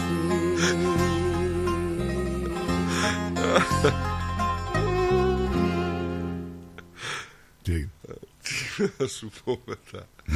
Θα σου πω μετά. Σήμερα λέει παίζει ο Τσιτσιπάς, λέει ο DJ ο Τζόρτζ. Ενώ ο κύριος ε, Νίκος Ναι. με τα γνωστά καφεδάκια Ναι. Βλέπεις ο άνθρωπος δε φίλε Κάνει είναι σε διατροφή Έχει δυο μπριζολάρες να πούμε 45 νούμερο Και έχει βάλει και μελιτζάνες δίπλα να ψήνει Και πιπεριές και καλά Κάνει διατροφή Ακριβώς έτσι λέει Τρεις τρώσεις τυρί και μετά τρώγοντας βάζοντας. Έτσι, έτσι ρε φίλε Έτσι. Αυτό είναι παστίτσιο στα... Αφού έτσι το τρως και εσύ Οχ, Καλημέρα στη φωτεινούλα μας. Φτιάχτηκα. Γιατί Την εσύ είδα απότομα ρε φίλε. Καλημέρα στη φωτεινούλα μας. Την αγαπημένη που δεν μας στέλνει ηχητικό Μας στέλνει φωτογραφία. Ναι Σπάνε και τα χρώματα. Κόκκινη ζώνη Γιατί φοράει κόκκινη Έτσι ζώνη; γουστάρουμε ρε φίλε. Τι θες, τι, τι ένα Δηλαδή ρωτή ε, τα, τα λεωφορεία που οδηγάνε οι γυναίκες έχουν κόκκινη ζώνη. Τι απορίες να σας Δεν έχω δει ρε φίλε. Γιατί έχει κόκκινη ζώνη ας πούμε Επειδή είναι γυναίκα; Έτσι ρε γιατί έχουν γυναίκες πινακίδες Λοιπόν Πάμε σιγά σιγά να σας αποχαιρετήσουμε Να σας ευχηθούμε να έχετε ένα υπέροχο απόγευμα. Ε, Πάμε και Θωμά γρήγορα κλείνουμε. Θέλουμε 30, 29, 28 Πάμε. Λοιπόν, γεια σας παιδιά. Γεια σου και Καλή συνέχεια να έχετε, καλά να περνάτε. Να είσαι καλά. Και ε, σας ακούμε και χαιρόμαστε. Μπράβο σας, συγχαρητήρια για το πρόγραμμα και σήμερα, δυνατό πρόγραμμα, δυνατά θέματα, δυνατά τραγούδια.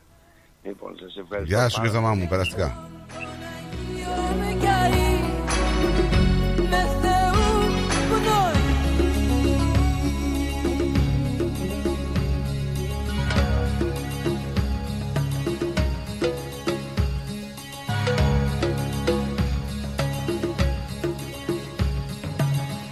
Κοίταω τον ήλιο. Δεν τον πίνας τον άνθρωπο.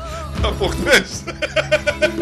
Κι οι δυναμίτες της ψυχής μου σπαν την πέτρα Μη φας τώρα δεν κάνει να φας τώρα. Έχεις δρόμο. Μες της παγκόσμιας λογικής τα πέντε μέτρα. Με χαραγμένα τα αρχικά. Όνομα και αίμα και φίλη και αρχαία τύχη Και με ένα θέμα ελληνικά. Χαιρέτησες. Θα γράψω κόσμο Θα πρέπει να τελειώσει το τραγούδι για το φίλο μου το Μάνο. με τον Βεβαίως. ηχή.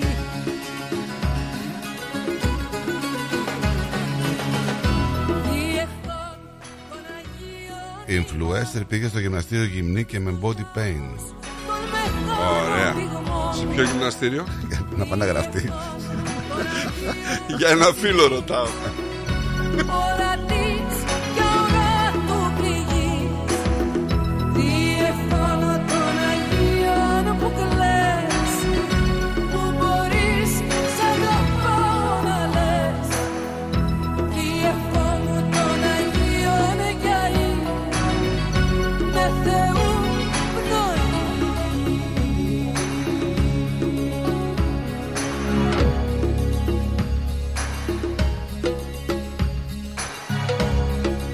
Λοιπόν, να πάτε καλά, να χαμογελάτε. Μείνετε τονισμένοι εδώ στην αγαπημένη τροφιά. Έχουμε πλάτα Νατζάκη και Ευάγγελο Πλοκαμάκη 6 η ώρα. Έχουμε Βάγγελο Πλοκαμάκη Είσαι σίγουρος για τη Πέμπτη μέρα; σήμερα, δεν είναι. Είσαι σίγουρος για τη Ε, μέρα; πέμπτη, ε, πέμπτη έξι. Για την άλλη φορά μου έκανε ολόκληρη ιστορία Ε, Ε, καλά, αυτός καλά, όλες τι ιστορίες αυτά, κάνει λέει, αυτός, που πας ε. και κάνεις να πούμε Όλες ιστορίες κάνει. Μου βάλατε λέει την εκπομπή λέει, λέγατε τριτιάτικα να πούμε θα έρθει λέει, ο Βάγγελος Πλοκαμάκης Δεν θα και- μου το κάνουμε διαφήμιση. Ε ναι αλλά τρίτη Έχετε και τρίτη αυτό, άμα θέλετε. Όλα τα κάνει. λοιπόν, γεια σας. Bye. Τα λέμε αύριο. The Quick Breakfast Show. Τα γλέντια είναι υπόθεση ελληνική. Γι' αυτό και έρχονται οι καλύτεροι από την Ελλάδα για να μας διασκεδάσουν. Σάββατο 10 Φεβρουαρίου. Λαϊκό Δημοτικό Γλέντι με καλλιτέχνες από την Ελλάδα. Κώστας Αντωνίου. Έχεις Γογό Ρωμαίου. Σ' αγαπάω σου φώναξα Άρης Μουγκοπέτρος, το 2024 στη Μελβούρνη έρχεται με τα πιο δυναμικά γλέντια. Σάββατο 10 Φεβρουαρίου στην κριτική αδελφότητα Μελβούρνης, 148 με 150 Nicholson Street στο East Brunswick. Κάντε κράτηση τώρα στο 0422 472 006 και στο 0414 509 871. Θα είμαστε όλοι εκεί. Και πάλι μέρη μου να τα εκατοστήσεις. Το πάρτι ήταν τέλειο. Και ο Μπουβές, καλετέλειος, είχε και του πολιού το γάλα. Μμμ, μμμ. Τα λέμε. Είδες μπάμπι μου μπουφέ; Και σαλάτες και γύρο και σουβλάκια και λουκάνικα και χταποδάκι και γαρίδες και όλα στα κάρβουνα. Μπάμπι μου. Τα είδα γυναίκα, πήρα κάρτα. Barbecue Brothers Catering. Θα τους φωνάξω για το πάρτι στο εργοστάσιο. Αμάν ρε μπάμπι με το εργοστάσιο Καλέ να μας κανονίσουν το catering για τους αραβώνες της Τζενούλας Και μην ξεχνάς θέλουμε και για τη βάπτιση της μπουμπούς Για catering που γίνεται θέμα συζήτησης, Barbecue Brothers Catering αναλαμβάνουμε κάθε είδους εκδήλωσης. Με πλούσιο μενού, ανάλογα με τις προτιμήσεις σας. Και επειδή η ζωή έχει και δύσκολες στιγμές Αναλαμβάνουμε το φαγητό για κηδείες και μνημόσυνα στο χώρο επιλογής σας Barbecue Brothers Catering. Δείτε τα πακέτα προσφορών και τις τιμές στο site μας www.barbecuebrothers.com.au ή τηλεφωνήστε στον Ανδρέα στο 0412 445 929. Μην πας πουθενά. Σε λίγα λεπτά θα ακούσεις αυτό.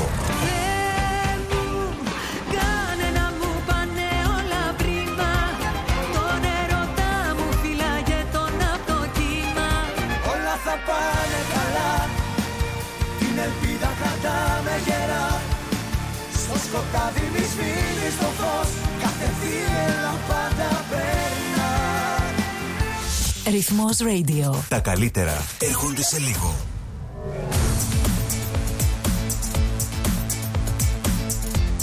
Στη Μελβούνι ακούς ρυθμό